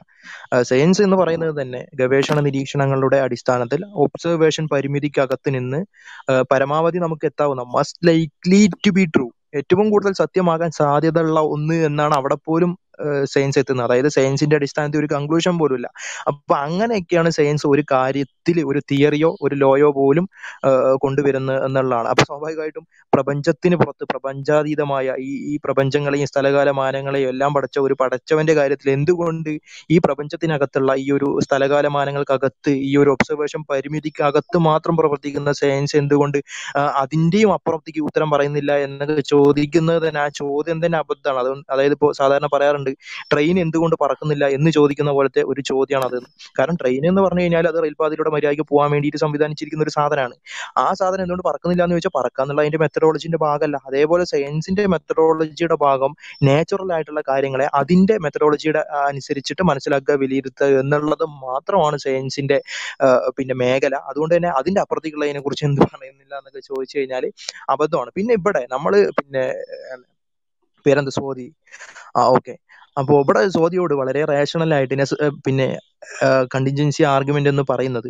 പിന്നെ സോദി അത്ര കൃത്യമായി മനസ്സിലാക്കിയിട്ടില്ല എന്ന് തന്നെയാണ് ഞാൻ ഇപ്പോഴും മനസ്സിലാക്കുന്നത്. അതായത് ഇവിടെ പിന്നെ റേഷണലായി വളരെ ഒരു ലോജിക്കൽ കണക്ഷൻ കൃത്യമായി മുന്നോട്ട് വെച്ചിട്ടാണ് ഒരു നെസസറി ബീങ് ഉണ്ടായിരിക്കണം എന്നുള്ളതിൽ നമ്മൾ എത്തുന്നത്. പക്ഷേ ഞാൻ അതാണ് ആരംഭം മുതൽ പറഞ്ഞത്. സോദിക്ക് എവിടെയാണ് ഇതിനെ ഒരു റേഷണലി ലിങ്ക് ചെയ്യാൻ കഴിയാന്ന് ചോദിച്ചപ്പോൾ പിന്നെ സ്പെഷ്യൽ ബ്ലീഡിംഗ് ആണെന്ന് സമ്മതിച്ചു കഴിഞ്ഞു. പിന്നെ അവിടെ പ്രത്യേകിച്ച് സംവദിക്കേണ്ട ആവശ്യമില്ലല്ലോ. അപ്പോൾ അത് അത്രേ ഉള്ളൂ. പിന്നെ സയൻസ് എന്ന് പറയുന്നത് തന്നെ ഫിലോസഫിനെ ബേസ് ചെയ്ത് നിലനിൽക്കുന്ന സാധനമാണ്. ഇപ്പൊ ഏത് കാര്യം? ഇപ്പൊ നേരത്തെ പറഞ്ഞ പോലെ big bang theory big bang theory ഒന്നും ഒരിക്കലും നമ്മുടെ ഒബ്സർവേഷൻ പരിമിതി വരുന്ന കാര്യമില്ല. പക്ഷെ നമ്മൾ നിലവിൽ നിലനിൽക്കുന്ന കാലത്ത് ലഭിക്കുന്ന അറിവുകളെ ഡാറ്റകളെ അനലൈസ് ചെയ്തിട്ട് അതിൽ നിന്ന് നമുക്ക് ഏറ്റവും ലോജിക്കലി റേഷണലി എത്താൻ കഴിയുന്ന തീരുമാനം എന്താണ്? അല്ലെങ്കിൽ നിഗമനം എന്താണ്? നമ്മൾ അസ്യൂം ചെയ്യുക മാത്രം അവിടെ ചെയ്യുന്നുള്ളൂ. അതല്ലാതെ അപ്പോൾ അപ്പൊ അപ്പൊ അവിടെ എന്താണ് പ്രായോഗികമായിട്ട് നമ്മൾ ചെയ്തത്? ലോജിക്കിനെ ഫിലോസഫിനെ ആശ്രയിക്കുകയാണ് ചെയ്തിട്ടുള്ളത്. ഇതേ സാധനം തന്നെ എല്ലാ സയൻസും ഫിലോസഫിനെ ആശ്രയിച്ചിട്ട് മാത്രം നിലനിൽക്കുന്നതാണ്. ഉദാഹരണത്തിന് ഗ്രാവിറ്റിയുടെ കാര്യത്തിൽ തന്നെ പറയാം. ഞാൻ ഇപ്പൊ ഇവിടെ നിന്ന് ഒരു കല്ല് എടുത്ത് താഴെ ഇട്ട് കഴിഞ്ഞാൽ അത് താഴെ വീഴും. ഈ താഴെ വീണു എന്നുള്ളതിൽ നിന്ന് സയൻസ് ഒരു തരത്തിലുള്ള സ്പേഷ്യൽ റെഗുലർ ആണ് പിന്നെ പ്രപഞ്ചം എന്നുള്ള തീരുമാനത്തിലാണ് എത്തുക. അതുകൊണ്ട് തന്നെ കുറച്ച് അപ്പുറത്തോ പത്ത് കിലോമീറ്റർ അപ്പുറത്തോ കൊണ്ടുപോയിട്ട് ഞാൻ ഇത് ഇട്ട് കഴിഞ്ഞാലും ഇതേ വാല്യൂവിൽ ഇതേ മൂല്യത്തിലുള്ള സാധനം അതിന്റെ ചുറ്റുപാടുകളെല്ലാം പിന്നെ ഒരുപോലെ ആണെന്നുണ്ടെങ്കിൽ അതേ മൂല്യത്തിലായിരിക്കും താഴെ വീഴുക. അതേ ഒരു ഗ്രാവിറ്റേഷണൽ ഫോഴ്സ് ആയിരിക്കും നമുക്ക് എഫക്ട് ചെയ്യുക എന്നെല്ലാം നമ്മൾ മനസ്സിലാക്കുക. അത് നേരിട്ട് നമ്മൾ ആ പിന്നെ എല്ലാ സ്പേസ് പ്രപഞ്ചത്തിലെ എല്ലാ സ്പേസിലെ പോയിന്റിലും കൊണ്ടുപോയിട്ട് അതെല്ലാം പരിശോധിച്ച് നോക്കിയിട്ട് ഇങ്ങനെ തന്നെയാണോ പ്രവർത്തിക്കുന്നത് എന്ന് നോക്കിയിട്ടല്ല നമ്മൾ അവിടെ തീരുമാനത്തിലെത്തുന്നത്. അഥവാ ഒരു ഒരു പിന്നെ ഒരു പരീക്ഷണം നടത്തുകയും ആ പരീക്ഷണത്തിന് ഒരു തരത്തിലുള്ള യൂണിഫോമിറ്റി ഉണ്ട് പ്രപഞ്ചത്തിലെല്ലാം എന്ന് മനസ്സിലാക്കുകയും ചെയ്യുന്നത്. അത് സ്പേഷ്യൽ ആയിട്ടുള്ള യൂണിഫോമിറ്റിയാണ് അതുപോലെ ടെമ്പറൽ ആയിട്ടുള്ള യൂണിഫോമിറ്റിയാണ് സ്ഥലകാലങ്ങളുടെ പിന്നെ പരിമിതി ഇത്തരം ലോസിനെ ബാധിക്കുന്നില്ല എന്നുള്ളത് നമ്മൾ ആദ്യം തന്നെ റേഷണലി എത്തുന്ന ഒരു ലോജിക്കാണ് അപ്പോൾ ഇത്തരം ലോജിക്കുകളെ ബേസ് ചെയ്തിട്ട് മാത്രമാണ് സയൻസിലെ ഏതൊരു പിന്നെ തത്വത്തിനും തിയറിക്കും നിലനിൽപ്പുള്ളൂ. അപ്പോൾ സയൻസ് പോലും ഫിലോസഫിനെ ബേസ്ഡ് ആണ് എന്നുള്ളത് പിന്നെ അടിസ്ഥാനപരമായി മനസ്സിലാക്കിയിരിക്കേണ്ട ഒരു കാര്യമാണ്. അപ്പോൾ ഫിലോസഫിനെ നിഷേധിച്ചു കഴിഞ്ഞാൽ സ്വാഭാവികമായിട്ടും സയൻസിനെ നിഷേധിക്കുന്നതിന് തുല്യമാണ് അത്. അതാണ് ഞാൻ പറഞ്ഞത് സെൽഫ് റെഫ്യൂട്ടിങ് ആണെന്ന് അപ്പോൾ പിന്നെ സ്വാതി പറഞ്ഞു വന്ന തന്നെ ഫിലോസഫി ഒന്നും കൊള്ളില്ല എന്ന് പറഞ്ഞിട്ടാണ്. അപ്പോൾ പിന്നെ എന്താണ് സ്വാതി എടുക്കുക എന്നുള്ള തന്നെ ഒരു സംശയാസ്പദമാകുന്ന ബാലിശമായ ഒരു അവസ്ഥയിൽ അത് എത്തുന്നുണ്ട് എന്നുള്ളത് ഒന്നുകൂടെ ശ്രദ്ധിക്കണം എന്ന് ഓർമ്മപ്പെടുത്തുന്നു. ഓക്കെ താങ്ക് യു ഞാൻ ആഡ് ചെയ്തോട്ടെ രണ്ട് പോയിന്റ് ചേർക്കാനുണ്ട് ആ അപ്പൊ ഇവിടെ പിന്നെ നമ്മൾ ശരിക്ക് നോളജിനെ കുറിച്ച് അന്വേഷിച്ചാൽ നമുക്ക് മനസ്സിലാവും. നമ്മൾ ഇപ്പം എപ്പിസ്റ്റമോളജിയിലൊക്കെ പറയുന്നത് ജ്ഞാനശാസ്ത്രത്തിലൊക്കെ പറയുന്ന നാല് രീതിയിലാണ് മനുഷ്യന് നോളജ് ആർജിക്കുന്നത് എന്നാണ്. അതായത് ഒന്ന് പിന്നെ ബൈ ഇൻഡ്യൂഷൻ ജന്മന കിട്ടുന്ന ചില അറിവുകൾ രണ്ട് പിന്നെ ടെസ്റ്റിമോണിയൽ നോളജ് അതായത് മറ്റുള്ള ആളുകളെ വിശ്വസിച്ചുകൊണ്ട് നമ്മൾ സ്കൂളിൽ പോയിട്ടോ കോളേജിൽ പോയിട്ടോ ഒക്കെ അങ്ങനെ അങ്ങനെ സ്ഥാപനങ്ങളെ വിശ്വസിച്ചുകൊണ്ട് അതോറിറ്റി വിശ്വസിച്ചുകൊണ്ട് നേടുന്ന അറിവുകൾ പിന്നെ ഉള്ളത് റാഷണൽ ആയിട്ടുള്ള അതായത് റീസണിങ് ഉപയോഗിച്ചുകൊണ്ട് നേടുന്ന അറിവുകൾ പിന്നുള്ളത് എംപിരിക്കൽ ഒബ്സർവേഷൻ വഴി നേടുന്ന അറിവുകൾ. നാല് രീതിയിലാണ് അറിവുകൾ നേടുന്നത്. അപ്പൊ നമ്മൾ ഓരോ പിന്നെ വിജ്ഞാന മേഖലയിലും ഈ ഈ നാല് രീതിയിലുള്ള അറിവിന്റെ സ്രോതസ്സുകളുടെ ഏതെങ്കിലും രീതിയിലുള്ള കോമ്പിനേഷനാണ് നമ്മൾ ഉപയോഗിക്കുന്നത്. ഇപ്പൊ സയൻസിൽ നമ്മൾ ലോജിക്കൽ ആയിട്ടുള്ള അതായത് റീസണിംഗ് ബൈ ഉപയോഗിക്കുന്ന അറിവുകളുടെയും എംപിരിസിസ് എംപിരിക്കൽ ആയിട്ട് നേടുന്ന അറിവുകളുടെയും ഒരു കോമ്പിനേഷനാണ് സയൻസിൽ ഉപയോഗിക്കുന്നത്. എന്നാൽ മാത്തമാറ്റിക്സിൽ നമ്മൾ ഇൻഡ്യൂട്ടീവ് ആയിട്ടുള്ള അറിവുകളുടെയും ലോജിക്കൽ ആയിട്ടുള്ള അറിവുകളുടെയും ഒരു കോമ്പിനേഷനാണ് ഉപയോഗിക്കുന്നത്. ഹിസ്റ്ററിയിലാണെങ്കിൽ നമ്മൾ പിന്നെ ലോജിക് ഉപയോഗിക്കും പിന്നെ ടെസ്റ്റിമോണിക്കാണ് കൂടുതൽ പ്രാധാന്യമുള്ളത്. ടെസ്റ്റിമോണിയലായിട്ടുള്ള അറിവുകളുടെ. അപ്പോൾ ഓരോ വിജ്ഞാന മേഖലയിലും ഓരോ രീതിയിലാണ് അറിവുകൾ നേടുക. അപ്പോൾ ദൈവത്തിനെ കുറിച്ച് സംസാരിക്കുമ്പോൾ ആ ഒരു മേഖലയിൽ അഡ്രസ്സ് ചെയ്യാൻ ഏതൊരു ഫീൽഡിനാണ് കഴിയുക എന്നാണ് നമ്മൾ നോക്കേണ്ടത്. അപ്പം ഇപ്പം ഹിസ്റ്ററിയിലുള്ള ചില കാര്യങ്ങൾ നമുക്ക് സയൻസിന്റെ മെത്തഡോളജി പോയിട്ട് അറിയാൻ കഴിയില്ല. കാരണം അവിടെ ടെസ്റ്റിമോണിയൽ അറിവിനാണ് പ്രാധാന്യം. ടെസ്റ്റിമോണിയൽ അറിവ് എന്നുള്ളത് പിന്നെ സയൻസിൽ അത്ര പ്രാധാന്യം അർഹിക്കുന്ന കാര്യമല്ല. അതുകൊണ്ട് തന്നെ നമ്മൾ പിന്നെ ഹിസ്റ്ററിക്ക് അതിന്റെതായ രീതിയിലാണ് നമ്മൾ അറിവ് നേടുക. അതുപോലെ മാത്തമാറ്റിക്സിൽ നമ്മൾ പിന്നെ ലോജിക്കിനാണ് പ്രാധാന്യം. അത് എംപിരിക്കലി വെരിഫയബിൾ ആവണം എന്ന് നിർബന്ധമൊന്നുമില്ല. അപ്പം നമ്മളവിടെ ലോജിക്ക് മാത്രമാണ് പ്രാധാന്യം കൊടുക്കുക. അപ്പൊ ദൈവത്തിന്റെ കാര്യം സംസാരിക്കുമ്പോൾ യഥാർത്ഥത്തിൽ ഇവിടെ എംപിരിക്കലി ഒബ്സർവബിൾ അല്ല എന്നുള്ളതാണ്. ദൈവം എന്നുള്ളത് ബൈ ഡെഫിനിഷൻ തന്നെ യൂണിവേഴ്സിന്റെ പുറത്തുള്ള സംഗതിയാണ്. അപ്പോൾ നമ്മൾ എംപിരിക്കലി ഒബ്സർവ് ചെയ്യുന്നത് നമ്മളെങ്ങനെ ചിലപ്പോൾ ഒരു ഉദാഹരണം പറഞ്ഞാൽ നമ്മളിപ്പോൾ പിന്നെ ഒരു സ്പെക്ട്രോസ്കോപ്പി എടുക്കുകയാണെങ്കിൽ നമ്മൾ പ്രകാശത്തെ അയച്ചുകൊണ്ട് അതിന്റെ പിന്നെ അത് എങ്ങനെ അത് ആ ഒരു ഒബ്ജക്റ്റുമായിട്ട് എങ്ങനെ ഇന്ററാക്ട് ചെയ്യുന്നു എന്നുള്ളതാണ് നമ്മൾ മെഷർ ചെയ്യുന്നത് നോക്കുക ഉദാഹരണത്തിന് പറഞ്ഞാണ് അപ്പോൾ ആ ഒരു പ്രകാശത്തെ നമ്മൾ അയക്കുകയും ആ അയക്കുന്ന പ്രകാശം നമ്മൾ എന്തിനെയാണോ പഠിക്കാൻ ഉദ്ദേശിക്കുന്നത് അതുമായിട്ട് ഇന്ററാക്ട് ചെയ്യുകയും ചെയ്യണം. അപ്പൊ അങ്ങനെയാണ് നമ്മൾ സയൻസിൽ പഠിക്കുക. പക്ഷെ ദൈവ ബൈ ഡെഫിനിഷൻ തന്നെ ഈ യൂണിവേഴ്സിന്റെ പുറത്താണ്. അപ്പൊ നമ്മൾ ഉദാഹരണത്തിന് ദൈവത്തിലേക്ക് ഒരു പ്രകാശം അയച്ചുകൊണ്ട് ദൈവത്തെ പഠിക്കാൻ ശ്രമിക്കുക എന്ന് വെച്ചാൽ ഒന്നുകിൽ ദൈവം ആ പ്രകാശവുമായിട്ട് ഇന്ററാക്ട് ചെയ്തിട്ട് അതായത് ദൈവം ഒരു സബ്ജക്റ്റ് ലോ ആയിരിക്കണം. ഫിസിക്സിന്റെ നിയമങ്ങൾക്ക് അടിയിൽ പ്രവർത്തിക്കണം. അതായത് ആ പ്രകാശവുമായിട്ട് ഇന്ററാക്ട് ചെയ്യണമെങ്കിൽ. അങ്ങനെ പ്രവർത്തിച്ചു കഴിഞ്ഞാൽ അത് ദൈവമല്ലാതായി മാറും. കാരണം ദൈവം ഈ നിയമത്തിന് വിധേയനാവുക എന്നുള്ളത് ദൈവം ആവില്ലല്ലോ. ഈ നിയമം ഉണ്ടാക്കിയ ആളായിരിക്കണം ദൈവം. അപ്പോൾ അത് ഒരു മ്യൂച്വലി എക്സ്ക്ലൂസീവ് ആയിട്ടുള്ള ഒരു സംഗതിയിൽ വരുന്നുണ്ട്. അതുകൊണ്ട് തന്നെ നമുക്ക് എംപിരിക്കലായിട്ട് ദൈവത്തെ ഒബ്സർവ് ചെയ്യാൻ കഴിയില്ല. അപ്പം നമുക്ക് അവിടെ ഉപയോഗിക്കാനുള്ളത് പിന്നെ ലോജിക്കാണ് അത് അതാണ് നമ്മളിവിടെ ഉപയോഗിക്കുന്നത്. ലോജിക്കിന്റെ മാർഗമാണ് നമ്മളിവിടെ ഉപയോഗിക്കുന്നത്. ഇപ്പോൾ മാത്തമാറ്റിക്സിൽ നമ്മൾ അങ്ങനെയാണ് ചെയ്യുന്നത്? മാത്തമാറ്റിക്സിൽ നമ്മൾ one plus infinity equal to infinity ഇത് നിങ്ങൾക്ക് എംപിരിക്കലി പ്രൂവ് ചെയ്യാൻ കഴിയുന്ന കാര്യമല്ല. ഇത് നിങ്ങൾക്ക് സയന്റിഫിക്കലി പ്രൂവ് ചെയ്യാൻ കഴിയുന്ന കാര്യമല്ല. പക്ഷേ it is true it is hundred percent true ആണ്. പക്ഷെ അവിടെ ഒരു വിഷയം എന്താന്ന് വെച്ചാൽ പിന്നെ സ്വാതി മനസ്സിലാക്കുന്നത് സയൻസ് എന്നത് പിന്നെ ഹൺഡ്രഡ് പെർസെന്റ് ട്രൂവും ലോജിക് എന്നത് ഹൺഡ്രഡ് പെർസെന്റ് ട്രൂ അല്ലാത്ത സംഗതി എന്നാണ് എന്നാൽ നേരെ തിരിച്ചാണ് വസ്തുത. പിന്നെ ലോജിക്ക് നമ്മൾ ലോജിക്കൽ ആർഗ്യുമെന്റ്സ് കൊണ്ടുവരുമ്പോൾ ഹൺഡ്രഡ് പെർസെന്റ് ട്രൂ ആയ കാര്യങ്ങൾ വെച്ചിട്ട് നമുക്ക് ലോജിക്കൽ ആർഗ്യുമെന്റ് കൊണ്ടുവരാൻ കഴിയുള്ളൂ എന്നുള്ളതാണ്. പക്ഷെ സയൻസിൽ അങ്ങനെയല്ല. സയൻസിൽ നമ്മൾ ഇന്നത്തെ ഒരു കാര്യവും ഹൺഡ്രഡ് പെർസെന്റ് ട്രൂ അല്ല. ഹൺഡ്രഡ് പെർസെന്റ് ട്രൂ അല്ല എന്ന് പറഞ്ഞാൽ ഹൺഡ്രഡ് പെർസെന്റ് ട്രൂ ആണ് എന്ന് നിങ്ങൾക്ക് വാദമുണ്ടെങ്കിൽ നിങ്ങൾ അൺസയന്റിഫിക് ആയിട്ട് ആയിട്ടാണ് ചിന്തിക്കുന്നത് എന്ന് പറയേണ്ടി വരും. കാരണം നമുക്ക് പിന്നെ ഇപ്പോഴുള്ളത് ഹൺഡ്രഡ് പെർസെന്റ് ട്രൂ ആണ്. ഇപ്പോഴുള്ള തിയറികളൊക്കെ എന്ന് പറഞ്ഞു കഴിഞ്ഞാൽ പിന്നെ നമുക്ക് കൂടുതൽ സയൻസിന്റെ അന്വേഷണങ്ങൾ നടക്കില്ലല്ലോ. ഇപ്പോഴുള്ള തിയറികളെ ക്വസ്റ്റ്യൻ ചെയ്തുകൊണ്ടാണ് നമ്മൾ സയൻസ് അന്വേഷണം നടക്കുന്നത്. അതുകൊണ്ട് തന്നെ സയൻസ് ഒരിക്കലും ഹൺഡ്രഡ് പെർസെന്റ് ട്രൂ അല്ല. സയൻസിനെ പറ്റി പിന്നെ സയൻസ് ഒരിക്കലും പ്രൂവ് ചെയ്യുന്നില്ല എന്നുള്ളതാണ്. ഇപ്പം ഈ ഡാനിയൽ ഡെന്നറ്റ് അദ്ദേഹം ഒരു അത്തീസ്റ്റ് ആണ്. അദ്ദേഹം തന്നെ പറയുന്നുണ്ട് പിന്നെ to talk of scientific proof is dangerous idea എന്ന് അദ്ദേഹം തന്നെ പറയുന്നുണ്ട്. അപ്പൊ കാരണം എന്താന്ന് വെച്ചാൽ സയൻസ് പ്രൂവ് ചെയ്യുന്നു എന്ന് പറഞ്ഞു കഴിഞ്ഞാൽ പിന്നെ നമുക്ക് അതിൽ അപ്പുറം ചർച്ച ചെയ്യാൻ കഴിയില്ല. അപ്പോ അപ്പൊ സയൻസ് പ്രൂവ് ചെയ്യുകയല്ല ചെയ്യുന്നത്. സയൻസ് എവിഡൻസ് നൽകുക മാത്രമാണ്. ആ എവിഡൻസിനെ വിലയിരുത്തുന്നത് പോലും നമ്മൾ ഫിലോസഫിക്കൽ ആയിട്ടുള്ള ചില കാര്യങ്ങളെ അടിസ്ഥാനപ്പെടുത്തിയിട്ടാണ്. അതാണ് ഇൻഡക്റ്റീവ് ലോജിക്ക് അപ്പം ആദ്യമായിട്ട് ഈ ഒരു ലോജിക്കും സയൻസും തമ്മിലുള്ള വ്യത്യാസം മനസ്സിലാക്കേണ്ടതുണ്ട്. പിന്നെ സയൻസിനേക്കാളും അപ്പുറത്താണ് ലോജിക് കിടക്കുന്നത്. കാരണം ലോജിക്കലി ഇമ്പോസിബിൾ ആയിട്ടുള്ള ഒരു കാര്യവും നമുക്ക് സയൻസ് ഉപയോഗിച്ച് തെളിയിക്കാൻ കഴിയില്ല എന്നുള്ളതാണ് വസ്തുത. ഇപ്പം പിന്നെ നമ്മൾ പറയാണ് ഒരു ട്രയാങ്കിൾ അതൊരിക്കലും വൃത്തമാവില്ല അതൊരിക്കലും സർക്കിൾ ആവില്ല എന്ന് നമ്മൾ ഒരു ലോജിക്കൽ സ്റ്റേറ്റ്മെന്റ് പറഞ്ഞു കഴിഞ്ഞാൽ അത് വാലിഡ് ആണ്. അത് പിന്നെ നിങ്ങൾക്ക് സയൻസ് പിന്നെ കണ്ടെത്തിയേക്കാം പിന്നെ നാല് കോണുള്ള അല്ലെങ്കിൽ വൃത്താകൃതിയിലുള്ള ഒരു ഒരു ട്രയാങ്കിളിന് സയൻസ് കണ്ടെത്തിയേക്കാം എന്ന് പറയാൻ കഴിയില്ല. അത്തരം ലോജിക്കൽ ലോജിക്കൽ അല്ലാത്ത കാര്യങ്ങൾ സയൻസിന് കണ്ടെത്താൻ കഴിയില്ല. അപ്പൊ ഈ ഒരു സംഗതി വസ്തുത നമ്മൾ ഈ ചർച്ചയിൽ മനസ്സിലാക്കേണ്ടത്. ലോജിക്ക് ഉള്ള തമ്മിലുള്ള വ്യത്യാസം സയൻസ് തമ്മിലുള്ള വ്യത്യാസം പിന്നെ ലോജിക്ക് എന്നുള്ളത് സയൻസിനേക്കാളും ട്രാൻസെൻഡ് ചെയ്ത് കിടക്കുന്ന ഒരു സംഗതിയാണ്. അത് അത് എപ്പോഴും നിലനിൽക്കുന്നതാണ്. അത് രണ്ടായിരം കൊല്ലം മുമ്പത്തുള്ള ലോജിക്കും ഇന്നത്തെ ലോജിക്കും ഒക്കെ ലോജിക്ക് തന്നെയാണ്. ലോജിക്ക് മാറില്ല. പക്ഷെ പിന്നെ സ്വാതിയുടെ സംസാരത്തിലൊക്കെ ലോജിക്ക് മാറുന്ന ഒരു സംഗതിയാന്നുള്ള ഒരു ധാരണ ഒരു തെറ്റിദ്ധാരണ ഉണ്ട് എന്ന് തോന്നുന്നു. അപ്പൊ ഈ ഒരു കാര്യം മാത്രമാണ് ആഡ് ചെയ്യാനുള്ളത്. ഓക്കെ ഒരു മിനിറ്റ് രണ്ട് മിനിറ്റ് എനിക്ക് തരണം. അതായത് നമ്മളിപ്പോ ഈ ലോജിക്കിനെ കുറിച്ച് പറഞ്ഞിട്ടുണ്ടായിരുന്നു. ഇവിടെ നമ്മൾ ഏത് കാര്യത്തിലും ശാസ്ത്രത്തിന്റെ അടിസ്ഥാനം ലോജിക്കൽ റീസണിങ് ആണ് എന്നുള്ളതാണ്. ഇപ്പൊ നമ്മൾ ന്യൂട്ടന്റെ ഒരു കഥ പറയാം. എല്ലാവർക്കും മനസ്സിലാവുന്ന രീതിയിൽ പറയാനുള്ള ഒരു ശ്രമമാണ്. വളരെ സിമ്പിൾ ആയിട്ട് സാധാരണക്കാർക്ക് മനസ്സിലാവുന്ന രീതിയിലുള്ള ഒരു ശ്രമമാണ്. അതായത് ന്യൂട്ടന്റെ തലയിലേക്ക് ആപ്പിൾ വീണു.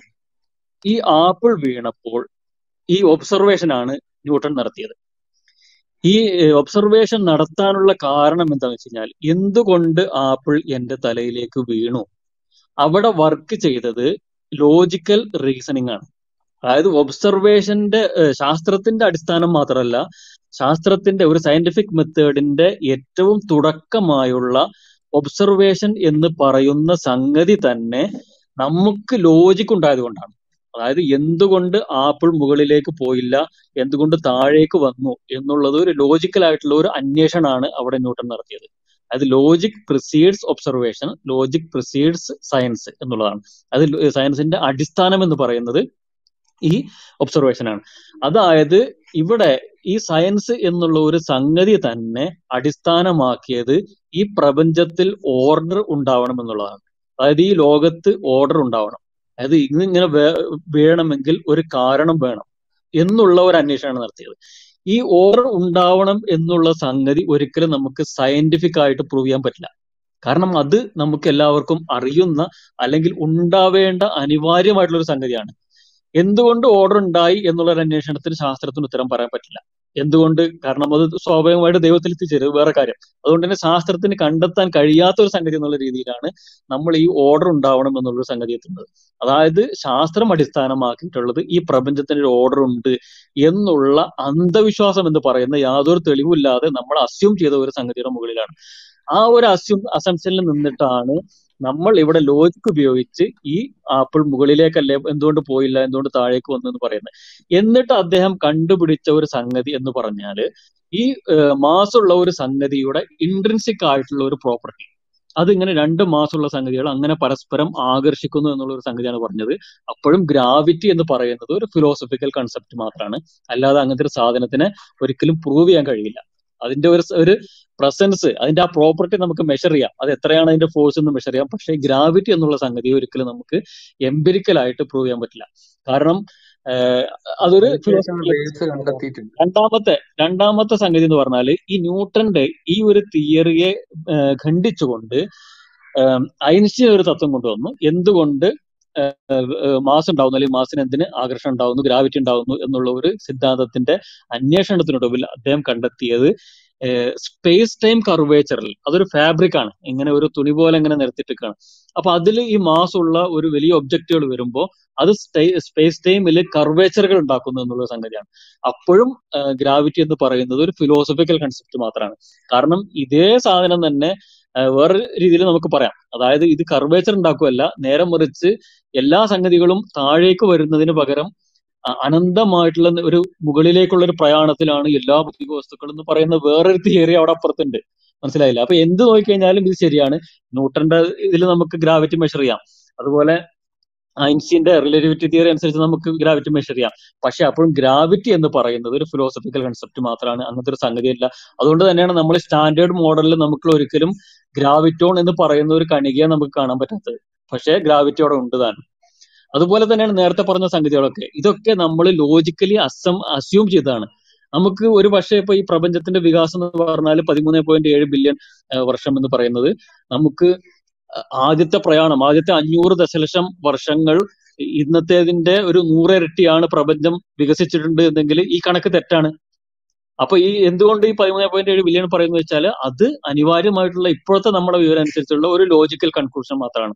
അവിടെയും ലോജിക്കൽ ആയിട്ടുള്ള കൺക്ലൂഷൻ ആണ് ഒരിക്കലും നമുക്ക് തെളിയിക്കാൻ പറ്റില്ല. അതുപോലെ ഡാർക്ക് മാറ്റർ എന്ന് പറയുന്ന ഒരു സംഗതി ഉണ്ട് ഈ ഡാർക്ക് മാറ്ററിന് എന്താണ് ഞാൻ പേര് വിളിക്കാൻ കാരണം? അതിനെ നമുക്ക് കാണാൻ കഴിയില്ല. നമുക്ക് അതിന്റെ വേറെ യാതൊരു തരത്തിലുള്ള പ്രസൻസും പറ്റില്ല. നമ്മൾ വെറുതെ ഒരു ഈ വലിയൊരു മാസമുള്ള ഒരു സംഗതിയുടെ അടുത്ത് പോകുമ്പോൾ ഗ്രാവിറ്റേഷണൽ ഡിഫ്ലക്ഷൻ ഉണ്ടാവുന്ന ഒരു സംഗതി മാത്രമേ നമുക്ക് കാണാൻ പറ്റുള്ളൂ. അല്ലാതെ ഈ ഒരു സംഗതി ആരും കണ്ടിട്ടില്ല. അതിനെ ഒബ്സർവ് ചെയ്യാൻ പറ്റില്ല. അതിനെ ലാബിൽ കൊണ്ടുപോയിട്ട് കണ്ടുപിടിക്കാൻ കഴിയില്ല. പക്ഷെ ഈ സംഗതി ഉണ്ട്.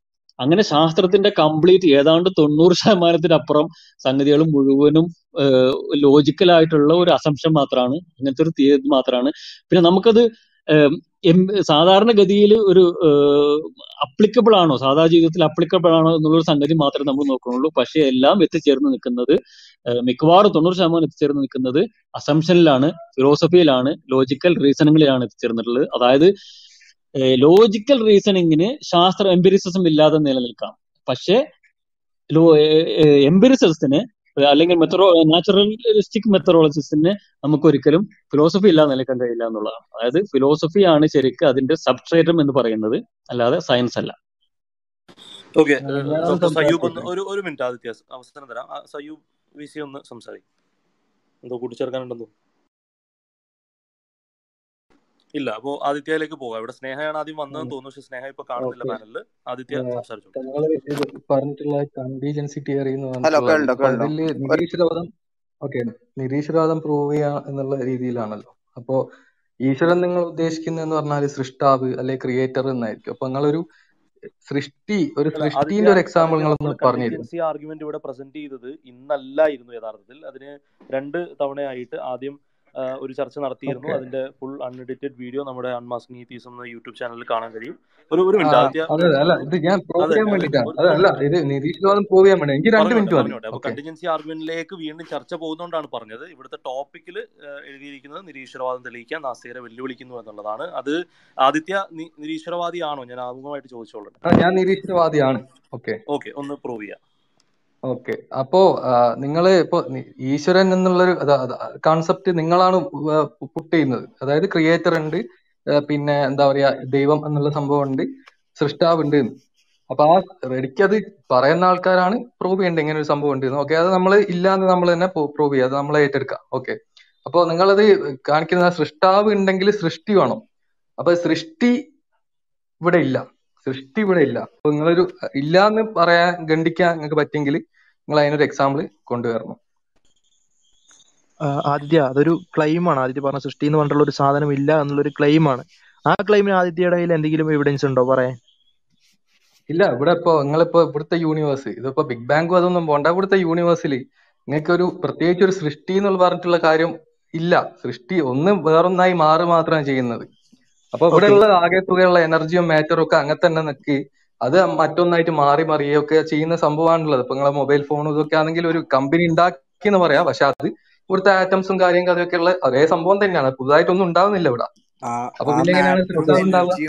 അത് ഞാൻ പറഞ്ഞതിനുള്ള ഒരു ആൻസർ അല്ലല്ലോ. കാരണം പുതുതായിട്ട് പ്രപഞ്ചത്തിനകത്ത് ഒരു സാധനം ഉണ്ടാകുന്നില്ല. നമ്മൾ നിരീക്ഷിക്കുന്നതാണ്. അതിനർത്ഥം ഒന്നും തന്നെ ഒരിക്കലും തന്നെ എവിടെയും ഉണ്ടായിട്ടില്ല എന്ന് പറയുന്നത് നേരത്തെ പറഞ്ഞ പോലെ പിന്നെ അബദ്ധമാണ്. ഫാലസി നമ്മൾ മുന്നിലുള്ള ഉള്ള പ്രപഞ്ചത്തിന്റെ ലോസ് വെച്ചിട്ടാണ് നമുക്ക് പറയാൻ പറ്റുക. ഞാൻ പറഞ്ഞോട്ടെ ഞാൻ പറഞ്ഞോട്ടെ. ഇപ്പോഴുള്ള നമ്മുടെ പ്രപഞ്ചത്തിന്റെ ലോജിക്ക് വെച്ച് തന്നെയാണ് ഞാനും പറയുന്നത്. അത് മുഴുവനായിട്ട് കേട്ട് കഴിഞ്ഞാൽ നമുക്ക് മനസ്സിലാവും. അപ്പോ ഇവിടെ എന്താ പ്രശ്നം എന്നുണ്ടെങ്കിൽ പിന്നെ നമ്മൾ പ്രപഞ്ചത്തിന്റെ അകത്ത് നോക്കുമ്പോൾ നോക്കുമ്പോൾ ഓൺലി ചേഞ്ചസ് ദാറ്റ് എക്സിസ്റ്റ് എന്നുള്ള ചേഞ്ചസ് മാത്രമാണ് സംഭവിക്കുന്നതായിട്ട് നമ്മൾ കാണുന്നുള്ളൂ. അതുകൊണ്ട് ചേഞ്ചസ് മാത്രമേ ഉള്ളൂ എന്ന് പറയുമ്പോൾ രണ്ട് തരത്തിലുള്ള പ്രശ്നങ്ങൾ ഉണ്ടാകുന്നുണ്ട്. ആദ്യത്തെ ഒന്നാമതായിട്ട് ചേഞ്ചസ് സംഭവിക്കുന്നുണ്ട്. അപ്പോൾ ഇപ്പൊ നിലവിൽ ഈ ഒരു പ്രപഞ്ചത്തിൽ ഈ ഒരു മൊമെന്റിൽ നമ്മൾ നമ്മളും നമ്മുടെ ചുറ്റുമുള്ള ഈ പ്രകൃതിയും പ്രപഞ്ചവും ഒക്കെ നിലനിൽക്കുന്നുണ്ടെങ്കിൽ അതിന്റെ മുന്നവസ്ഥയുടെ കോൺസിക്വൻസ് ആയിട്ട് ഒരു ചേഞ്ചിന്റെ ഭാഗമായിട്ട് ഉണ്ടായതാണ് എന്ന് വരും. ആ പക്ഷെ ഒരു പ്രശ്നമുള്ളത് എന്താണെന്നുണ്ടെങ്കിൽ അപ്പോ ആ ഒരു മൊമെന്റ് അതിന്റെ മുമ്പുള്ള കോൺസിക്വൻസ് ആണ് ആ ഒരു മൊമെന്റ് അതിന്റെ മുമ്പുള്ള കോൺസിക്വൻസ് ആണ് ആ ഒരു മൊമെന്റ് അതിന്റെ മുമ്പുള്ള കോൺസിക്വൻസ് ആണ്. ഇങ്ങനെ മനസ്സിലായില്ല? ഒരു ചെയിൻ ഈ അതെ അതെ ചേഞ്ചസ് അത് ഞാൻ തന്നെയാണ് ഞാൻ പറഞ്ഞോട്ടെ പറഞ്ഞത്. അത് തന്നെ ബ്രോ അതെ ഒറ്റ മിനിറ്റ് ഒറ്റ മിനിറ്റ്. അത് തന്നെയാണ് ഞാൻ പറഞ്ഞത്. അതായത് ഈ ചെയിൻ എന്ന് പറഞ്ഞാൽ ഇവിടെയുള്ള ഒരേ സംഭവം തന്നെ അങ്ങോട്ടും ഇങ്ങോട്ടും മാറുന്ന ടൈമിന്റെ ഉള്ളിൽ മാറുന്ന ഒരു സംഭവം. അത് എക്കാലത്തും അങ്ങനെ തന്നെ ഉണ്ട് എന്ന് പറയുന്നതിൽ തെറ്റുണ്ടോ? അതിൽ തെറ്റുണ്ട്. അതാണ് ഞാൻ പറഞ്ഞുകൊണ്ടിരിക്കുന്നത്. അപ്പോൾ ഒന്ന് കുറച്ച് ഒന്ന് ഉണ്ടായിരിക്കാം.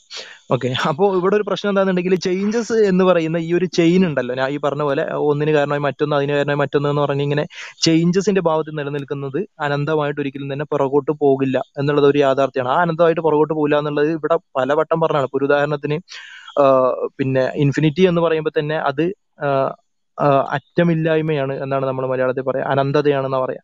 അപ്പോൾ ഈ ഒരു മൊമെന്റിൽ നമ്മൾ ഉണ്ടാവണം എന്നുണ്ടെങ്കിൽ എത്ര ചേഞ്ചസ് കഴിഞ്ഞിട്ടുണ്ടാവണം? അനന്തമായിട്ടുള്ള ചേഞ്ചസ് കഴിഞ്ഞിട്ടുണ്ടാവണം. കാരണം എന്താണ്?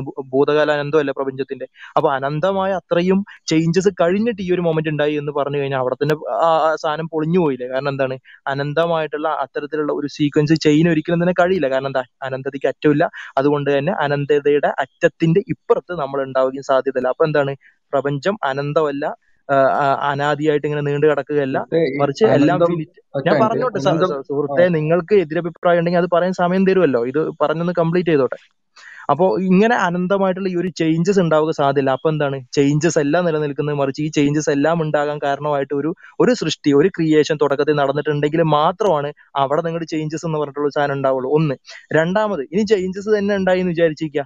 ഇതിലെങ്ങനെയാണ് പിന്നെ ദൈവത്തിനെ നിരാകരിക്കുക എന്നുള്ളൊരു പ്രശ്നം വരിക. കാരണം രണ്ട് തരത്തിലാണ് ഇപ്പോൾ ഏതൊരു സാധനം നടക്കുന്നുണ്ടെങ്കിൽ അതിന് രണ്ട് തരത്തിൽ നമുക്ക് പിന്നെ വർഗീകരിക്കുക ഒന്ന് ഡിറ്റർമിനിസ്റ്റിക് ആണ്. കാര്യങ്ങളൊക്കെ ഡിറ്റർമിനിസ്റ്റിക് ആയി നടക്കുന്നതാണ്. അല്ലെങ്കിൽ നോൺ ഡിറ്റർമിനിസ്റ്റിക് ആണെന്ന് പറയാം.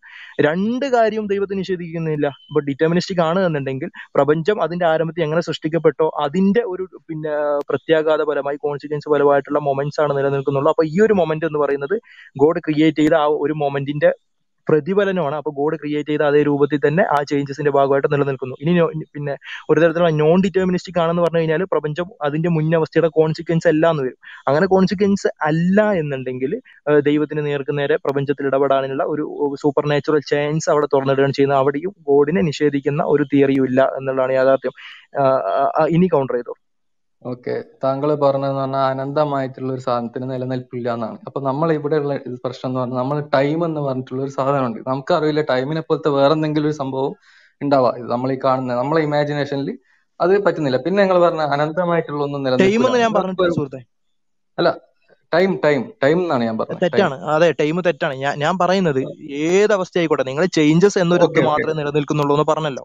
ചേഞ്ചസ് മാത്രമേ നിലനിൽക്കുന്നുള്ളൂ എന്ന് ഞാനും പറയുന്നുള്ളൂ അതിന് ടൈം വേണമെന്നില്ല.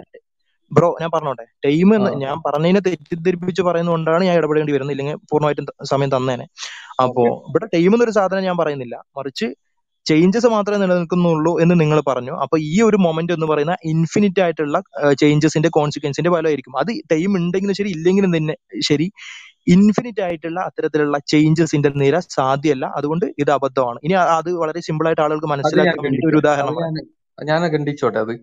ഓക്കെ പ്ലീസ് അനന്തമായിട്ടുള്ള ഒന്നിനും നിലനിൽപ്പില്ല എന്നാണ് താങ്കൾ പറഞ്ഞത്. ഇപ്പൊ മാത്തമാറ്റിക്കലി ഞാൻ അത് പ്രൂവ് ചെയ്തുതരാം. നിങ്ങൾ ഒരു സർക്കിൾ വരച്ചാൽ അതിൽ എത്ര ലോക്കസ് ലോക്കൈ ഉണ്ട് എന്ന് ചോദിച്ചാൽ മാത്തമാറ്റിക്സ് പറയും ഇൻഫിനിറ്റ് ഓഫ് ലോക്കൈ എന്നാണ്. അതായത് ഇൻഫിനിറ്റ് ലോക്കൈന്റെ ഒരു ഫോർമേഷൻ ആണ് സർക്കിൾ അപ്പൊ അങ്ങനത്തെ ഓരോ സാധനമൊക്കെ ഇവിടെ നിലനിൽക്കുന്ന സംഭവമാണ്. അത് മാത്തമാറ്റിക്കലി പ്രൂവൺ ആണ് not even philosophically mathematically it's proven like that circle ആ. ഇവിടെ പിന്നെ ഇൻഫിനിറ്റി എന്ന് പറയുമ്പോൾ പൊട്ടൻഷ്യൽ ഇൻഫിനിറ്റി അതുപോലെ ആക്ച്വൽ ഇൻഫിനിറ്റി എന്ന് പറഞ്ഞിട്ടുള്ള രണ്ട് കൺസെപ്റ്റ് ഉണ്ട്. അതായത് ഒരിക്കലും തന്നെ ഇൻഫിനിറ്റ് ആക്ച്വൽ വേൾഡിൽ ഫിസിക്കൽ വേൾഡിൽ പ്രാവർത്തികമല്ല എന്നാണ് നമ്മൾ പറയുന്നത്. അല്ലാതെ മാത്തമാറ്റിക്കലി ഇൻഫിനിറ്റിനെ നമുക്ക് വരയ്ക്കാൻ കഴിയില്ലേ? അല്ലെങ്കിൽ വട്ടത്തിൽ പിന്നെ ഈ പറഞ്ഞ പോലുള്ള കാര്യങ്ങളില്ലേ?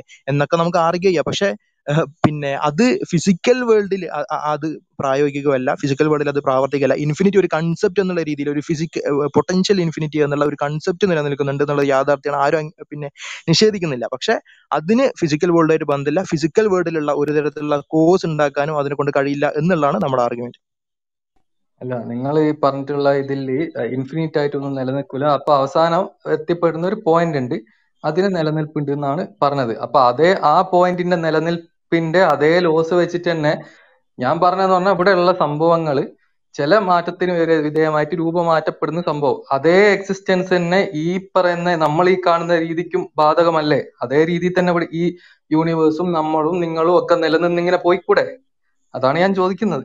അങ്ങനെ അങ്ങനെ പോയി കഴിഞ്ഞാൽ അത് ഇൻഫിനിറ്റ് ആവൂലേ ആദിത്യ? അല്ല നിങ്ങൾ ഇപ്പൊ കേൾക്കുന്നുണ്ടോ? ഞാൻ ഓക്കെ ഓക്കെ ക്ലിയർ ആണ് ക്ലിയർ ആണ് പറഞ്ഞു. നിങ്ങൾ ഇപ്പൊ പറയുന്നതെന്ന് പറഞ്ഞാൽ ഓക്കെ മാത്തമാറ്റിക്കലി അത് പ്രൂൺ ആണ്. അത് കൂടുതൽ ഞാൻ പഠിക്കേണ്ടിയിരിക്കുന്നു ആ സർക്കിളിന്റെ സംഭവം. അല്ല ബ്രോ മാത്തമാറ്റിക്കലിന്റെ കാര്യത്തിൽ പ്രശ്നമില്ല. മാത്തമാറ്റിക്സിൽ അങ്ങനെയുള്ള കൺസെപ്റ്റുകൾ ഉണ്ട് കാര്യങ്ങൾ നമ്മൾ കൈകാര്യം ചെയ്യുന്നുണ്ട്. പക്ഷെ നിങ്ങൾക്ക് അതൊരിക്കലും പിന്നെ ഇപ്പൊ ഉദാഹരണത്തിന് മാത്തമാറ്റിക്സിൽ നമ്മൾ ഒന്ന് രണ്ട് മൂന്ന് എങ്ങനെ എണ്ണി കഴിഞ്ഞാൽ ഇൻഫിനിറ്റ് വരെ പോകും. അത് ഇൻഫിനിറ്റ് ആണെന്ന് നമ്മൾ പറയുന്നുണ്ട്. നിങ്ങൾക്ക് എന്നാൽ ഇൻഫിനിറ്റ് ആയിട്ട് അത് പ്രാവർത്തികമായിട്ട് ഫിസിക്കൽ വേൾഡിൽ നിന്ന് ഇൻഫിനിറ്റ് വരെ എണ്ണാൻ നിങ്ങൾക്ക് കഴിയുമെന്ന് ചോദിച്ചു കഴിഞ്ഞാൽ കഴിയില്ല. അതെന്തുകൊണ്ടാണ് കാരണം അത് ജസ്റ്റ് കൺസെപ്റ്റ് ആണ്. മാത്തമാറ്റിക്സ് ആണ്. ഫിസിക്കൽ വേൾഡിൽ അത് പ്രാവർത്തികമല്ല പ്രായോഗികമല്ല എന്നാണ് പറഞ്ഞത്. മനസ്സിലായല്ലോ? ഓക്കെ അപ്പൊ നിങ്ങൾ പറയുന്നതെന്ന് പറഞ്ഞാൽ ഇൻഫിനിറ്റ് ആയിട്ടുള്ള അല്ലെ കുറെ ചേഞ്ചസിന് ശേഷമുള്ള ഒരു ചേഞ്ച് ആണ് നമ്മൾ ഇപ്പൊ കാണുന്നത്. അപ്പൊ അതിനൊരു തുടക്കം എന്തായാലും ഉണ്ടാവണം. ഇൻഫിനിറ്റ് ആയിട്ടുള്ള പോസിബിൾ അല്ല എന്നുണ്ടെങ്കിൽ പറയുന്നത്. ഓക്കെ ഓക്കെ ആർഗ്യുമെന്റ് പറഞ്ഞോട്ടെ പ്ലീസ് പിന്നെ ആളുകൾക്ക് കുറച്ചുകൂടെ വ്യക്തമാവാൻ വേണ്ടിയിട്ടാണ്. ഇൻഫിനിറ്റ് അല്ലെങ്കിൽ ഫിനിറ്റ് ആയിരിക്കണം. ഫിനിറ്റ് എന്ന് പറഞ്ഞാൽ തുടക്കം ഉണ്ടായിരിക്കണം. തുടക്കം ഉണ്ടെങ്കിൽ അവിടെ ക്രിയേഷൻ ഉണ്ടായിരിക്കണം.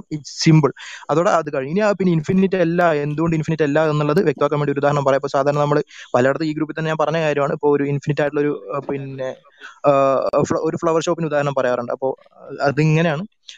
ഒരു പിന്നെ ഫ്ലവർ ഷോപ്പിന്റെ മുമ്പിൽ കുറെ ഫ്ലവേഴ്സ് ഉണ്ട്. ആ ഫ്ലവേഴ്സ് എന്നും പിന്നെ അത് എണ്ണി കഴിഞ്ഞ ശേഷം മാത്രമാണ് സാധാരണ കട തുറക്കാറുള്ളത് ഷോപ്പ് തുറക്കാറുള്ളത്.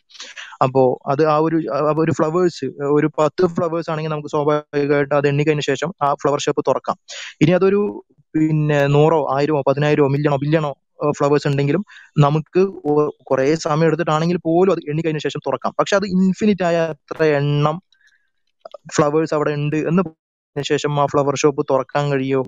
ഇല്ല. കാരണം എന്താ? ഇൻഫിനിറ്റി എന്ന് പറഞ്ഞാൽ അനന്തമാണ്. അനന്ത എന്ന് പറഞ്ഞു കഴിഞ്ഞാൽ അറ്റമില്ലായ്മയാണ്. അറ്റമില്ലായ്മയ്ക്ക് അറ്റില്ലാത്തതുകൊണ്ട് തന്നെ അതൊരിക്കലും തീരില്ല. അതുകൊണ്ട് തന്നെ ആ ഫ്ലവർ ഷോപ്പ് ഒരിക്കലും ഓപ്പൺ ചെയ്യാൻ കഴിയില്ല. കാരണം ഓരോ നമ്പറിന് ശേഷം അടുത്തൊരു നമ്പർ ഉണ്ടായിരിക്കുക എന്നുള്ളതാണ് ഇൻഫിനിറ്റി അതുകൊണ്ട് ഒരിക്കലും അത് പോസിബിൾ അല്ല. അതുപോലെയാണ് പ്രപഞ്ചം എന്ന് പറഞ്ഞു കഴിഞ്ഞാൽ പ്രപഞ്ചത്തിലെ പിന്നെ ഈ ചേഞ്ചസ് ഇൻഫിനിറ്റി ആയിട്ട് നിലനിൽക്കണം എന്ന് പറഞ്ഞു കഴിഞ്ഞാൽ ഓരോ ചേഞ്ചസിന് ശേഷം അടുത്ത ചേഞ്ചസ് ഉണ്ടാവണം അതിനടുത്ത ചേഞ്ചസ് ഉണ്ടാവണം. അതൊരിക്കലും അവസാനിക്കില്ല. അതുകൊണ്ട് തന്നെ ഫ്ലവർ ഷോപ്പ് തുറക്കുക എന്ന് പറയുന്ന പോലെ ഒരു എഫക്റ്റ് ആണ് പ്രപഞ്ചം ഉണ്ടാകുക എന്നൊരു എഫക്റ്റ് അപ്പൊ കുറെ ചേഞ്ചസിന്റെ ഇൻഫിനിറ്റ് ആയിട്ടുള്ള ചേഞ്ചസിന്റെ ഭാഗമായിട്ട് ഒരിക്കലും തന്നെ പ്രപഞ്ചം ഉണ്ടാകുക എന്നുള്ള ഒരു എഫക്റ്റ് ഉണ്ടാവില്ല. So there is there must be a creation എന്നുള്ളതാണ്. ഓക്കെ ഒരു മിനിറ്റ്. ഞാനൊന്ന് മോഡറേറ്റർ എന്നുള്ളതൊക്കെ ഇടപെടാണ്. നമ്മൾ ഏഴ് മണിക്ക് അവസാനിപ്പിക്കുന്നു പറഞ്ഞിരുന്നു. ചർച്ച ചർച്ചയായതുകൊണ്ടാണ് പിന്നെ ആദിത്യ ഒന്ന് കൺക്ലൂഡ് ചെയ്ത് സംസാരിച്ചതിന് ശേഷം നമുക്ക് പിന്നെ ഈ ഒരു പ്രോഗ്രാമുമായിട്ട് ബന്ധപ്പെട്ട് പ്രധാനമായും നമ്മൾ ഉന്നയിച്ച കാര്യം ഒന്ന് വിശദാക്കേണ്ടതുണ്ട്. അതുകൂടി കഴിഞ്ഞിട്ട് നമ്മൾ അവസാനിപ്പിക്കേണ്ടതുണ്ട് ഏഴരക്ക് മറ്റൊരു പ്രോഗ്രാം ഉള്ളത് കൊണ്ട് ആദിത്യ ഒന്ന് കൺക്ലൂഡ് ചെയ്ത് സംസാരിക്കുമോ ഓക്കെ ഓക്കെ. അപ്പൊ അതിൽ പറഞ്ഞെന്ന് പറഞ്ഞാൽ ഫൈനൈറ്റ് ആയിരിക്കണം. എന്തുണ്ടെങ്കിലും അത് ഫൈനൈറ്റ് ആയിരിക്കണം. അപ്പൊ അത് അതിനൊരു സ്റ്റാർട്ടിങ് ഉണ്ട് എന്നാണ് ഇവിടെ പറഞ്ഞത്. അത് നമ്മളെ ഇതിലുള്ള ഇപ്പോ അപ്പോ നമ്മളെ ഇപ്പൊ ഒരു പ്രപഞ്ചത്തിന്റെ ലോസ് എടുത്താൽ അതിന് ഇവിടെയുള്ള ആകെ ആകത്തുക എനർജി മാറ്റർ ഒക്കെ ഈക്വൽ ആണ്. അതിന്റെ ഒരു തുടക്കം എന്ന് പറഞ്ഞാൽ നമ്മൾ പിന്നെ കൊണ്ടുവെക്കുന്നതെന്ന് പറഞ്ഞാൽ ബിഗ് ബാങ്കിലാണ് അപ്പൊ അതിന് ശേഷം അതിന് മുമ്പ് എന്തുള്ള ഒരു അവസ്ഥയായിരുന്നു എന്ന് നമുക്ക് പറയാനാവില്ല. അതിന് ടോട്ടലി ഇപ്പൊ ടൈം വരെ പിന്നെ ഒന്നിച്ചു നിൽക്കുന്ന ഒരു അവസ്ഥയിലാണ് എന്നാണ് പറയുന്നത്. അപ്പൊ ആ ഒരു അവസ്ഥയിലുള്ള ഇമാജിനേഷൻ എന്താണെന്ന് നമുക്ക് ഊഹിക്കാൻ കൂടി പറ്റില്ല. ടൈം പോലത്തെ വേറെ എന്തെങ്കിലും ഒരു സംഭവമൊക്കെ ഉണ്ടാവാം. അപ്പോ ഈ പറഞ്ഞിട്ടുള്ള ഫൈനൈറ്റ് ആവണം എന്ന് അതായത് ഇതിന് മുമ്പുള്ള വേറെ എന്തെങ്കിലും ലോസ് ആണെന്ന് നമുക്ക് അറിയൂല. അപ്പൊ അതുകൊണ്ട് നമുക്ക് ആ ഒരു ഇത് എടുക്കാൻ പറ്റൂല എന്നാണ് എനിക്ക് ഇവിടെ പറയാനുള്ളത്. പിന്നെ നിങ്ങൾ പറഞ്ഞത് ചർച്ച നിർത്തുകയാണെന്ന്. കുറച്ചും കൂടി ഒരു സ്ട്രോങ് ആർഗ്യുമെന്റ് ലൈക്ക് ഒരു കൺവിൻസിങ് ആയിട്ടുള്ള ആർഗ്യുമെന്റ് ആയിട്ട് നിങ്ങൾ അടുത്ത ചർച്ച വെക്കുമ്പോൾ എന്തായാലും വരാം. ഓക്കെ ഓക്കെ ഷുവർ ഷുവർ നമുക്ക് പിന്നെ ഇപ്പൊ സോറി പറയാണ്. പിന്നെ കാരണം വേറൊരാളും കൂടി നമ്മളെ പാനലിൽ വന്നിരുന്നു. അവർക്ക് സംസാരിക്കാൻ അവസരം കിട്ടിയിരുന്നില്ല. അപ്പൊ ഇത് ഈ ഒരു നിലയ്ക്ക് നമ്മൾ ഏഴ് മണിക്ക് അവസാനിപ്പിക്കാൻ വേറൊരു പ്രോഗ്രാം ഉള്ളത് കൊണ്ട് മാത്രമാണ് അല്ലെങ്കിൽ നമ്മൾ എട്ട് മണി വരെയൊക്കെ പോകാറുണ്ട് അപ്പോ ഈ വിഷയത്തിൽ ഒന്ന് സൈബുക്കയോ ഷാഹുലോ ആരെങ്കിലും ഒന്ന് ഒരു പോയിന്റ് ഒറ്റ പോയിന്റ് ജസ്റ്റ് അൽ ക്വിക്ക് ആദ്യത്തെ ഇപ്പൊ അവസാനം പറഞ്ഞൊരു കാര്യമുണ്ട്. ഇപ്പോ നമുക്ക് എത്തി നിൽക്കുന്നത് സിംഗുലാരിറ്റി വരെയാണ്. അതുവരെ അത് കഴിഞ്ഞാൽ നമുക്ക് ഊഹിക്കാൻ പറ്റില്ല എന്നുള്ളത്. അപ്പൊ അവിടെയാണ് നമ്മൾ ശരിക്കും ഈ പറഞ്ഞ പോലെ ഫിലോസഫിക്കലായിട്ട് നമ്മൾ അതിനെ ചിന്തിക്കുന്നത്. ഇപ്പൊ ആദ്യത്തെ ഒരു പോയിന്റ് കൂടി പറഞ്ഞു ഈവൻ ടൈം കൂടി സ്റ്റാർട്ട് ചെയ്തത് എന്നുള്ളത്. അതാണ് നമ്മളെ ഏറ്റവും വലിയ ഒരു പോയിന്റ് ആയിട്ട് നമ്മൾ കൗണ്ട് ചെയ്യുന്നത്. ടൈം സ്റ്റാർട്ട് ചെയ്തു എന്ന് പറയുമ്പോൾ അതിന് മുമ്പ് എന്തെങ്കിലും ഒരു എന്റിറ്റി ഉണ്ടെങ്കിൽ ആ ഒരു എന്റിറ്റി ടൈമിന് ഇൻഡിപെൻഡന്റ് ആണ് എന്നുള്ളതാണ്. അപ്പോൾ അത് അത് ആ ഒരു അപ്പൊ അതിൽ നിന്ന് തന്നെ നമുക്കൊന്ന് ഡിഡക്ട് ചെയ്യാം. എന്ന് വെച്ച് കഴിഞ്ഞാൽ ആ ഒരു എന്റിറ്റിക്ക് ടൈമിന് ഇൻഡിപെൻഡന്റ് ആണെങ്കിൽ അതിന് ടൈമിന് അത് ആ ഒരു എന്റിറ്റി എന്റിറ്റിക്ക് തുടക്കമോ ഒടുക്കമോ ഇല്ല എന്നുള്ളത്. അതുപോലെ ഒരുപാട് കാര്യങ്ങൾ സിംഗുലാരിറ്റിക്ക് ശേഷമുണ്ട്. സ്പേസ് സ്റ്റാർട്ട് ചെയ്തത് അതിന് ശേഷമാണ് എന്നുള്ളൊരു കോൺസെപ്റ്റ് ഉണ്ട്. അപ്പോൾ ആ ഒരു എന്റിറ്റിക്ക് ആ ഒരു എന്റിറ്റി സ്പേസിന് അതീതമാണ്. അപ്പോൾ അതിന് ഷേപ്പ് ഇല്ല എന്നുള്ളത്. അങ്ങനെയാണ് നമ്മൾ ഈ ഗോഡിന്റെ ഡെഫിനിഷനിലേക്ക് എത്തിച്ചേരുന്നത്. ഇപ്പോൾ ആ ഒരു ഡെഫിനിഷൻ ശരിക്ക് സ്പേസിന് അതീതമാണ് എന്ന് പറയുമ്പോൾ അതിന് ഷേപ്പ് ഇല്ല. ടൈമിന് അതീതമാണ് എന്ന് പറയുമ്പോൾ അതിന് തുടക്കമില്ല ഒടുക്കമില്ല. പിന്നെ അപ്പോൾ ബേസിക്കലി നമ്മളെ ബ്രെയിനിന് കോംപ്രിഹെൻഡ് ചെയ്യാൻ പറ്റാത്ത ഒരു എന്റിറ്റിയാണ് മാത്രമല്ല ഇപ്പോൾ ഷാഹുൽ പറഞ്ഞ പോലെ അതിനൊരു തുടക്കമുണ്ട് താനും. അപ്പോൾ അതിനൊരു ഒരു റീസൺ വേണം വേണം എന്നുള്ളത് മസ്റ്റാണ് അപ്പോൾ ബേസിക്കലി ഇതെല്ലാം ചൂണ്ടിക്കാണിക്കുന്നത് ആ ഒരു എന്റിറ്റി മാത്രമല്ല ഇങ്ങനെ ഇന്നത്തെ നമ്മൾ ഇപ്പോൾ നിങ്ങളും ഞാനും നിൽക്കുന്ന ഈ ഒരു ആദിത്യവും ഞാനും നിൽക്കുന്ന ഇന്നത്തെ ഈ യൂണിവേഴ്സിന്റെ ഈ ഒരു അവസ്ഥയിലേക്ക് അതിനെ എത്തിക്കാൻ കഴിവുള്ള ഒരു എന്റിറ്റി എന്നുള്ളതാണ്. അപ്പോൾ അത് തന്നെയാണ് ശരിക്ക് ഈ പറഞ്ഞ പോലെ ഇസ്ലാം പരിചയപ്പെടുത്തുന്ന ഒരു ഗോഡ്. അതായത് അത് അതിന് തുടക്കമില്ല ഒടുക്കമില്ല അതുപോലെ ഒന്നുമില്ല. അതായത് hundred and twelve chapter of Quran കുൽഹു അള്ളാഹു അഹദ് അള്ളാഹു സ്വമദ് ലം യലിദ് വലം യൂലദ് വലം യകുൽ ഇസ്ലാമിലെ കോഡാണെങ്കിൽ അത് റെഫ്യൂട്ട് ചെയ്യാൻ ഈസിയാണ് ഞാൻ പറഞ്ഞത് സയന്റിഫിക്കലി ആണ് പറയുന്നത്. ഇസ്ലാമിലെ ഗോഡിലെ കോൺസെപ്റ്റ് ആണ് പറയുന്നത്. ആ ഒരു കോൺസെപ്റ്റിലേക്ക് എത്തുന്നുള്ള. ഇസ്ലാമിലെ ഗോഡ് എന്താണ് റിഫ്യൂട്ട് ചെയ്യാൻ അത്ര ഈസി ഒന്നുമല്ല. അത് നമുക്ക് പിന്നെ വേറെ ഒരു ടോപ്പിക്കിൽ വേറെ ദിവസം സംസാരിക്കാൻ പറ്റുമെന്ന് തോന്നുന്നു. അത് I am sure you can do it എന്നുള്ളത്. പിന്നെ we will talk another time if you want to you are always welcome അപ്പൊ തൽക്കാലം അത്ര പറഞ്ഞു നിർത്തുന്നു ഓക്കെ ഇനി ഇനി ഓക്കെ സംസാരിക്കുന്നവരൊന്ന് കൺക്ലൂഡ് ചെയ്ത് സംസാരിക്കാൻ അതെ ശ്രമിക്കുക. അതെ ഡോക്ടർ പിന്നെ ഈ ഒരു വിഷയത്തിൽ അതെ. ഈ ഒരു വിഷയത്തിൽ നമ്മൾ അപ്പൊ ആദ്യം തന്നെ പറഞ്ഞൊരു കാര്യം ഉണ്ടായിരുന്നു. പിന്നെ നമ്മൾ ഈ ഒരു വിഷയത്തിൽ ചർച്ചകൾ വെച്ചു. അപ്പോ അതിന് കൗണ്ടർ ചെയ്യുന്ന ആളുകൾ പലപ്പോഴും പിന്നെ ഇത് ഇവിടെ തുറന്ന ചർച്ചകളിൽ കൗണ്ടർ ചെയ്യാതെ ഫേസ്ബുക്കിലും യൂട്യൂബിലും പോയിട്ട് കൗണ്ടർ ചെയ്യുന്ന ഒരു അവസ്ഥ ഉണ്ട്. നാസ്തിക നേതാക്കന്മാർ പോലും. അപ്പോ ആ- വിഷയത്തിൽ നമ്മൾ ആദ്യം തന്നെ പറഞ്ഞ കാര്യം ഒന്നുകൂടി ആവർത്തിക്കുകയാണ്. നമ്മൾ തുറന്ന ചർച്ചകൾക്ക് തന്നെ നിങ്ങൾ റെഡിയാവണം ആവണം എന്നുള്ളതാണ്. ഷാഹുൽ ഒന്ന് സംസാരിച്ചോളൂ. നമുക്ക് അവസാന ഘട്ടത്തിലേക്ക് അത് ഓക്കെ. ഓക്കെ. അതായത് പിന്നെ നമ്മൾ ചുമ്മാ രണ്ട് പക്ഷത്ത് നിന്ന് അങ്ങോട്ടും ഇങ്ങോട്ടും സംസാരിക്കുക എന്നുള്ളതല്ലല്ലോ ഒരേ ഒരേ സ്ഥലത്ത് കൃത്യമായിട്ട് ആശയങ്ങൾ അങ്ങോട്ടും ഇങ്ങോട്ടും ഷെയർ ചെയ്യുമ്പോൾ മാത്രമാണ് കൂടുതൽ കുറച്ചുകൂടെ അപ്ഡേഷൻ ഈ ഒരു സംവാദ മണ്ഡലങ്ങളിലെങ്കിലും ഉണ്ടാകുള്ളൂ എന്നുള്ളത് ശരിക്കും നമ്മൾ ഇവിടെ അനുഭവിച്ചു കഴിഞ്ഞ കാര്യമാണ്. കാരണം ഇത്രയും കാലം കേരളത്തിൽ പിന്നെ ഒരു അരപ്പതിറ്റാണ്ട് കാലത്തോളം നാസ്തിക പ്രചരണം നടത്തിയ വലിയ വലിയ നേതാക്കൾ ശരിക്കും നമ്മളുമായിട്ടുള്ള ഒരു ഇന്ററാക്ഷൻ വന്നതിന് ശേഷമാണ് ഞങ്ങളെവിടാണ് പിന്നെ നാസ്തികത പറയുന്നത്. ഞാൻ നാസ്തികതയായിട്ട് ഒരു ബന്ധമില്ലല്ലോ എന്നുള്ളതൊക്കെയുള്ള തുറന്ന് പറയേണ്ടി വരുന്ന അത്തരം അവസ്ഥകൾ ഉണ്ടാവുന്നത് ശരിക്കും ഇത്തരത്തിലുള്ള ആശയപരമായ കൊടുക്കൽ വാങ്ങലുകൾ ഒരേ ഒരു പിന്നെ ഇതിനകത്ത് നടക്കുമ്പോഴാണ്. അപ്പോ അത്തരം ചർച്ചകളിലോട്ട് വരികയാണ് സത്യത്തിൽ. സത്യസന്ധമായിട്ടാണ് ഇത്തരം വിമർശനങ്ങളും ചർച്ചകളും ഉദ്ദേശിക്കുന്നത് എന്നുണ്ടെങ്കിൽ അത്തരം ആളുകളും അതിന്റെ ചിന്തകരും ഒക്കെ ചെയ്യേണ്ടത്. അതല്ലാതെ പിന്നെ യൂട്യൂബിൽ പോകുക പഴംപൊരിയാണ് ഉണ്ടംപൊരിയാണ് എന്നൊക്കെ പറഞ്ഞ് ഇങ്ങനെ ചുമ്മാ അങ്ങനെ ഒരു ആത്മനിർവൃതി അടയാൻ വേണ്ടിയിട്ട് പറയാം അതൊക്കെ ഓക്കെ ആണെന്നുള്ളതല്ലാതെ അതൊന്നും ഒരു ചർച്ചാ മണ്ഡലത്തിൽ ഉപയോഗിക്കാൻ പറ്റിയ വേർഡ്സ് പോലും അല്ല എന്ന് ഇവരുടെ വലിയ ബുദ്ധിജീവികൾ ആദ്യം ഒന്ന് മനസ്സിലാക്കേണ്ട കാര്യം തന്നെയാണ്. അപ്പോൾ ഈ ഒരു ആശയ പ്രതിസന്ധി സത്യത്തിൽ നിലനിൽക്കുന്നുണ്ട്. അപ്പോൾ നമ്മൾ ഇവിടെ ഈ ഒരു പ്രോഗ്രാം തന്നെ ഒന്ന് എടുത്തു നോക്കുക.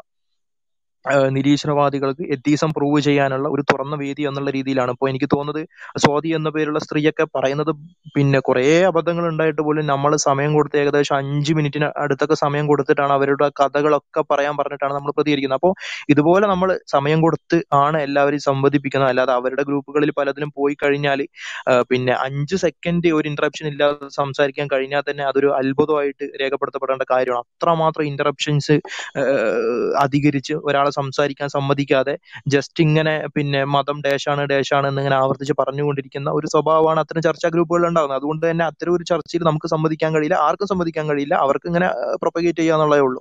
അപ്പൊ നമ്മൾ പറയുന്ന ഇതാണ് ഇത്തരത്തിൽ തുറന്ന വേദിയിൽ ഇങ്ങനെ ഇങ്ങനെ ഒരു ചർച്ചാ വേദി നമ്മൾ സംഘടിപ്പിക്കുന്നുണ്ട്. ഇങ്ങനെ യൂട്യൂബിലോ അല്ലെങ്കിൽ ഫേസ്ബുക്കിലോ പോയിട്ട് അതിനെതിരെ ഇങ്ങനെ പറഞ്ഞുകൊണ്ടിരിക്കാതെ ഇവിടെ വരാം ഇവിടെ വന്നു കഴിഞ്ഞാൽ ഉറപ്പായിട്ടും പിന്നെ വലിയ പിന്നെ ആളുകളാണെന്നുണ്ടെങ്കിൽ ഇപ്പോൾ മുഹമ്മദ് ഖാനെ പോലെ ഇ എ ജബ്ബാറെ പോലെയൊക്കെയുള്ള ആളുകൾ അതുപോലെ രവിചന്ദ്രനെ ഒക്കെ ഇവിടെ വരാവുന്നതാണ് കാരണം യൂട്യൂബിലൊക്കെ പോയിട്ട് അദ്ദേഹം പറയുന്നത് മരമണ്ടത്തരങ്ങളാണ്. അത് എന്തുകൊണ്ടാണ് മണ്ടത്തരം എന്ന് അദ്ദേഹത്തിന് അറിയാതിരിക്കുന്നത് എന്നുള്ളത് തന്നെ ശരിക്കും കൗതുകരമായിട്ടുള്ള കാര്യമാണ്. കാരണം ഇത് പിന്നെ അദ്ദേഹത്തെ കൂടെ ബാധിക്കുന്ന കാര്യമാണ്. ഇത് ഒരു പൊതുവേദിയിൽ ഏതെങ്കിലും ഒരു സംവാദത്തിന്റെ അടിയിൽ ഒരു മര്യാദയ്ക്ക് വിവരമുള്ള ഒരാളുടെ മുമ്പിൽ ഒന്ന് പറഞ്ഞു കഴിഞ്ഞാൽ പിന്നെ പൊതുസമൂഹം തന്നെ കളിയാക്കുന്ന അവസ്ഥ എത്തും. അത്രമാത്രം വലിയ ബ്ലണ്ടേഴ്സ് ഒക്കെയാണ് പിന്നെ മറുപടി എന്നുള്ള രീതിയിലൊക്കെ പറഞ്ഞു പോകുന്നത്. അപ്പോൾ അത് ശ്രദ്ധിക്കേണ്ട കാര്യമാണ് ഇത്തരത്തിലുള്ള സംവാദങ്ങളിലൂടെ ശരിക്കും നാസ്തികതയും ആസ്തികതയുമായി ബന്ധപ്പെട്ട സംവാദ മണ്ഡലങ്ങൾക്കുള്ള ഒരു അപ്ഡേഷൻ കൂടെയാണ് ഉണ്ടാകുന്നത്. അപ്പൊ അത് ശ്രദ്ധിച്ചു കഴിഞ്ഞാൽ പിന്നെ രണ്ടുപേർക്കും ഗുണകരമാകുന്ന ഒരു ഇത് എന്നുള്ള രീതിക്കാണ് ശ്രീ രവിചന്ദ്രനെ അല്ലെങ്കിൽ അതുപോലുള്ള ബുദ്ധിജീവികളെ നമ്മൾ ക്ഷണിക്കുന്നത്. ഇത്തരം ചർച്ചാ മണ്ഡലങ്ങളിൽ വരിക. ഇപ്പോ ഇവ ഇപ്പൊ ഇവിടെ നടന്നു കഴിഞ്ഞത് പിന്നെ ശരിക്കും ഒരു വെല്ലുവിളി തന്നെയായിരുന്നു. എന്നിട്ട് നമ്മൾ എന്താണ് കണ്ടത്? എത്തീസോ ആരെങ്കിലും ഒന്ന് പ്രൂവ് ചെയ്തോ? എക്സ് വൈ സെറ്റ് എന്നുള്ള ഒരു റീസൺ ഉണ്ട്. അതുകൊണ്ട് എത്തീസോ ആണ് ശരി എന്ന് ആരെങ്കിലും പറയുന്നുണ്ടോ മറിച്ച് നമ്മളൊരു ആർഗ്യുമെന്റ് മുന്നോട്ട് വെച്ചു. പിന്നെ ആർഗ്യുമെന്റ് ഫ്രം കണ്ടിൻജൻസി എന്നറിയപ്പെടുന്ന ഡിപെൻഡൻസി എന്നറിയപ്പെടുന്ന ഡിപെൻഡൻസി ആർഗ്യുമെന്റിനെ ഇവിടെ മുന്നോട്ട് വെച്ചിട്ട്. അതിനെ കൗണ്ടർ ചെയ്യാൻ കഷ്ടപ്പെടുന്നതും നമ്മൾ ഇവിടെ കണ്ടതാണ്. ഒരൊറ്റ ആർഗ്യുമെന്റ് പോലും വാലിഡ് ആയിട്ട് ശരിക്കും പറഞ്ഞാൽ ഗൂഗിൾ നോക്കി കഴിഞ്ഞാൽ ഇത്തിരിയെങ്കിലും നല്ല നിലവാരമുള്ള ആർഗ്യുമെന്റ്സ് കിട്ടുമായിരുന്നു. പക്ഷെ അതുപോലും കിട്ടാതെ പിന്നെ കുറെ സമയം നമ്മൾ ഇവിടെ അനുവദിച്ചു കൊടുത്ത ഒരു വ്യക്തി പോലും പിന്നെ പറഞ്ഞത് അതെ ഞാൻ സ്പെഷ്യൽ പ്ലീഡിംഗ് ഫാലസി ആണ് നടത്തുന്നത് എന്നാണ്. അപ്പോൾ അവിടെ റേഷണാലിറ്റി ഇല്ല ലോജിക് ഇല്ല റീസൺ ഇല്ല ഒന്നുമില്ല. അങ്ങനെ ചുമ്മാ ആയിക്കോളാം എന്നുള്ളതാണ് പിന്നെ ഏറ്റവും അവസാനം സംവദിച്ച വ്യക്തിയും പറഞ്ഞത് കുറച്ചുകൂടെ നല്ല ആർഗ്യുമെന്റ്സുമായിട്ട് ഞാൻ പിന്നീട് വരാമെന്നാണ്. അപ്പോ ഏഹ് ഇപ്പൊ അദ്ദേഹത്തിന്റെ തലയിൽ അത്തരത്തിലുള്ള ഏഹ് ഭാവിയിൽ അത് കണ്ടെത്താമെന്നാണ് പറയുന്നത്. അപ്പോ ഇല്ലാത്തൊരു സാധനം ഇപ്പൊ നിലവിൽ ഇല്ലെങ്കിൽ പിന്നെ അത് കണ്ടെത്തിയിട്ട് അത് വെച്ച് ഞാൻ സംവദിക്കും എന്ന് പറയുമ്പോൾ അത് ബുദ്ധിപരമല്ല വൈകാരികമാണ്. നമ്മൾ നേരത്തെ ഒരു ആ പേര് തന്നെ ഒരു സംവാദം സംഘടിപ്പിച്ചിരുന്നു. അത് തെളിയിക്കുന്നതാണ് ഇത്തരത്തിലുള്ള പിന്നെ വർത്തമാനങ്ങൾ എന്നുകൂടെ മനസ്സിലാക്കുക. അപ്പോ ഇവിടെ ഇത്രയും കൃത്യമായിട്ട് രണ്ട് മണിക്കൂറിലേറെ സമയം നമ്മൾ അനുവദിച്ചു കൊടുത്തു. അവിടെ എവിടെയും എത്തീസത്തിനെ കുറിച്ചിട്ടുള്ള ഒരു തെളിവ് കണ്ടില്ല. എത്തീസത്തെ ഏത് രീതിയിലും ന്യായീകരിക്കുന്നതായിട്ടും കണ്ടില്ല. ആകപ്പാടെ ഈ കണ്ടിജൻസി ആർഗ്യുമെന്റിനെ റെഫ്യൂട്ട് ചെയ്യാനുള്ള ശ്രമങ്ങൾ മാത്രമാണ് ഉണ്ടായത്. അതും പിന്നെ ഏതവസ്ഥയിലാണ് എന്നുള്ളത് കാണികൾക്കെല്ലാം അറിയാവുന്ന കാര്യമാണ്. അപ്പോ അപ്പോൾ ഇതാണ് ഇത്തരത്തിലുള്ള സംവാദങ്ങളിലോട്ട് വരികയാണ്. വാസ്തവത്തിൽ വലിയ നാസ്തിക ബുദ്ധിജീവികളെല്ലാം ചെയ്യേണ്ടത്. അല്ലാതെ ഏകപക്ഷീയമായി യൂട്യൂബിലെ ക്ലാസ് ക്ലാസ് എടുക്കുക എന്നിട്ട് സ്വയം അങ്ങനെ ഉണ്ടംപുരി പഴംപുരി എന്നൊക്കെ പറഞ്ഞ് ചില വൃത്തികെട്ട ട്രോൾ വേർഡുകളൊക്കെ കുത്തിത്തുരുക്കി സ്വയം ചിരിച്ച നിർവൃതി അടിയുക എന്നുള്ളതൊക്കെ ശരിക്കും പിന്നെ ഒരു കൂട്ടം ആളുകളെ തന്നെ ഇത്തരം പിന്നെ ബുദ്ധിപരമായ ചർച്ചകളിൽ നിന്ന് അകറ്റുന്ന നിലപാടാണ് എന്ന് അവർ മനസ്സിലാക്കുന്നു കരുതുന്നു എന്നിട്ട് ഇത്തരം ചർച്ചകളിലോട്ട് കൂടുതൽ എൻഗേജ്ഡ് ആകും എന്ന് കൂടെ പ്രതീക്ഷിച്ചുകൊണ്ട് നിർത്തുന്നു. ഓക്കെ. ജസാക്കല്ലാ ഓക്കെ ഞാൻ ജസ്റ്റ് ഒരു കാര്യം ആഡ് ചെയ്യാനായിരുന്നു. അപ്പോൾ നമ്മൾ ഇപ്പോൾ നേരത്തെ പറഞ്ഞിരുന്നു അപ്പോൾ ഈ സയൻസ് പ്രൂവ് ചെയ്യുന്നുണ്ടോ എന്നുള്ള ഒരു കാര്യം. അപ്പോൾ ചില ആളുകൾ സംശയം ചോദിച്ചു അതിനെപ്പറ്റി. അപ്പോൾ ഒന്നും കൂടി മനസ്സിലാക്കി തരാൻ പറയുകയാണ് ഇപ്പോൾ നമ്മൾ മാത്തമാറ്റിക്സിലൊക്കെ നമ്മൾ ഹെൻസ് പ്രൂവ്ഡ് എന്ന് നിങ്ങൾക്ക് അറിയാം. നിങ്ങൾ സ്കൂളിലൊക്കെ മാത്സിലൊക്കെ നമ്മൾ ഹെൻസ് പ്രൂവ്ഡ് എന്ന് പറഞ്ഞിട്ട് മാത്സിന്റെ അവസാനം നമ്മൾ എഴുതുന്നതാണ്. ഒരു ഒരു ഇത് പ്രൂവ് ചെയ്ത് കഴിഞ്ഞാൽ ഒരു പ്രൂഫ് കൊടുത്തു കഴിഞ്ഞാൽ പക്ഷെ നമ്മൾ ഒരിക്കലും സയൻസിൽ അങ്ങനെ ചെയ്യുന്നില്ല. ഇതിന്റെ കാരണം എന്താണെന്ന് വെച്ചാൽ പ്രൂഫ് എവിഡൻസ് എന്നീ സംഗതികൾ വ്യത്യാസമുണ്ട് എന്നുള്ളതാണ്. അതായത് പ്രൂഫ് എന്ന് പറഞ്ഞാൽ ഒരു സംഗതിയെ കൺക്ലൂസീവായിട്ട് അത് അതായത് എൻഡ് ഓഫ് ദ ഡേ അതായത് ഇനി അങ്ങോട്ട് അപ്പുറം അതിലൊന്നും പറയാൻ കഴിയില്ല എന്നുള്ള അർത്ഥത്തിൽ പ്രൂവ് ചെയ്യുന്ന ഒരു സംഗതിയാണ് പ്രൂഫ് എന്ന് പറഞ്ഞാൽ അത് മാത്തമാറ്റിക്സിൽ അത് സാധ്യമാണ്. മാത്തമാറ്റിക്സിൽ നമ്മൾ എല്ലാ കാര്യങ്ങളും പ്രൂവ് ചെയ്യാൻ ചെയ്യുക. പിന്നെ അത് പ്രൂവ് ചെയ്ത് കഴിഞ്ഞാൽ പിന്നെ അത് അതിലൊരു അപ്പുറം അപ്ഡേഷൻ അതിൽ വരാനില്ല. ഇപ്പൊ പൈതോഗോറസ് തിയറം പ്രൂവൺ ആണ് എന്ന് പറഞ്ഞു കഴിഞ്ഞാൽ അത് രണ്ടായിരം കൊല്ലം മുമ്പും പ്രൂവൺ ആണ്. പിന്നെ ഇന്നും പ്രൂവൺ ആണ്. ഇനി ഒരു രണ്ടായിരം കൊല്ലം കഴിഞ്ഞാലും പൈതഗോറസ് തിയറം പ്രൂവൺ ആണ് എന്നുള്ള രീതിയിലാണ് നമ്മൾ അത് ഉദ്ദേശിക്കുന്നത്. പ്രൂഫ് എന്ന് പറഞ്ഞാൽ പക്ഷെ സയൻസിൽ അത്തരം ആ ഒരു രീതിയിൽ പ്രൂഫുകൾ ഇല്ല. അതുകൊണ്ട് തന്നെയാണ് നമ്മൾ ഒരിക്കലും സയൻസിൽ ഹെൻസ് പ്രൂവ്ഡ് എന്ന് പറയാത്തത്. സയൻസിലുള്ളത് എവിഡൻസുകളാണ് എവിഡൻസ് എന്ന് പറഞ്ഞാൽ ഒരു സംഗതി അത് അത് സജസ്റ്റീവ് ആണ്. എവിഡൻസ് എന്നുള്ളത്. പ്രൂഫ് എന്ന് പറഞ്ഞാൽ കൺക്ലൂസീവ് ആണ്. പിന്നെ അത് മാറ്റാ മാറ്റാൻ പറ്റില്ല. സയൻസ് എവിഡൻസ് എന്ന് പറഞ്ഞാൽ അത് സജസ്റ്റീവ് ആണ്. അതായത് ഇന്ന ഒരു സംഗതി ആവാം എന്ന് എന്നതിലേക്ക് ഒരു ചൂണ്ടുപലക. ആ ഒരു രീതിയിൽ എവിഡൻസുകൾ വർക്ക് ചെയ്യുന്നുള്ളൂ. അപ്പൊ സയൻസിൽ നമുക്കുള്ളത് എവിഡൻസുകളാണ് അപ്പൊ എവിഡൻസുകൾ പിന്നെ പക്ഷെ ഒരിക്കലും സയൻസിൽ കൺക്ലൂസീവ് ആയിട്ട് പ്രൂവ് ചെയ്യുക എന്നുള്ളൊരു സംഗതി ഇല്ല. ഇല്ല എന്ന് മാത്രമല്ല അത് ഒരു അൺസയന്റിഫിക് ആണ്. കാരണം അങ്ങനെ പ്രൂവ് ചെയ്ത് കഴിഞ്ഞാൽ പിന്നെ ആ ഒരു ആ ഒരു വിഷയത്തിൽ പിന്നെ മറ്റൊരു മറ്റൊരു അന്വേഷണം സാധ്യമല്ല മറ്റൊരു അന്വേഷണം പാടില്ല. പിന്നെ അത് ഒരു കാര്യം പ്രൂവ് ചെയ്ത് കഴിഞ്ഞാൽ പിന്നെ പിന്നെ അത് ഇനി വേറെ റിസർച്ച് അതിൽ ചെയ്യാൻ കഴിയില്ല. കാരണം അതാണ് പ്രൂഫ് എന്ന വാക്കിന്റെ അർത്ഥം തന്നെ. അപ്പൊ അങ്ങനെ ഒരു സംഗതി സയൻസിൽ ഇല്ല അപ്പൊ ഇത് സയൻസ് എന്താണെന്ന് കൃത്യമായിട്ട് മനസ്സിലാക്കാത്തത് കൊണ്ടാണ് ഇങ്ങനെ ഒരു സംശയം തന്നെ വരുന്നത്. സയൻസിൽ അത്തരം പ്രൂഫുകളില്ല. സയൻസിൽ ഉള്ളത് എവിഡൻസുകളാണ്. പിന്നെ ഈ മാത്തമാറ്റിക്സിൽ നമ്മൾ ഹെൻസ് പ്രൂവ്ഡ് എന്ന് പറയുന്ന രീതിയിൽ സയൻസിൽ ഒരു കാര്യത്തിലും അന്തിമ തീരുമാനം പ്രഖ്യാപിക്കുന്ന ഒരു സംഗതി സയൻസിൽ ഇല്ല എന്ന് മാത്രമല്ല അത് അശാസ്ത്രീയമായ കാഴ്ചപ്പാടാണ്. സയൻസ് എന്താണെന്ന് കൃത്യമായിട്ട് മനസ്സിലാക്കാത്തത് കൊണ്ടാണ് എന്ന് മാത്രം പറയാണ്. ഇനി വേണമെങ്കിൽ നിങ്ങൾക്ക് അത് വായിക്കാനായിട്ട് പിന്നെ ഇപ്പൊ നമ്മുടെ ഫോർബ്സ് മാഗസീനിൽ ഇതാൻ സീഗൽ എന്ന് പറഞ്ഞ പിന്നെ അദ്ദേഹം ഒരു പിന്നെ ഈ സയൻസ് ഫിലോസഫിയെ കുറിച്ച് എഴുതുന്ന ആളാണ്. അദ്ദേഹം സ്വയം ഒരു ആസ്ട്രോഫിസിസ്റ്റ് കൂടിയാണ്. അദ്ദേഹം scientific proof is a myth എന്ന് പറഞ്ഞിട്ട് ഒരു ആർട്ടിക്കിൾ ഫോർബ്സ് മാഗസീനിൽ എഴുതിയിട്ടുണ്ട്. അത് വേണമെങ്കിൽ വായിക്കാവുന്നതാണ്. അല്ലെങ്കിൽ പിന്നെ ഡാനിയൽ ഡെന്നറ്റ് അദ്ദേഹം ഒരു സയൻസ് ഫിലോസഫറാണ് അദ്ദേഹം അദ്ദേഹം സ്വയം തന്നെ ഒരു അതീസ്റ്റ് കൂടിയാണ്. അദ്ദേഹത്തിന്റെ ഡാർവിൻസ് ഡേഞ്ചറസ് ഐഡിയ എന്നുള്ളൊരു പുസ്തകമുണ്ട്. അതും പിന്നെ റെഫർ ചെയ്യാവുന്നതാണ്. ഇത് മാത്രമേ ആഡ് ചെയ്യാനുള്ളൂ. ഓക്കെ നമ്മൾ അവസാനിപ്പിക്കുകയാണ്. ഇവിടെ വളരെ കൃത്യമായിക്കൊണ്ട് നമ്മൾ ഉം നാലാമത്തെ ഡിസ്കഷൻ ആണ് ഈ ഒരു വിഷയത്തിൽ നമ്മൾ നടത്തിയിട്ടുള്ളത്. അവിടെ നമ്മൾ ആവർത്തിച്ച് ഇപ്പൊ ഷാഹുൽ അവസാനം പറഞ്ഞതുപോലെ ഞങ്ങൾ ഞങ്ങൾ ഇങ്ങനെ ഇവിടുന്ന് പറയാ നിങ്ങൾ പിന്നെ യൂട്യൂബിലും ഫേസ്ബുക്കിലും പോയി പറയാ എന്നുള്ളതിനപ്പുറത്ത് വളരെ സംവാദാത്മകമായി പിന്നെ കൃത്യമായി സമയം നിശ്ചയിച്ചുകൊണ്ട് തന്നെ നമുക്ക് സംവദിക്കാം എന്നുള്ളതാണ് ആ വിഷയത്തിൽ പറയാനുള്ളത്. അതിൽ കേവലമായി ഇവിടെ പലതരത്തിലുള്ള നിരീശ്വരവാദികൾ വന്നു പലതരത്തിലുള്ള കൗണ്ടറുകൾ പറയാൻ ശ്രമിച്ചു. നമ്മളെല്ലാവരും കണ്ടതാണ് എന്താണ് സംഭവിച്ചിട്ടുള്ളത്. ഞാൻ പ്രത്യേകിച്ച് പറയേണ്ട ആവശ്യമൊന്നുമില്ല. കാരണം പലരും ഞാൻ എത്തീസ്റ്റ് ആണ് എത്തീസം പ്രൂവ് ചെയ്യാൻ പറ്റും എന്ന് പറഞ്ഞു വരികയും അവസാനം എനിക്ക് അറിയില്ല. ഞാനതിൽ പിന്നെ അഗ്നോസ്റ്റിക് പൊസിഷൻ എടുക്കുകയാണ് എന്നൊക്കെ പറഞ്ഞ് തിരിച്ചു പോകുന്നതാണ് നമ്മൾ പൊതുവേ കണ്ടത്. ഇന്ന് കുറച്ചുകൂടി വ്യത്യസ്തമായി ഫിലോസഫി തന്നെ അൺമാസ്ക് ചെയ്യാൻ പറ്റും എന്നൊക്കെ പറഞ്ഞ് ആളുകൾ വന്നു.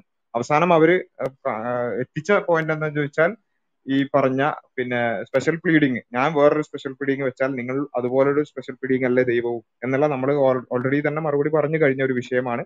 ആ മണി കുറെ മണിക്കൂർ മിനിറ്റുകൾ അല്ലെങ്കിൽ മണിക്കൂറുകൾ എടുത്തിട്ട് അവർ പിന്നെ പ്രൂവ് ചെയ്യാൻ ശ്രമിച്ചത്. അപ്പൊ അതാണ് നമ്മൾ ഇന്ന് കണ്ടത്. പിന്നെ അവസാനം വന്ന വ്യക്തി കുറച്ചുകൂടി സ്ട്രോങ് ആയിട്ടുള്ള എത്തീസത്തിനുള്ള ആർഗ്യുമെന്റുകൾ കൊണ്ടുവരുന്നു പറഞ്ഞു. ഇൻഷാല്ല നമ്മൾ അത്തരത്തിലുള്ള ചർച്ചകളിൽ നമ്മൾ ഇനിയും തുടരുക തന്നെയാണ്.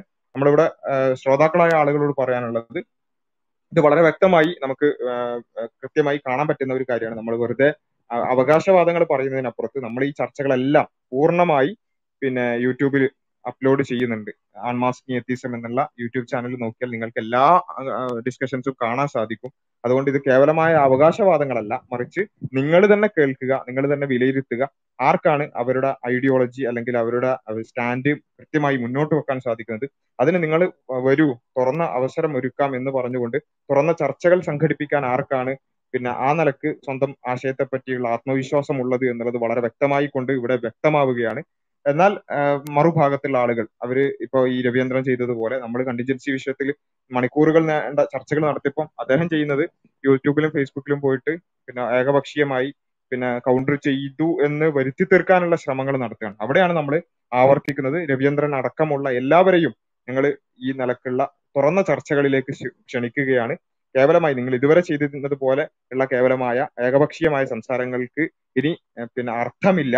കാരണം കൂടുതൽ സംവാദാത്മകമായ പ്ലാറ്റ്ഫോമുകൾ ക്ലബ് ഹൗസ് പോലെയുള്ള പ്ലാറ്റ്ഫോമുകൾ വന്നതോടുകൂടി ഇനി നിങ്ങൾ അത്തരത്തിലുള്ള കാര്യങ്ങൾക്ക് തയ്യാറാകേണ്ടി വരും എന്ന് തന്നെയാണ് സൂചിപ്പിക്കാനുള്ളത്. അതുപോലെ തന്നെ നമ്മൾ ഇത് സ്ഥിരമായി ഇവർ ഇവരുടെ ഒരു രീതിയാണ്. നമ്മൾ മുൻപ് ഈ ഒരു സ്പീക്കേഴ്സ് കോർണറിന്റെ തന്നെ ആദ്യത്തെ ചർച്ചകളിൽ സ്വതന്ത്ര ചിന്ത പിന്നെ എത്രത്തോളം സ്വതന്ത്രമാണ് എന്നുള്ളത് നമ്മൾ വളരെ വിശദമായ ചർച്ചകൾ മണിക്കൂറുകൾ നീണ്ട രണ്ട് മൂന്ന് ചർച്ചകൾ നടത്തിയപ്പോൾ പിന്നെ അതിന് സ്വതന്ത്ര ചിന്തകരായി ഇവിടെ വന്നിട്ട് അവർക്ക് കൃത്യമായി ധാർമ്മികതയോ അല്ലെങ്കിൽ എന്താണ് സ്വതന്ത്ര ചിന്ത എന്നുള്ളതോ വിശദീകരിക്കാൻ സാധിക്കാത്തപ്പോൾ അവർ പിന്നെ ചെയ്തെന്താന്ന് ചോദിച്ചാൽ ഇ എ ജബ്ബാറിനെ പോലുള്ള ആളുകൾ അവർ വീണ്ടും യൂട്യൂബിലേക്ക് പോയിട്ട് അവിടുന്ന് ഇതിനെങ്ങനെങ്കിലും ഒന്ന് പിന്നെ ന്യായീകരിച്ച് ഒപ്പിക്കാൻ ശ്രമിക്കുകയാണ് ചെയ്തത്. അവിടെയും നമ്മൾ അന്ന് തന്നെ അദ്ദേഹത്തെ വിളിച്ചിരുന്നു. ഒന്നുകൂടി ആവർത്തിക്കുകയാണ് ഈ ജബ്ബാറിനെ പോലുള്ള ആളുകളോട്.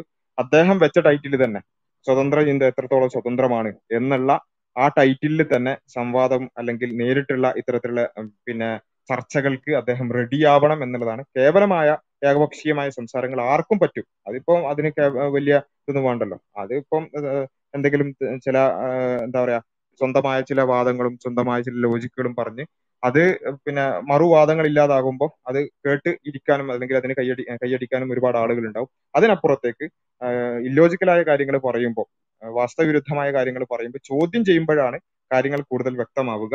അപ്പൊ അതിനുള്ള പിന്നെ ആർജവം ആദർശപരമായ ഒരു ആർജവം നാസ്തികരായ ആളുകൾ സ്വതന്ത്രരായ ആളുകൾ കാണിക്കണം. അല്ലാതെ ഇവിടെ ചർച്ചകൾ നടക്കുക എന്നിട്ട് അവിടെ കൃത്യമായി തങ്ങളുടെ പോയിന്റ് പ്രൂവ് ചെയ്യാൻ പറ്റാത്തപ്പോ പുറത്തു പോയിട്ട് ഏകപക്ഷീയമായി എന്തെങ്കിലുമൊക്കെ പിന്നെ ലൈവ് ചെയ്യുക അല്ലെങ്കിൽ എഴുതുക എന്നുള്ളതൊന്നും ഒരു ശരിയായ രീതിയല്ല. അത് ആളുകൾ വിലയിരുത്തുമെന്ന് മാത്രമാണ് നിരീശ്വരവാദികളോട് സ്വതന്ത്ര ചിന്തകരോട് പറയാനുള്ളത്. മാത്രമല്ല നിങ്ങൾ നടത്തുന്ന ചർച്ചകളിൽ നടക്കുന്ന കാര്യവും നമുക്കറിയാം. ഒരാൾ സംസാരിക്കുക എന്നിട്ട് അതിന് അഞ്ചു പേര് കൂടി പിന്നെ അഞ്ചു മണിക്കൂർ എടുത്തിട്ട് മറുപടി പറയുക എന്നുള്ളതൊക്കെ ആ ഒരു രീതിയല്ലാതെ നേർക്കുനേരുള്ള സംവാദങ്ങളും നേർക്കുനേരുള്ള ചർച്ചകളും നടക്കട്ടെ. കാര്യങ്ങൾ ആളുകൾക്ക് മനസ്സിലാകട്ടെ. ഇവിടെ വളരെ വ്യക്തമായി കൊണ്ട് തന്നെ ദൈവാസ്തിത്വവുമായി ബന്ധപ്പെട്ടുകൊണ്ട് സ്വതന്ത്രതയുമായി ബന്ധപ്പെട്ടുകൊണ്ട് ധാർമ്മികതയുമായി ബന്ധപ്പെട്ടുകൊണ്ട് എല്ലാമുള്ള ചർച്ചകൾ ഇവിടെ നടന്നു. അതുപോലെ തന്നെ ഇസ്ലാമുമായി ബന്ധപ്പെട്ടുകൊണ്ടുള്ള ഇസ്ലാമിന്റെ അടിമത്തവുമായി ബന്ധപ്പെട്ടുകൊണ്ടുള്ള ചർച്ചകൾ കഴിഞ്ഞു. അതുപോലെ തന്നെ ആയിഷ ബീവിയുടെ ഇവരുടെ ഇവർക്ക് ആകെ പറയാനുള്ളത് ആയിഷ ബീവിയുമായിട്ട് ബന്ധപ്പെട്ടുള്ള വിഷയമാണ്. അപ്പൊ ആ വിഷയം തന്നെ തുറന്ന ചർച്ചയ്ക്ക് നമ്മൾ വേദിയൊരുക്കി നാസ്തികരായ ആളുകൾക്ക് തുറന്ന സ്വാഗതം വിമർശകർക്ക് സ്വാഗതം എന്നായിരുന്നു അതിന്റെ ഹെഡിങ് തന്നെ. അത്തരത്തിലുള്ള ചർച്ചകൾ നമ്മൾ നടത്തി. ഇപ്പോൾ ഇത് ഈ ഒരു നമ്മൾ പരിപാടി ക്ലോസ് ചെയ്യുമ്പോൾ ഏഴരക്ക് തന്നെ ആരംഭിച്ചിട്ടുള്ള പ്രവാചകന്റെ യുദ്ധങ്ങൾ. ഇനി ഇവർക്ക് ബാക്കിയുള്ള ഒരു പിന്നെ ഒരു കച്ചിത്തുരുമ്പ് എന്ന് പറയുന്നത് അതാണ്. റസൂൽ യുദ്ധക്കുതിയനാണ്. അല്ലെങ്കിൽ യുദ്ധം നടത്തി ആ രൂപത്തിലാണ് മതം വളർത്തിയത് എന്നെല്ലാമുള്ള തരത്തിലുള്ള അതുപോലെ തന്നെ ബനു കുറയില പോലെയുള്ള അത്തരം വിഷയങ്ങളാണ് ഇനി ഇവർക്ക് വിമർശനങ്ങളായി ബാക്കിയുള്ളത്. അതുകൂടി പൊളിച്ചെടുക്കുന്ന പ്രോഗ്രാമുകൾ ഞങ്ങൾ തുറന്ന ചർച്ചകളായി വെക്കാൻ ഞങ്ങൾക്ക് യാതൊരു മടിയുമില്ല. അല്ലെങ്കിൽ ഞങ്ങൾക്ക് യാതൊരു പ്രശ്നവുമില്ല. കാരണം അത്തരം കാര്യങ്ങളിലെല്ലാം ഞങ്ങളുടെ ഞങ്ങൾ വിശ്വസിക്കുന്ന കാര്യം അത് ശരിയാണ് എന്നുള്ള ഒരു ആത്മവിശ്വാസം ഞങ്ങൾക്കുണ്ട്. അതിനെ ഡിഫെൻഡ് ചെയ്യാൻ ഞങ്ങൾക്ക് സാധിക്കുമെന്നുള്ള ഒരു ആത്മവിശ്വാസം ഞങ്ങൾക്കുണ്ട്. അതുകൊണ്ട് തന്നെയാണ് ഞങ്ങൾ അത്തരത്തിലുള്ള പ്രോഗ്രാമുകൾക്ക് തുറന്ന ചർച്ചകൾക്ക് ഞങ്ങൾക്ക് സാധിക്കുന്നത്. അല്ലാതെ ഈ സംസാരിക്കുന്ന ആരുടെയോ എങ്കിലോ അല്ലെങ്കിൽ ഇവിടെ സംസാരിച്ചിട്ടുള്ള ഏതെങ്കിലും വ്യക്തികളുടെയോ ഒന്നും പവറല്ല കാരണം ഇവിടെ നിങ്ങൾക്ക് അറിയാം പ്ലസ് വണ്ണും പ്ലസ് ടുവും ഒക്കെ പഠിക്കുന്ന ആളുകൾ അടക്കമാണ് നാസ്തികരായിട്ടുള്ള ആളുകളോട് നേരിട്ട് സംവദിച്ചിട്ടുള്ളത്. അതൊന്നും അവരുടെ പിന്നെ വ്യക്തിപരമായ എന്തെങ്കിലും കഴിവൊന്നുമല്ല മറിച്ച് അവർ ഉന്നയിക്കുന്ന ആർഗ്യുമെന്റുകൾ കറക്റ്റ് ആണ്. അല്ലെങ്കിൽ അവർ ഉന്നയിക്കുന്ന കാര്യങ്ങൾ വസ്തുപരം വസ്തുനിഷ്ഠമായിട്ടുള്ള കാര്യങ്ങളാണ് എന്നുള്ളത് കൊണ്ട് മാത്രമാണ്. അതല്ലാതെ ആ വ്യക്തികളുടെ പവർ അല്ല എന്നുള്ളത് നമ്മൾ മനസ്സിലാക്കുക. അതുകൊണ്ട് ആദർശപരമായി നിങ്ങൾക്ക് എന്തെങ്കിലും പിന്നെ സാധിക്കും എന്നുണ്ടെങ്കിൽ അതിന് തുറന്ന ചർച്ചകൾക്ക് റെഡിയാവുകയാണ് വേണ്ടത് എന്ന് ഒരിക്കൽ കൂടി ആവർത്തിച്ചുകൊണ്ട് ഇസ്ലാമികമായ വിഷയത്തിലും അതുപോലെ തന്നെ ദൈവാസ്തിത്വവുമായി ബന്ധപ്പെട്ടുകൊണ്ടും സ്വതന്ത്ര ഇന്ത്യയുമായി ബന്ധപ്പെട്ടുകൊണ്ടും യുക്തിവാദവുമായിട്ട് ബന്ധപ്പെട്ടുകൊണ്ടും നിരീശ്വരവാദവുമായി ബന്ധപ്പെട്ടുകൊണ്ടും എല്ലാമുള്ള വിഷയങ്ങളിൽ ഞങ്ങൾ തുറന്ന ചർച്ചകൾക്ക് എന്നും റെഡിയാണ്. അത് സ്പീക്കേഴ്സ് കോർണർ മലയാളത്തിന്റെ ചർച്ചകൾ ഇതുവരെ കഴിഞ്ഞതെല്ലാം നമ്മൾ യൂട്യൂബിൽ റെക്കോർഡ് ചെയ്ത് പബ്ലിഷ് ചെയ്തിട്ടുണ്ട്. അൺമാസ്കിംഗ് എത്തീസം എന്നുള്ള ചാനൽ ഒന്നുകൂടി ആവർത്തിക്കുകയാണ്.